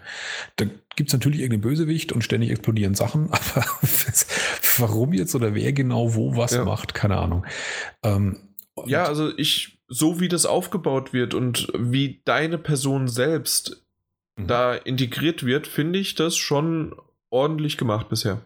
Also ich habe das auch so gehört, dass es äh, von der Story her eigentlich ähm, eines der spannendsten, wenn nicht das spannendste Call of Duty überhaupt ist. Also nicht die beste Story aller, aller der ganzen Welt, sondern halt für Call of Duty Spiel Ja. ist, es, äh, ist es so. Dass es die, ähm, und da würde es mich auch nochmal interessieren, ob du das so äh, auch bestätigen würdest, dass es die, ähm, die interessantesten Charaktere auch hat. Also sowohl deinen eigenen, aber auch Ja, andere Es, Charaktere. es gibt drei Charaktere, die, wenn du es jetzt gerade so gesagt hast, die mir sofort einfallen und Mhm. die sind auch bei mir hängen geblieben, vor allen Dingen der eine, weil der aber auch ein schon, ich sag mal, relativ berühmter Schauspieler ist. Also der spielt in einer Serie mit und hat ein sehr Game markantes Gesicht. Wie bitte? Game of Thrones. Nein, nein, nein, so groß nicht. Doch, aber der ist doch, der kommt doch davor, oder? Der aus Game of Thrones. Was? Dachte ich. Also entweder dann. Moment. In. Meinst du einen farbigen? Nee. Ja, gut. Den meine ich. Aber stimmt. Den Jon Snow. ja, stimmt. Ähm, da der nur in Videos auftaucht, Okay. ist der äh, bisher, bei mir zumindest, Mhm. ähm, ist der noch nicht so und dann noch so ein bisschen verzerrt und verwackelt, so, so Übertragungsfehler-Videos, mhm. ähm, ist der bei mir noch nicht so sehr auf dem Schirm gewesen, außer in literally sozusagen, also buchstäblich ähm, Okay. auf dem Schirm gewesen. Ähm, ich hatte mit meinem Kompagnon äh, mehr zu tun und Mhm. der war ein, das ist bei Supergirl der Serie, Mhm. Ähm, ist das ein, ja, das ist der Schwarze bei Supergirl. Also das, äh, ich, ich weiß nicht, wie der Schauspieler heißt, aber der ist es definitiv. Und der hat ein sehr markantes Gesicht und die Gestiken und wie er das Ganze spielt, ist wirklich super gemacht. Ähm, wenn du es jetzt so sagst, ja stimmt, na klar ist es Jon Snow. Ähm, das ist mir gar nicht so aufgefallen. Mein Gott, und ich gucke auch Game of Thrones. Ja, und dann Wow. aber neben, dem, neben Story und Charaktere oder beziehungsweise neben den Charakteren noch eben die Aussage, die ich gelesen habe, die ich auch faszinierend fand, war, dass der, der zugrunde liegende Konflikt, der sich in dem Spiel ergibt, ähm, dass das einer der, der interessantesten und nachvollziehbarsten und komplexesten wäre, den man bisher auch überhaupt in, einem, in so einem Kriegsshooter gesehen hätte, wo auch so dieses typische Gut und Böse nicht so ganz eindeutig identifizierbar ist. Das stimmt, also das wird selbst jetzt am Anfang schon so angedeutet, indem man halt, okay, es geht halt um den Kampf um äh, zweier Zivilisationen sozusagen und ähm, ja, genau. Wer hat denn jetzt eigentlich davon dann recht? Wer hat das Recht, da zu sein und wer hat damit eigentlich angefangen und warum und so weiter? Ich weiß noch nicht, äh, natürlich nicht alles. Ähm, man hat viel noch nicht erfahren, die Gründe. Mhm. Und ich glaube, genau dieses Verwaschen, äh, das hat sich schon ein bisschen angedeutet, aber warum genau jetzt eigentlich wer was macht und die Intention, äh, das kommt alles noch. Gut, jetzt also mal gemessen an ähm, dem, was du mir bisher auf meine Fragen geantwortet hast, würde ich sagen, klingt total super. Deine Einleitung war aber, nee, das ist es eigentlich nicht. Kannst Exakt, du, aber das war auch. Kriegst du das äh, hin, diesen Kontrast irgendwie zu erklären, wo der herkommt? Ja, weil es die ersten zwei Stunden nicht so schön waren oder anderthalb Stunden. Das Ach waren so. halt wirklich. Ähm, ich, ich hatte das ja gesagt und dann hattest hm. du mich unterbrochen, weil ich habe so viel eingeleitet und du wolltest schnell alles aufarbeiten. Hm. Äh, bei mir wäre halt sozusagen ein großes Aber danach dann gekommen mit, ja, ähm, danach hat sich aber geöffnet. Okay. Und ich finde es momentan absolut äh, komisch, warum die ersten zwei Stunden so sind. Wenn es hm. aber dann in Stunde 3, 4, 5 äh, doch komplett anders laufen kann und vor allen Dingen auch von der Story und wenn man sozusagen die äh, Entscheidungsfreiheit hat, in Anführungszeichen, wo man äh, dann als nächstes hingehen kann und ähm, ja, so, so Kleinigkeiten, die aber für den Call of Duty wirklich was Neues sind. Du kannst auf der Raumstation rumlaufen und nicht irgendwie erstmal, also du, du hast nicht wie okay, du bist jetzt fertig mit der Mission und du musst dann auswählen, jetzt direkt danach dann, ja, machst jetzt da weiter, da weiter, sondern du kommst zur Raumstation zurück und du kannst auch erstmal zum Schießstand gehen oder du kannst in den einen Aufenthaltsraum gehen und kannst dir die hm, aktuelle News, ja. die aktuelle News angucken, was gerade, was du gemacht hast, wird in äh, so ein bisschen propagandamäßig in der News gezeigt, hier, wir haben jetzt das geschafft und das ist explodiert und so weiter. Okay, das ist cool. Also das, das hat was und dafür gibt es auch eine Trophäe, dass du dir äh, das angeguckt hast. also eine News dann, ja. So, letzter Bereich aus meiner Sicht, den wir noch da ansprechen sollten oder müssen, ist die technische Seite. Ähm, ja. Da habe ich einerseits gehört, dass die Cutscenes richtig geil sein sollen, also von der Qualität. Weiß ich nicht, ob du das so bestätigen kannst oder die, ob die dir ins. Äh, Was meinst du von der Qualität? Äh, wirklich von der Grafik her oder von der, von der Erzählweise? Also es gibt wohl so vorgerenderte Movies oder Filme, die halt während ja. des äh, Dings laufen. Da habe ich jetzt zum Beispiel gehört, dass äh, ich in einem Test gelesen habe, dass der sich zwei, dreimal hinblinzeln musste, um überhaupt noch zu erkennen, dass das keine, keine Schauspieler waren. Ja, das kann ich bei dem, wie gesagt, bei dem schwarzen Schauspieler von Supergirl mhm. wirklich so sagen, weil ich den halt auch im realen Leben kenne und ich habe den sofort erkannt. Okay. Und das ist ja im Grunde, also, mhm. ähm, ja, man hat vielleicht auch, ähm, na, wie heißt der, Kevin Spacey in Call of Duty mhm. erkannt, aber man hat es aber auch 50 Mal vorher gewusst. Den ich, ich kenne nicht mal seinen Namen und ich wusste sofort, aha, das war der von Supergirl. Und ja. Supergirl ist jetzt nicht wirklich eine Serie, die ich so verfolge, aber das so, so identisch war der halt einfach. Ja, also zu seinem Real, äh, Realsein. Aber was vor allen Dingen jetzt noch ganz kurz, dann, mhm. ähm, es gibt auch mehrere Zwischensequenzen, die ähm, im Weltall spielen und die einfach nur Raumschiffe zeigen, also gar nicht Menschen. Mhm. Und die sehen auch bombastisch gut aus, gerade dann auch mit dem Planeten noch im Hintergrund. Da habe ich auch einen Screenshot auf Twitter ge äh, gepostet. Das ist unglaublich gut. Okay. Ähm, du hast ja, du, wenn ich mich recht erinnere, mehr oder weniger jeden Call of Duty Kampagnentitel der letzten Zeit mal zumindest angespielt oder durchgespielt.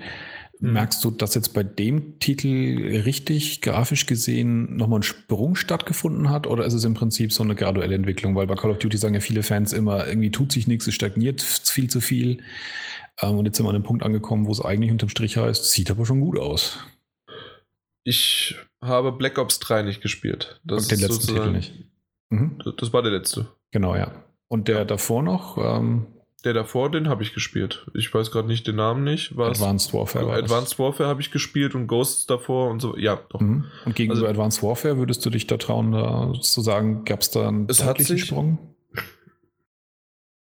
Das, das, ist so ein bisschen komisch. Also die Zwischensequenzen habe ich ja eben gerade gesagt, habe ich sogar das Wort bombastisch gesagt. Mhm. Ähm, die Ingame-Situationen sind sehr unterschiedlich. Mal gab es wirklich sehr, sehr schöne äh, auch Reflexionen oder ähm, ja, Texturen auf dem Boden, die gut aussahen.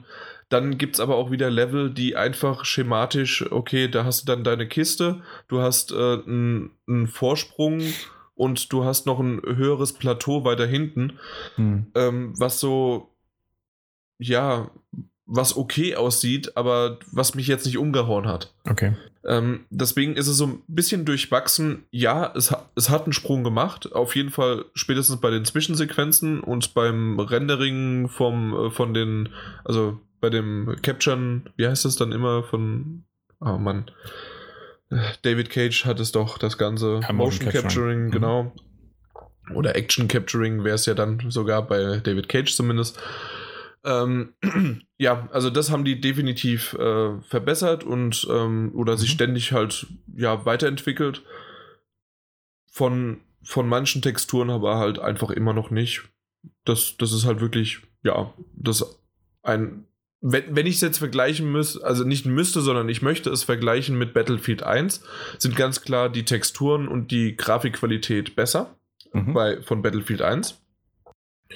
Aber ähm, so das Insgesamte, was dann auch ein äh, Call of Duty, in, also jetzt in dem Fall Infinite Warfare, dann da bietet, gerade auf dem, ja, auf dem einen Planeten, ähm, auf dem ich zuletzt war, das hat schon ordentlich was. Äh, ich, ich weiß nicht, ob du den Screenshot gesehen hast. Im Hintergrund dann eine Art von Saturn mit einem Ring obendrauf. Und auch wenn das ähm, auch wenn es im Grunde nur am Horizont ist, zeigt das sowas von eine coole Szene und dann noch mit Lichteffekten, dann ist mhm. das nicht nur einfach ein Bild, sondern dann ist das wirklich, dass du auf diesem Planeten bist und dann bist du da auch mittendrin, finde ich. Unter dem Vorbehalt, dass du es jetzt nicht durchgespielt hast, und wir treten jetzt einfach mal die Annahme, ja. dass es jetzt so cool bleibt, wie es jetzt zuletzt gewesen ist. Also, dass dieser Anfangshänger ja. überstanden ist. Ähm, würdest du es dann, äh, Multiplayer, wie gesagt, klammern wir ja komplett aus, Natürlich, also die Singleplayer-Kampagnen gegenübergestellt, wie würdest du es neben den anderen beiden Titeln einordnen? Ich habe mir lang Gedanken drüber gemacht. Ähm, ich gehe, weil, weil ich einfach, ja, ich mag zwar Shooter, ich mag zwar ähm, Gameplay-Mechaniken, aber ich mag vor allen Dingen Story. Mhm. Und ich finde die Story von Battlefield 1, auch wenn es nur quasi episodenartige Kurzgeschichten sind, die man spielt, mhm. wesentlich schöner inszeniert als das, wenn es jetzt eine langgezogene Geschichte ist, wie bei Titanfall 2 oder bei Infinite Warfare. Mhm. Ähm, dementsprechend, wenn es so nach der Geschichte einzuordnen ist, dann ist es wirklich es ist, es ist verdammt schwierig irgendwie. Dann würde ich trotzdem aber Battlefield 1, danach dann Call of Duty und dann Titanfall 2 sagen. Mhm. Wenn es nach dem Gameplay kommt, würde ich wirklich sogar Titanfall 2 fast schon an erster Stelle setzen, weil es halt einfach eine sehr schöne Innovation in diesem Shooter, wenn man von Innovation überhaupt sprechen kann, aber zumindest eingesetzte Gameplay-Mechaniken. So würde ich sagen. Mhm. Ähm, äh, sehen und danach ist Call of Duty und Battlefield auf demselben Platz. Also da tun die sich beide nichts. Da ist es einfach, glaube ich, die Präferenz, was man lieber mag. Mag man lieber jetzt einen Sci-Fi-Action-Shooter im Weltall oder mag man lieber äh, wieder mal, äh, wieder mal, ist ja schon wirklich ewig lang her, dass man im Ersten Weltkrieg unterwegs war. Ähm, ja, dementsprechend ist da, glaube ich, eher die Präferenz da so gesehen ähm, was man da so entscheiden müsste. Ich, ich tue mir wirklich schwer, weil ja, ich muss zugeben, ich habe halt Battlefield, äh, Battlefield, ähm, ich habe ähm, Infinite Warfare jetzt noch nicht beendet. De dementsprechend weiß ich nicht, wie die Story ausgeht und wie das Ganze ist. Aber ich, ich möchte aber auch Titanfall 2, sagen wir mal so, nicht komplett überbewerten. Ich, ich hab's gemocht, ganz klar. Mhm. Und ähm, ich sehe den so ein bisschen als ja im Sandwich von den beiden Großen an. ähm, EA hat da so ein bisschen auch wahrscheinlich auf seine ja, wir, wir hauen alles raus, um so viel wie möglich von seiner Konkurrenz zu vernichten, selbst wenn dabei Titanfall 2 und so sieht es leider momentan aus, untergeht äh, sind es trotzdem ein paar Kunden, die lieber Titanfall 2 gekauft haben als äh, Infinite Warfare, was wiederum Infinite Warfare dann halt im Gegensatz zu Battlefield 1 dann schwächt. Irgendwie kann ich es mir nicht anders vorstellen, warum EA das so überhaupt macht. Was ich ein bisschen schade finde, dass man halt sozusagen dann Titanfall 2 den Fraß vorwirft. Ja, also, dass man, ja. dass man Spiele zu so einem, so einem ähm, konzerntaktischen Vorgehen missbraucht, so würde ich es mal bezeichnen. Das ist wirklich tragisch, ja. Genau. Und also dann am Ende wahrscheinlich schlussendlich, auch wenn es jetzt schon diese, diese Aussagen von EA gibt, sie halten trotzdem natürlich am Franchise fest, auch wenn sich das jetzt gerade verkauft hat wie Ziegelsteine.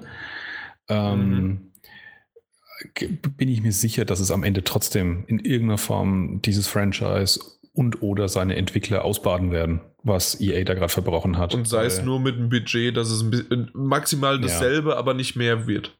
Genau, ja, dass es äh, auf jeden Fall anders damit umgegangen wird, als wenn es sich hätte voll entfalten können und vielleicht ein richtig geiler Erfolg geworden wäre, ja. Ich auf denke, im Frühjahr hätte das nächstes Jahr was äh, anders ausgesehen. Oder, Sehe ich auch oder, komplett oder, so. oder sogar äh, einfach früher gesetzt. Also ja. sogar noch vor Battlefield 1 irgendwann. Ja. Aber dann nochmal zurück zu äh, Call of Duty, zumindest ja. jetzt ähm, unterm Strich diese, diese wahnsinnig ähm, stark ausgeprägten Negativstimmen, die man auch von vielen Call of Duty-Fans hört. Wenn wir an der Stelle auch wiederum den Multiplayer ausblenden aus Sicht kann ich des nicht nachvollziehen. Singleplayers, ja, das, das, was ich vermutet habe. Genau, kann ich absolut nicht nachvollziehen. Ich hatte es am Anfang selbst obwohl ich gesagt habe, okay, ja, das war jetzt äh, anderthalb Stunden, zwei Stunden waren okay, aber jetzt, ja, also war, war nur okay hätte ich trotzdem diese negativen Stimmen und dass der Trailer einer der Schle äh, am meisten minus bewertesten Daumen der Geschichte von YouTube ist und so weiter. Das kann ich alles, also das ist, das ist das Internet. Es gibt nur negativ oder positiv, mhm. also eine 10 oder eine 1. Es gibt keine, ja. es gibt keine 5, keine 6 oder sonst was.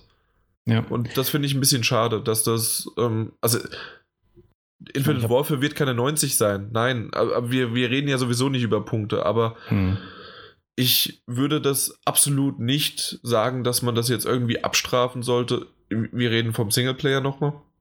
Und ähm, das, warum auch? Also es, es macht Spaß. Ähm, es ist halt vielleicht auch für mich gerade, weil es jetzt, äh, es ist für mich die vierte Stunde, also der, das vierte Spiel jetzt mittlerweile, der vierte Shooter. Und mhm. vielleicht ist einfach, weil Infinite Warfare jetzt einer, der, der, er war dann der letzte. Ähm, und ich habe erst vor, ja, vor, vor vier Wochen habe ich Modern Warfare gespielt, das Remaster. Dementsprechend drei Shooter und jetzt den vierten Shooter. Vielleicht war es halt auch einfach dann, okay, ich habe gemerkt, okay, ist es wieder dasselbe? Es mhm. ist doch irgendwie gleich. und, äh, und dann auf einmal hat sich doch ein bisschen geändert. Und diese Änderung hat dann auch das, das Positive wieder herbeigebracht, von dem viele geredet haben. Mhm. Ja. ja. ich habe es letzte noch gehört in einem Podcast von einem anderen Moderator, der gemeint hat, verdammt nochmal, seit vier Wochen mache ich nichts anderes als auf laut zu schießen. ja, ja, genau. Also das, ja. das ist es ja bei mir wirklich genauso. Also jetzt ist es endlich abge, ab, abgearbeitet. Ja. abgearbeitet. Ja, aber umso bescheuerter, dass es ja alles wirklich richtige Schwergewichte waren und dass die alle innerhalb von, von zwei Wochen jetzt mehr oder weniger rauskamen, ist schon wirklich irgendwie echte bescheuert. Ich verstehe es auch nicht, aber wenn sie meinen, dass das die beste Verkaufsstrategie ist. Ja, das ist halt immer noch, ja, es ist Oktober, es ist kurz, dann wird das Weihnachtsgeschäft mitgenommen und so weiter. Aber mittlerweile ist es zum Glück so, dass ja viele mitbekommen haben, dass es ja nicht nur auch im März und im Februar gut zu verkaufen ist, sondern dass auf einmal, auch man kann ja quasi eigentlich in jedem Monat was rausbringen. Ist das nicht toll? Es gibt sogar irgendwelche Irren, die wollen sogar im August spielen. Ja, oder im Juni. Ja. Also äh, selbst das, auch wenn es da kleinere Titel manchmal kommen, aber doch, es kommen welche. Ja, mal schauen. Ja. Mal schauen. Ja, und jetzt wolltest du noch was anderes, ein Testergebnis äh, geben zu einem Produkt, das mich so total überhaupt nicht interessiert. mal gucken, ob ich es hinbekomme. Ja, äh, dich äh, irgendwie davon, ich weiß nicht, zu überzeugen, will ich gar nicht sagen, aber zumindest mal mir zuzuhören. Ähm, und zwar geht es um Game X. Ähm, das ist ein Zubehör für Controller. Kann man über den DualShock 4 äh, ziehen, unter anderem. Ich erkläre gleich noch, was dann alles Mögliche dabei ist. Ähm, geht aber auch bei Microsoft, ähm, bei, bei der Xbox, bei dem Controller und so weiter. Das funktioniert. Vorab möchte ich aber kurz äh, eine Info geben und zwar, ähm, dass dieses Pro-Paket, das Pro-Pack, habe ich kostenlos äh, gestellt bekommen. Oder haben wir, weil nicht nur ich habe das bekommen, sondern ähm, ich habe das dann auch weitergeleitet an den Mario, unseren Chefredakteur. Und ähm, er hatte dann, bevor ich ihm meine Meinung gesagt habe, hat er mir seine Meinung ähm, mitgeteilt. Und die ist relativ identisch und ich habe auch nochmal ein, zwei Punkte mehr aufnehmen können Somit, äh, dass wirklich das, was ich jetzt gerade bespreche, nicht nur meine Meinung ist, sondern auch noch äh, sozusagen die zweite Meinung von Mario. Ähm, was ich aber noch als Disclaimer sagen möchte, ist, dass wir auch schon im Vorfeld, bevor ich überhaupt das erste Mal überhaupt ein äh, Produkt von GameX bekommen habe, wir sogar über ein Sponsoring des Podcasts gesprochen haben. Ähm, ich will aber nochmal extra betonen, ich glaube, das sollten die meisten Zuhörer wissen, dass ich nicht das Sponsoring, und das wollte ich auch extra erst nach dem Produkttest ähm, besprechen, weil ich ähm, erstmal wissen wollte, was das überhaupt für ein Produkt ist und was wir dafür Werbung machen und so weiter, wenn wir überhaupt Werbung machen. Ähm, und dass ich das unabhängig davon machen möchte. Natürlich hatte ich das dann quasi im, kann man sagen, ich hatte das im Hinterkopf, deswegen habe ich aber extra auch dem Mario das testen lassen und der ähm, wusste das nicht, dass das ein Sponsoring eventuell geben könnte und dementsprechend ist seine Meinung ähm, nochmal sozusagen unbefangener wie meine, wenn man das so sagen möchte. Ich glaube, das sollte aber als Disclaimer jetzt auch genügen. Ja, das war ausführlich. Gut. Ähm, also GameX, äh, das Pro-Paket, das hat insgesamt drei verschiedene äh, äh, Gegenstände, Zubehör drin. Es gibt einmal den Curb und je, jeweils ist es immer noch ein X hinten dran. Das ist halt so das äh, Branding, Namensbranding von denen Curb X. Das ist ein kleiner, ich sag mal, Stoßdämpfer für den Analogstick. Das heißt, man hat so einen kleinen ähm, Schaumstoff. Äh, das Material ist so fast schon schwammartig, den man über den ähm, den rechten Analogstick drüber zieht. Und den gibt es in fünf verschiedenen Stärken in dieser Weise. Und ähm, dadurch ist dann, wenn man den Analogstick bewegt, die Sensibilität, äh, dadurch, dass da was drumherum ist, ähm, ist es, muss man fester dagegen drücken und hat dann aber eine bessere Genauigkeit halt zu zielen, weil du, du musst zwar mehr Kraft aufwenden, was mich am Anfang ein bisschen gestört hat. Ähm, das äh, Gefühl verfliegt aber schnell und dann gab es halt wirklich für mich gerade, als ich habe das ja jetzt schon mehrmals erwähnt, dass ich zwar gerne Shooter spiele, aber wenn im Singleplayer und dann bin ich auch nicht immer der beste Zieler, also ähm, ja, ähm, das ist sozusagen das Aiming. Und das hat mir wirklich dabei geholfen, da, weil ich halt quasi mehr Zeit hatte und eine bessere Genauigkeit, ähm, um mein, ähm, ja, um mein, ähm, um, um das, um das Zielens halt äh, hinzubekommen. Ja, quasi wie bei einer Maus kann man ja äh, die DPI einstellen. Also gibt es aus meiner Sicht eine relativ einfache Analogie. Der, der DualShock 3 Controller von der PS3, der hatte faktisch null Widerstand und das war wirklich völlig eierig, den Analog-Stick Stick zu steuern. Ja, genau. Und der vom Vierer hat mehr Widerstand. Deswegen fühlt es sich auch angenehmer an, mit den Analog-Sticks zu arbeiten. Das, das stimmt. Also okay, das kann ich also jetzt erstmal nachvollziehen, nachdem, wie du das erzählst, wenn man den sozusagen verfestigt, dass das erste Mal der Präzision gut tut, ja. Richtig. Und dann musst du es halt am Anfang natürlich ein bisschen austesten. Du, du hast halt diese fünf verschiedenen Stärken und je nachdem, was du halt haben möchtest, ob es ein bisschen äh, härter sein soll, damit du halt besser ziehen kannst. Ähm, oder halt später merkst du, okay, du kannst zwar weicher nehmen, ähm, hast dann schnellere Bewegungen, ähm, in, um halt um 180 Grad dich zu drehen zu können, dafür aber halt ähm, hast du nicht mehr diesen großen Widerstand. Da musst du einfach mal halt austesten, was du magst und dann auch zusätzlich im Spiel selbst ähm, musst du dann ähm, nochmal die Sensibilität vielleicht da auch noch ein bisschen äh, anpassen. Einfach ein bisschen austesten und dann hat es aber eigentlich, also ich habe ich habe mich gar nicht so sehr da eingefuchst. Ich habe das Ding einfach drum gemacht. Ich habe mal kurz geguckt, ob das passt. Ich habe ne, die Sensibilität ein bisschen höher gestellt ähm, und dann hat es wunderbar funktioniert. Also es war innerhalb von zwei Minuten war das erledigt. Aber man kann, glaube ich, auch drei Stunden, wenn man gerade in einem Clan ist oder sowas. Und darauf äh, spiel, spielt eigentlich das Ganze auch vor allen Dingen ab. Aber dazu komme ich vor allen Dingen, glaube ich, im Fazit noch ein bisschen ähm, auf, für wen das alles ist. Wolltest du gerade noch was? Ich habe Luft Nö. holen gehört. Nee? Nö. Weil dann würde ich nämlich zum nächsten äh, Punkt kommen, was in, Mhm. ihr integriert ist, und zwar die Thumb X. Da sind fünf Stück drin.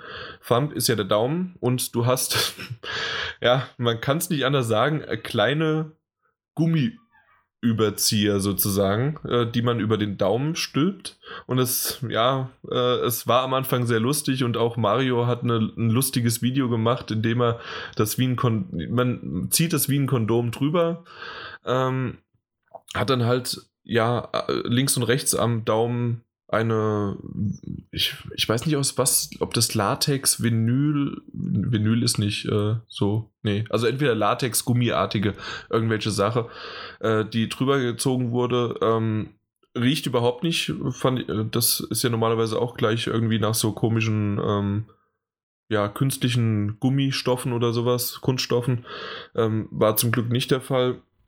Und ich hatte eigentlich auch gedacht, als ich das dann drüber gezogen habe, dass ich so nach einer Stunde oder wie auch immer, äh, dass ich da drin extrem schwitzen würde, weil man schwitzt ja generell so ein bisschen an der Hand und dass sich das vielleicht durch den Gummi halt noch ein bisschen mehr dann ansammeln würde, aber rein gar nichts. Und du weißt selbst, du hast mich schon mal erlebt, ich schwitze viel.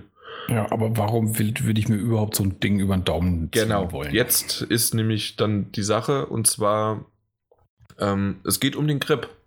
Den Grip auf äh, dem Analogstick selbst.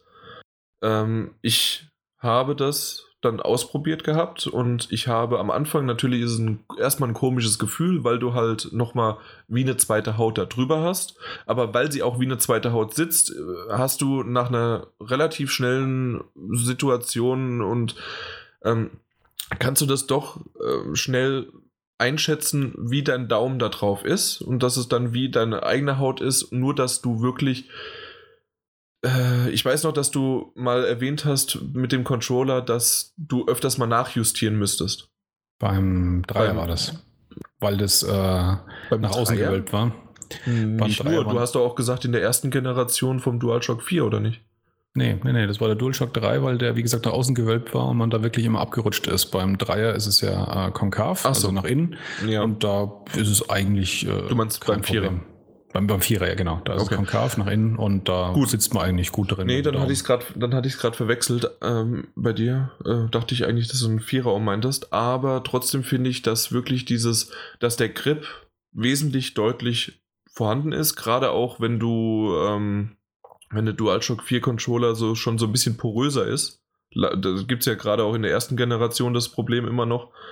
Ähm, hatte ich, habe ich meinen rausgeholt, der halt am linken Analogstick ähm, ja immer mal wieder so oben so schwammig drauf ist. Und wenn ich den habe, merke ich das gar nicht und habe wirklich einen, ja, also wie ein, eine komplette Verbindung zu dem Analogstick. Ja, ähm, es gab ja Bilder, dass ähm, der zumindest einer davon den Abend nicht überlebt hat. Verstehe ich nicht, was die beiden getrieben haben. Ähm, ich glaube, die haben mehr als nur gespielt. Weil, also, Pfui, aus. weil ich, ich kann es mir nicht erklären. Äh, entweder haben sie es zu stark drüber gezogen, äh, weil, also ich habe die beiden genommen, immer mal wieder auch ab, äh, abgerollt und wieder aufgerollt, um es halt auch mal zu testen, wie das Material ist und so weiter. Und ich habe alle vier, nee, alle drei Shooter, weil äh, bei Modern Warfare hatte ich den noch nicht. Ähm, alle drei Shooter habe ich damit gespielt.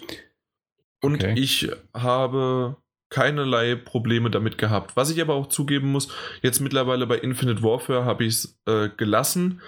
Gar nicht so sehr, weil der Grip mich oder sonst was gestört hat, sondern es war einfach so ein bisschen. Es war ein immer noch ein komisches Gefühl, äh, dieses Gummiding überzustreifen.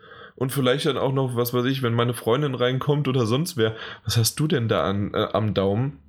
Also Es ist ein komisches Gefühl. Ich kann es mir aber für Dauerspieler trotzdem, auch wenn es der äh, Mario geschafft hat, die kaputt zu machen, keine Ahnung wie, ähm, für Dauerspieler und ich habe es auch schon mal drei, vier, ich meine drei Stunden waren es am Stück, die ich sie äh, anhatte und auch noch darüber hinaus und die sind nicht Okay. bei mir kaputt gegangen. Ja, ähm, Und das war eigentlich so, aber das hast du jetzt gerade auch schon beantwortet, inwieweit du das dir vorstellen kannst, dass man das wirklich regelmäßig äh, sich äh, antun will, in Anführungszeichen. Ähm, ja, vor allem, weil es dann doch eine, eine gewisse Albernheitskomponente hat, sag ich es mal so. Ja, also diese Albernheitskomponente hat es definitiv, aber wer da drüber steht und wer dann mhm. auch wirklich merkt, okay, ich habe diesen Grip und ich kann damit ja einfach besser an mit dem Finger äh, draufbleiben, mhm. das macht dann schon einen Unterschied. Okay. Ähm, ja, dann kommen wir noch zum dritten Ding. Genau. Dingsbums. Das heißt Snipe X äh, von Sniper. Und das ist sozusagen das, die Sache, die eigentlich am kuriosesten war, fand ich. Und zwar ist es eine Zielscheibe. Ähm, die gibt es in vier verschiedenen Aufkleber äh, äh, Stärken sozusagen, ähm, ich glaube, also ja, also die Dicke des Punktes sozusagen als Ziel Zielscheibe und die klebst du dir auf den Fernseher. Pfui. Erstmal dachte ich das auch. Ich habe es dann aber sozusagen überwunden und habe gesagt, okay, wenn nicht, verklage ich den Paul einfach und fertig. Ähm, aber er, das hat wunderbar funktioniert. Also die Beschreibung ist auch auf YouTube, wie man das halt nochmal genau machen muss. Das heißt, man visiert an, geht also in den ähm, in, im, im Spiel auf, ähm, auf wie heißt denn das nochmal? Anvisieren, ja, klar. Also anvisieren. Und dann hast du ja vor dir eine, entweder Kimme oder am besten ist es sogar, wenn es irgendein Sci-Fi-Shooter ist, hast du einen äh, roten Punkt. Und da setzt du genau dann am Fernseher diesen Punkt an. Und das bedeutet, wenn du dann jetzt nicht zielst, an, anvisierst, hast du trotzdem immer einen Punkt in der Mitte und du weißt, wo deine Mitte ist. Und das hat wirklich, ich, ich musste am Anfang mich ein bisschen dran gewöhnen. Auch im Grunde an alles von diesen drei Sachen musste man sich kurz gewöhnen. Aber es hat wirklich geholfen, dass ich ohne zu zielen Gegner auf eine weitere Entfernung getroffen habe, zielsicher, weil ich quasi immer im ja, immer im Anvisieren war. Ja, und das klingt für mich auch eigentlich als das Ding, das dem einem Konzept von Cheaten am nächsten kommt. Insbesondere in Spielen, wo du entsprechende Ausrüstung für deine Waffen hast, die dann eben ein solches Fadenkreuz mit Laserpointer und ähnlichem ermöglichen, das genau genauso Mittelpunkt sauber definiert ist, was du dir aber selbst halt in irgendeiner Form als Upgrade draufstecken musst. Wür würde ich dir jetzt an sich erstmal so, äh, das stimmt, da, dass es wie Cheaten sein könnte, aber erstens im Singleplayer ist es ja egal. Aber im Multiplayer ähm, gibt es mittlerweile, das wurde mir auch schon bestätigt, dass es ähm, für manche Pro-Teams schon ähm, Kooperationen gibt. Also wirklich Clans, die äh, da ausgestattet worden sind und die das benutzen. Und es gibt auch bestimmte Ligen, die das akzeptieren. Und es gibt auch noch weitere Ligen. Also das, er hat mir schon ein bisschen was gesagt, aber erst in zwei Wochen gibt es auch weitere Partnerschaften, die erst äh, offiziell dann erwähnt werden. Ähm, dass wirklich zu diesem, äh, also dass die, ähm, dass die Ligen das akzeptieren und dass das kein Cheaten ist. Also die anderen beiden Dinge, das kann ich mir, kann ich gut nachvollziehen, wie gesagt, bei diesem Snipe-Ding. Das, äh, das meine ich in erster Linie mhm. dass das ein bisschen too, too much ist. Also ich sehe es zum Beispiel auch, ich schaue mir derweil gerade auch parallel deren Webseite an, wo sie eben auch damit ja gerade sozusagen äh, an der Stelle Werbung machen, dass der Vorteil von diesem Snipe X-Ding gerade der ist, dass bei einem Laserpointer das Problem ja ist, dass der Gegner diesen auch sehen kann. Und die Lösung dafür ist, sich dieses Ding auf dem Bildschirm zu pappen. Und das ist natürlich schon eigentlich, ja, es hat ja einen Sinn, dass du den Laserpointer sehen kannst, ne, in so einem Spiel. Das ist ja, ähm, ja. Insofern, puh, ja, okay. Wie gesagt, also wenn es aber die Liga sogar unterstützt oder wenn es vielleicht ja, sogar klar. manche Spiele dann unterstützen, warum nicht? Also ja. da, da, will ich nicht derjenige sein, der das, ähm, ja, der sozusagen sagt Cheater, wenn andere sagen, das ist okay und die sind sogar offiziell. Ähm, weiß ich nicht. Also beim bei mir wäre es ja eh nur Singleplayer und hm, das hätte funktioniert. Das ist ja. ähm, da ist es jetzt, weil du auch am Anfang früh gesagt hast, äh, ich hatte Angst um meinen Fernseher. Ich habe es aber ohne Probleme abbekommen, ohne dass ich auch viel auf meinem Fernseher rumkratzen oder sonst was machen musste. Oder dass dann hinterher auch komische Flecke waren. Die, es war komplett weg. Mhm. Und ich konnte es auch danach wieder drauf machen, sodass es auch wieder geklebt hat. Also man kann es auch entfernen und wieder drauf machen. Das ist kein Problem. Ähm, was mich halt nur daran gestört hat, ähm, einmal hatte ich zuerst eine zu kleine, einen zu kleinen Punkt. Das heißt, von meinem Abstand her vom Fernseher bis zur Couch habe ich gar nichts gesehen. Ich musste wirklich den dicksten Punkt dann nehmen, was aber auch jetzt nicht das Schlimmste war, ähm, weil der war ja da. Ja, ich muss dann halt danach dann, weil wir wieder ein Fernseh, äh, weil wir einen Film gucken, ähm, war es dann halt in die, ja, war es halt immer, es war ein bisschen nervig, das äh, ab und an zu machen. Ich kann es mir gut vorstellen, wenn du ein Gaming-Monitor äh, hast und am besten auch noch ein bisschen näher dran sitzt, also nicht irgendwie drei Meter entfernt, sondern wirklich, äh, was weiß ich, an einem 27 Zoller anderthalb Meter, dann ähm, denke ich, wird das, ja, äh, wird das besser sein und da kann man den auch äh, länger dran lassen oder nur ab und zu mal abmachen das war's von Snipe X. Noch ein kurzes äh, äh, Zusammenfassung. Also es waren die drei Produkte. Der Preis selbst ist mit 25 Euro, finde ich, zuerst ziemlich abschreckend. Ich weiß nicht, hättest du dir jetzt, das waren jetzt, ähm, wenn es 25 Euro, hättest du das ge gedacht oder hättest nee. du eher gedacht, viel Zehn. weniger? Ja. Genau, also ich hätte auch zuerst sowas gedacht, ähm, dass es günstiger ist. Ähm, es, es gibt noch eine Möglichkeit, das Zubehör, ähm, mit dem man sich am wohlsten fühlt, kann man auch einzeln bestellen. Das, was ich jetzt bekommen habe, war sozusagen ein Pack mit allen möglichen Dingen. Wenn man aber nur möchte, also wenn man nur die äh, Daumenschützer haben möchte oder nur die Stoßdämpfer oder nur das und dann auch nur in einer bestimmten, ähm, ja, also das, das würde funktionieren und das ist dann auch günstiger, das kostet dann 13 Euro wer nie so richtig mit dem äh, Controller, mit der Steuerung äh, für Shooter so zu, zufrieden war, ich glaube, der könnte da nochmal nachschauen, ob er vielleicht, wenn er dann doch irgendwann mal lieber auf der Couch sein möchte, könnte er damit ja vielleicht doch in einen komfortableren Genuss kommen. Ja, ich, äh, bin, ich glaube nicht die Zielgruppe. Ähm, ja, also wie gesagt, diesen, dieses erste Ding, das kann ich mir noch am ehesten vorstellen, dieses Stoßdämpfer-Ding, um äh, den Widerstand zu erhöhen. Das mhm. kann ich mir vorstellen, dass sich das angenehm anfühlt. Aber auch da würde ich kein Geld ehrlich gesagt dafür ausgeben, weil ich finde den DualShock 4 Controller einen der, oder wenn nicht den besten, den ich kenne. Mhm. Äh, und ich hatte auch schon die Xbox-Controller in der Hand. Ähm, mir gefallen sie sogar noch ein Stück weit besser, weil sie symmetrisch sind noch. Das finde ich immer ein bisschen gewöhnungsbedürftig. Das ist wahrscheinlich ein Gewöhnungsproblem bei den äh, Xbox-Dingern. Aber ansonsten habe ich da nicht das Bedürfnis, irgendwie die modifizieren zu wollen, sage ich mal. Ich hatte es auch nicht, aber als es mir dann halt sozusagen zum Testen mhm. gegeben hat, dann habe ich doch die Vorteile gemerkt. Also sie sind da, man muss halt mal schauen, ob es einem das Geld wert ist für Dauerzocker oder im Clan oder sonst wie. Könnte man sich das wirklich mal anschauen, ob das, äh, ob man da was ähm, ja verbessern könnte. Gut. So, ist doch ein bisschen später geworden, jetzt insgesamt. Und ja, wir easy. hätten jetzt eigentlich mit Feedback und zuletzt, ja, gespielt können wir, ist geschenkt, aber zuletzt gesehen und so weiter. Ja. Ja, zuletzt gesehen können wir, können wir, denke ich, wenn wir einigermaßen zügig wären, könnten wir das noch machen. Okay, dann fang doch einfach an. Äh, zuletzt gesehen. Ähm, zuletzt gesehen im Kino, Doctor Strange. Toller Film. Hat mir gefallen. Also oh ja. War, hast du, du hast auch schon gesehen? Ja, ja, ich habe ihn gesehen. Ja. Ich weiß gar nicht, ob ich im letzten Podcast schon drüber gesprochen habe. Aber ähm, ja, ja dann, dann bremst mich aus, gefallen. genau, wenn ich irgendwas sage, was äh, du auch schon äh, erzählt hättest. Wie gesagt, ich, ich weiß es gar okay, nicht. Okay, Also ich fand tatsächlich jetzt von den Marvel-Filmen einen der besten, unterm Strich. Weil ähm, Marvel-Filme schaut man in erster Linie halt auch an, um einfach gut unterhalten zu werden, nicht um irgendwas Tiefgründiges äh, in dem Sinn zu erleben.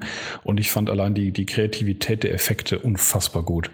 Mhm. Ähm, also die ganze Darstellung von, von Special Effects, die, die, das Art Design und gleichzeitig trotzdem aber auch die Schauspieler, die halt einfach ihren Job sehr souverän und gut machen. Benedict Cumberbatch ist auch einfach immer wieder äh, nett äh, in den verschiedenen Rollen zu sehen. Und ähm, ja, das war rundum unterhaltsam, äh, hat auch lustige Seiten, viele lustige Seiten gehabt und trotzdem auch äh, echt mitgerissen. Kann ich echt empfehlen, sollte man sich wegen der Effekte allein auch im Kino ansehen, wenn man noch die Zeit dazu findet. Ja. ja kann ich genauso unterschreiben. Mehr muss ich nicht sagen. Ich habe genug geredet. Ich habe äh, als Kontrast dazu dann einen Tag später, weil ich gemerkt habe, dass mir der noch gefehlt hat, ähm, The First Avenger äh, Civil War angesehen und fand den ziemlich bäh. Was? Ja. Der war mir zu viel zu, wie bringen wir jetzt noch irgendwie ein paar Avenger rein und ich finde, also jeden Captain America-Film, da habe ich Probleme. Der erste war furchtbar, der zweite war okay, der dritte war jetzt ja unter okay. Mich, mich interessiert der Charakter halt auch am allerwenigsten. Mich nervt der Typ auch äh, temporär. Und ich, ich habe so den Eindruck gehabt, ähm, die wollten einfach zu viel in diesem Film. Ich, ich habe habe mich auch die ganze Zeit gefragt, worauf läuft es denn hinaus? Also so nach drei Viertel des Films denkt man sich so langsam, Gibt es eigentlich so direkt einen Bösewicht in dem Ding? Ich weiß nämlich immer noch nicht so richtig eigentlich wen. Ist egal, es waren so viele geile Leute da. Äh, also ich kann es nicht ganz so sehen wie du. Vor allen Dingen der erste Teil, ja, der erste war, den fand ich nicht gut. Den, den zweiten. Captain America, der war ja. richtig kacke. Der zweite war, finde ich, der beste. Captain America bisher und der war jetzt wieder schlechter. Nee, also ich fand den zweiten dann deutlich besser. Also war einer meiner liebsten Einzel mhm. äh, Marvel sozusagen ähm, Filme. Aber der dritte jetzt hat das nochmal getoppt, fand ich.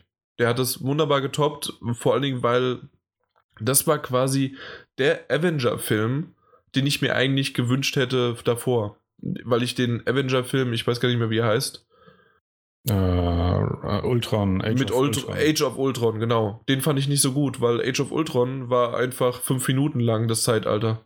Und ähm, so, so insgesamt war das leider nicht so schön. Es waren, es waren gute Momente von Age of Ultron selbst. Ähm, mit, äh, mit den Avengers äh, zwischendrin, aber so richtig Avenger-mäßig und mhm. dann aber trotzdem auch noch ein Bösewicht und trotzdem auch noch Crossovers von anderen ähm, ja, kleineren Marvel-Superhelden sowieso und, und so weiter, war wirklich erst in Civil War. Ja, ich, also tatsächlich wundert es mich auch, dass er so ein bisschen als Captain America-Film verkauft wird, weil eigentlich ist es der 2,5. Avengers-Film. Richtig. Wo halt einfach nur ähm, äh, Bruce Banner fehlt und äh, einer war es, glaube ich, noch. Thor, genau, Thor war nicht dabei. Ähm, aber tatsächlich von der Reihenfolge der Avenger-Filme würde ich es auch genau in der Reihenfolge dann auch äh, sehen. Der erste war der absolut unzweifelhaft beste. Der zweite hat nachgelassen und das war der schlechteste von den dreien. Für mich. Okay. So, dann habe ich noch gesehen, nach längerer Zeit endlich mal Terminator Genesis. Und ich muss sagen, ich war, das ist vielleicht auch wieder so eine, so eine, so eine Erwartungshaltungsgeschichte. Ich war extremst positiv überrascht. Ähm, und zwar würde ich den Film aber schon in zwei Hälften sehen. Ähm, war das Genesis jetzt mit Arnie? Genau, der letzte, der neueste. Ja, den fand ich auch nicht so schlecht. Die zweite Hälfte, die fand ich ein bisschen, ähm, die war die schlechtere aus meiner Sicht. Die erste Hälfte fand ich geradezu brillant mit diesen Anspielungen, äh, mit den gleichen Kameraeinstellungen aus Terminator 1 und 2 und wie sie so diese, diese, diese, diese Timeline-Probleme in Anführungszeichen so übergesetzt haben. Also das, das die erste Hälfte war ein richtig verdammt guter Terminator-Film, das muss man wirklich so sagen. Beim zweiten war es dann teilweise ein bisschen seltsam. Ein paar Sachen waren mir auch da wiederum too much. Ähm, da will ich jetzt nicht spoilern, aber da passiert dann einfach so ein, zwei Dinge zu viel, wo ich denke, oh, jetzt aber, pff, ihr habt doch selber jetzt gerade keinen Überblick mehr, oder? ja, aber also auf jeden Fall, aber unterm Strich wirklich äh, unterhaltsam und ähm, ja, würde auf jeden Fall auch sagen, nach den ersten beiden Filmen, Terminator 1 und 2, definitiv der beste, also besser als 3 und dieser zwischendrin noch andere irgendwas. Mhm. Dann kurz noch erwähnt, äh, als Film habe ich gesehen Warcraft. Hast ja. du den mal gesehen? Ja, ja, ich war im Kino. Ähm, ich verstehe nicht ganz, wie er derartig zerrissen wird als kompletter Dünnpfiff, wie ich es überall sehe in Reviews. Ähm, aber der war schon sehr. Wir müssen die Geschichte irgendwie erzählen und für Charaktere haben wir keine Zeit. So würde ich es so würde ich zusammenfassen. Also die Charaktere kamen mir allesamt zu kurz. Sowohl die Guten als auch die Bösen, als auch die mittendrin. Waren das alles irgendwie Leute, die einfach nur die Story vorantragen mussten, fand ich. Weiß ja. nicht, ob du das auch so. Ja, das stimmt. Aber bei dem habe ich wirklich, okay, er hat ein paar schöne ähm, ja, Landschaften gezeigt. Er hat die äh, Charaktere für mich schon ja, also es, er war okay. Es war jetzt kein rausgeschmissenes Geld, dass ich damals im Kino war. Aber ja. ich bin aber auch kein, muss ich dazugeben, Warcraft-Story-Enthusiast. Ich habe keine Ahnung über die Story. Mhm. Und ähm, dementsprechend war das alles für mich neu und ich habe es trotzdem einigermaßen verstanden, das, was man ja. verstehen sollte. Das hat tatsächlich geklappt, ja. Also das habe ich also, tatsächlich auch mal irgendwo gelesen, dass das so schnell und so viel und so kompliziert sei, dass man da auf keinen Fall mitkommt. Nö, das äh, war schon machbar. Nicht, ja, eben. Aber ja. ich bin halt auch clever, ne? ja, und er war also auf jeden Fall unterm Strich auch wirklich unterhaltsam. Also, wie gesagt, diese, diese total vernichtenden Kritiken, die man überall liest, die kann ich nicht nachvollziehen. So nee, schlecht war der nicht. Ja. Jo. Und zu Serien ganz kurz abgehandelt. Äh, House of Cards habe ich vierte Staffel gesehen. Hatte ich das letzte Mal, glaube ich, im Podcast mit dir äh, gesagt, dass ich damit gerade anfange und dass mhm. ich ja, das Gefühl habe, dass es besser wird. Und muss jetzt abschließend sagen, nach Ende der Staffel 4, die war unfassbar viel besser wieder als die dritte okay. davor. Ich habe sie immer noch nicht gesehen. Die fette ist richtig gut. Die hat echt Spaß gemacht. Die war wieder so mit all der Boshaftigkeit von, von, von früher. War wirklich schön. Ja, fand ich gut. Und allerletzte Erwähnung an Serie, die ich äh, angefangen habe, Luke Cage. Ich habe zwei Folgen durchgehalten und dann war es mir zu doof. So schlimm? Ich ja. habe viel Gutes gehört. Nee, ich, ich mag den ganzen Stil nicht. Das ist, ähm, äh, es ist nicht schlecht gemacht, es ist komisch gemacht. Es ist so, ja, strange. Ich, ich kam nicht rein. Das war mir alles zu viel Eastside, nur irgendwie, wir sind alle Gangsters, Paradise-Typen, keine Ahnung, schräge Musik, ganz komische Dialoge, wo ich mir überlege, Alter, was, was laberst du da für eine Scheiße? Und es dauert fünf Minuten. Und der Luke Cage steht die ganze Zeit nur rum, guckt wie so ein Dackel, der nicht geprügelt werden will und macht nichts. Also die ersten zwei Folgen hat er nichts getan, außer einfach nur doof rumzustehen. Ja, dann habe ich es abgebrochen. Das okay, war's. Na dann. Du hast noch gar nicht angefangen damit? Nein, noch gar nicht, nein. Okay. Nee, also ich fand tatsächlich auch schon in der, also von allen Charakteren, die irgendwie superheldenmäßig eine Rolle gespielt haben von den Marvel-Serien, den uninteressantesten Charakter. Hab mich echt gewundert, dass sie aus dem eine Serie machen. Aber naja, mal gedacht, naja, wenn er irgendwie was äh, aus dem Hut zaubert. Aber tatsächlich ist er innerhalb der Serie auch jetzt bisher in den ersten zwei Folgen der langweiligste Charakter von allen. Been spending most their lives living in the gangster's paradise. Der kehrt bei einem Friseur die Haare vom Boden, zwei Folgen lang. Das ist sein Job. Ja, Gangster's Paradise. So, oh Mann. Ja, okay, ich bin durch. okay, jo. Äh, irgendwas war ich im Kino. Ich weiß es aber nicht mehr. Doctor Strange auf jeden Fall auch, aber das hatte ich ja, glaube ich, wirklich erwähnt. Ansonsten, ja, es gibt halt tausend verschiedene Serien, die jetzt wieder angefangen haben, unter anderem The Walking Dead mit einem sehr, sehr. Hast du Walking Dead? Guckst du nicht, ne? Doch, doch, also Walking Dead habe ich bis zum äh, Aber nicht die Ende der siebte. letzten. Die neueste Staffel jetzt noch nicht. Das heißt, ich bin mitten in diesem Cliffhanger, in jenem Cliffhanger. Ja, genau. Ja. Und ähm, ich kannte die, den Charakter ja schon äh, von den Comics noch. Soweit habe ich damals auch schon gelesen. Das ich weiß. Ich ähm, und ich denke mal, was kennst du? Wie das in der, wie diese Szene im Comic äh, aufgelöst wird, das weiß ich auch. Okay. Und ähm, ich, ich sag mal so, dass die letzte Staffel genauso angefangen hat wie diese Staffel mit einer sehr, sehr heftigen, brutalen Szene oder Szenen. Ähm, war für mich jetzt nichts Neues, vor allen Dingen mit Hinsicht auf diesen Charakter. Das Einzige, was selbst mich gestört hat, war einfach dieses auch Marketing darauf ausschlaggebende. Mhm. Wir glorifizieren jetzt zu viel diesen Gore, dieses Blut und so weiter. Okay. Und es ist okay, dass äh, diese Welt brutal ist und man versteht auch so ein bisschen diesen Charakter. Das Problem ist, dass ich selbst in den Comics irgendwann einfach diesen Charakter nicht so. Den, natürlich will man den nicht sympathisch finden, aber wie er momentan in den Medien, in der, vor allem in der Werbung von AMC und so weiter dargestellt wird, wird er sehr glorifiziert. Und dadurch ist diese Brutalität einfach zu, zu runtergespielt, zu, äh, zu harmlos, obwohl die doch zu brutal dargestellt wird. Was mhm. dann aber wiederum, und das, das nervt mich so, dass die das am Anfang gemacht haben, in der ersten Folge. Ich bin jetzt gerade bei der dritten Folge und es ist auch kein Spoiler, gerade für die Leute, die jetzt vielleicht von, dem, äh, von der ersten Folge so abgeschreckt sind. In den nächsten zwei Folgen ist nicht mal ja, vielleicht sozusagen die Brutalität von den ersten zehn Minuten verteilt auf zwei ganze Folgen, sozusagen. Also, weißt du, was ich meine? Also, das ist einfach nichts. Man, man sieht einfach quasi nichts mehr. Man wird sogar, es wird, man, ähm, das hat mich, das hat mich schon fast aufgeregt. In der, in der letzten Folge ähm, wird einfach kurz vorher weggeschnitten und man hört es nur noch, was passiert. Okay. Und, und das ist eine, ein Kinkerlitzchen, ein, eine Kleinigkeit im Gegensatz zu dem, was am, äh, äh, in der ersten Folge passiert.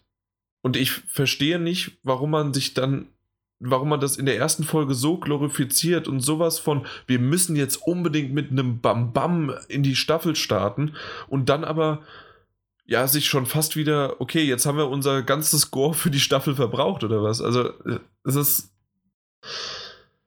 äh, ja, nur, dass man im Gespräch ist. Diese, diese Staffel, also diese Serie braucht es nicht. Glaube ich nicht. Also, sie ist zwar nicht so hoch wie Game of Thrones angesiedelt, aber sie ist immer noch eine der bestbewertetsten und bestgeschautesten und meistgeschautesten Serien Amerikas und weltweit. Und dann muss man nicht so einen Scheiß draus machen.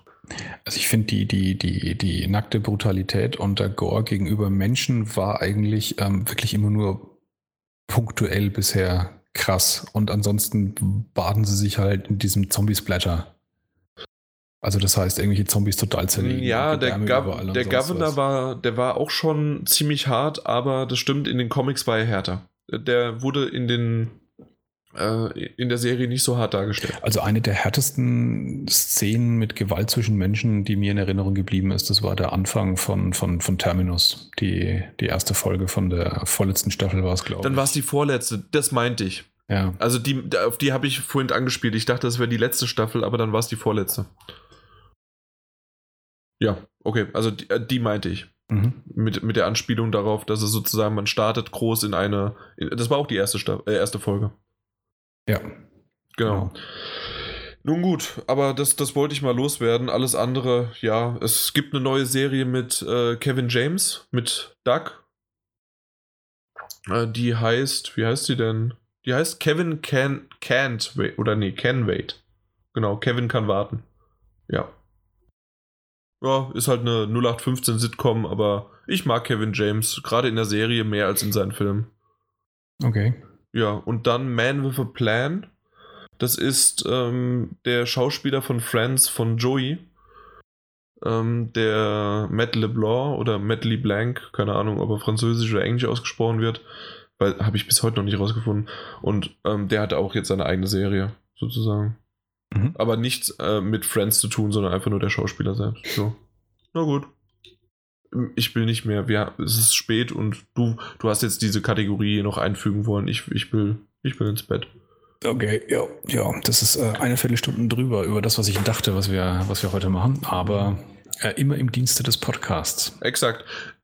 Dementsprechend bitte auch ihr im Dienste des Podcasts geht doch noch mal einfach, weiß ich nicht, auf gibt ja so eine Apple-Seite. Dieses iTunes. Ne? Genau, da, da kann man mal drauf gehen und vielleicht die eine oder andere Rezension schreiben. Ja. Ähm, oder ich, ich weiß, ich habe das schon mal erwähnt, aber der Martin hat das noch nicht gehört. Deswegen, wenn ihr das jetzt gerade im, im Bus oder in der Bahn hört, stupst doch einfach mal euren Nachbarn gegenüber an, auch wenn ihr den nicht kennt und sagt, hier, ha haben Sie schon von Gott, äh, haben Sie schon vom PS4 Magazin Podcast gehört? Wenn nicht, kann ich gerne darüber berichten und da mal den ein oder anderen Link da lassen. Auch gerne auf die Hand tätowieren oder sowas. Witzige Idee, ja. Ja, also das kann man gerne mal machen.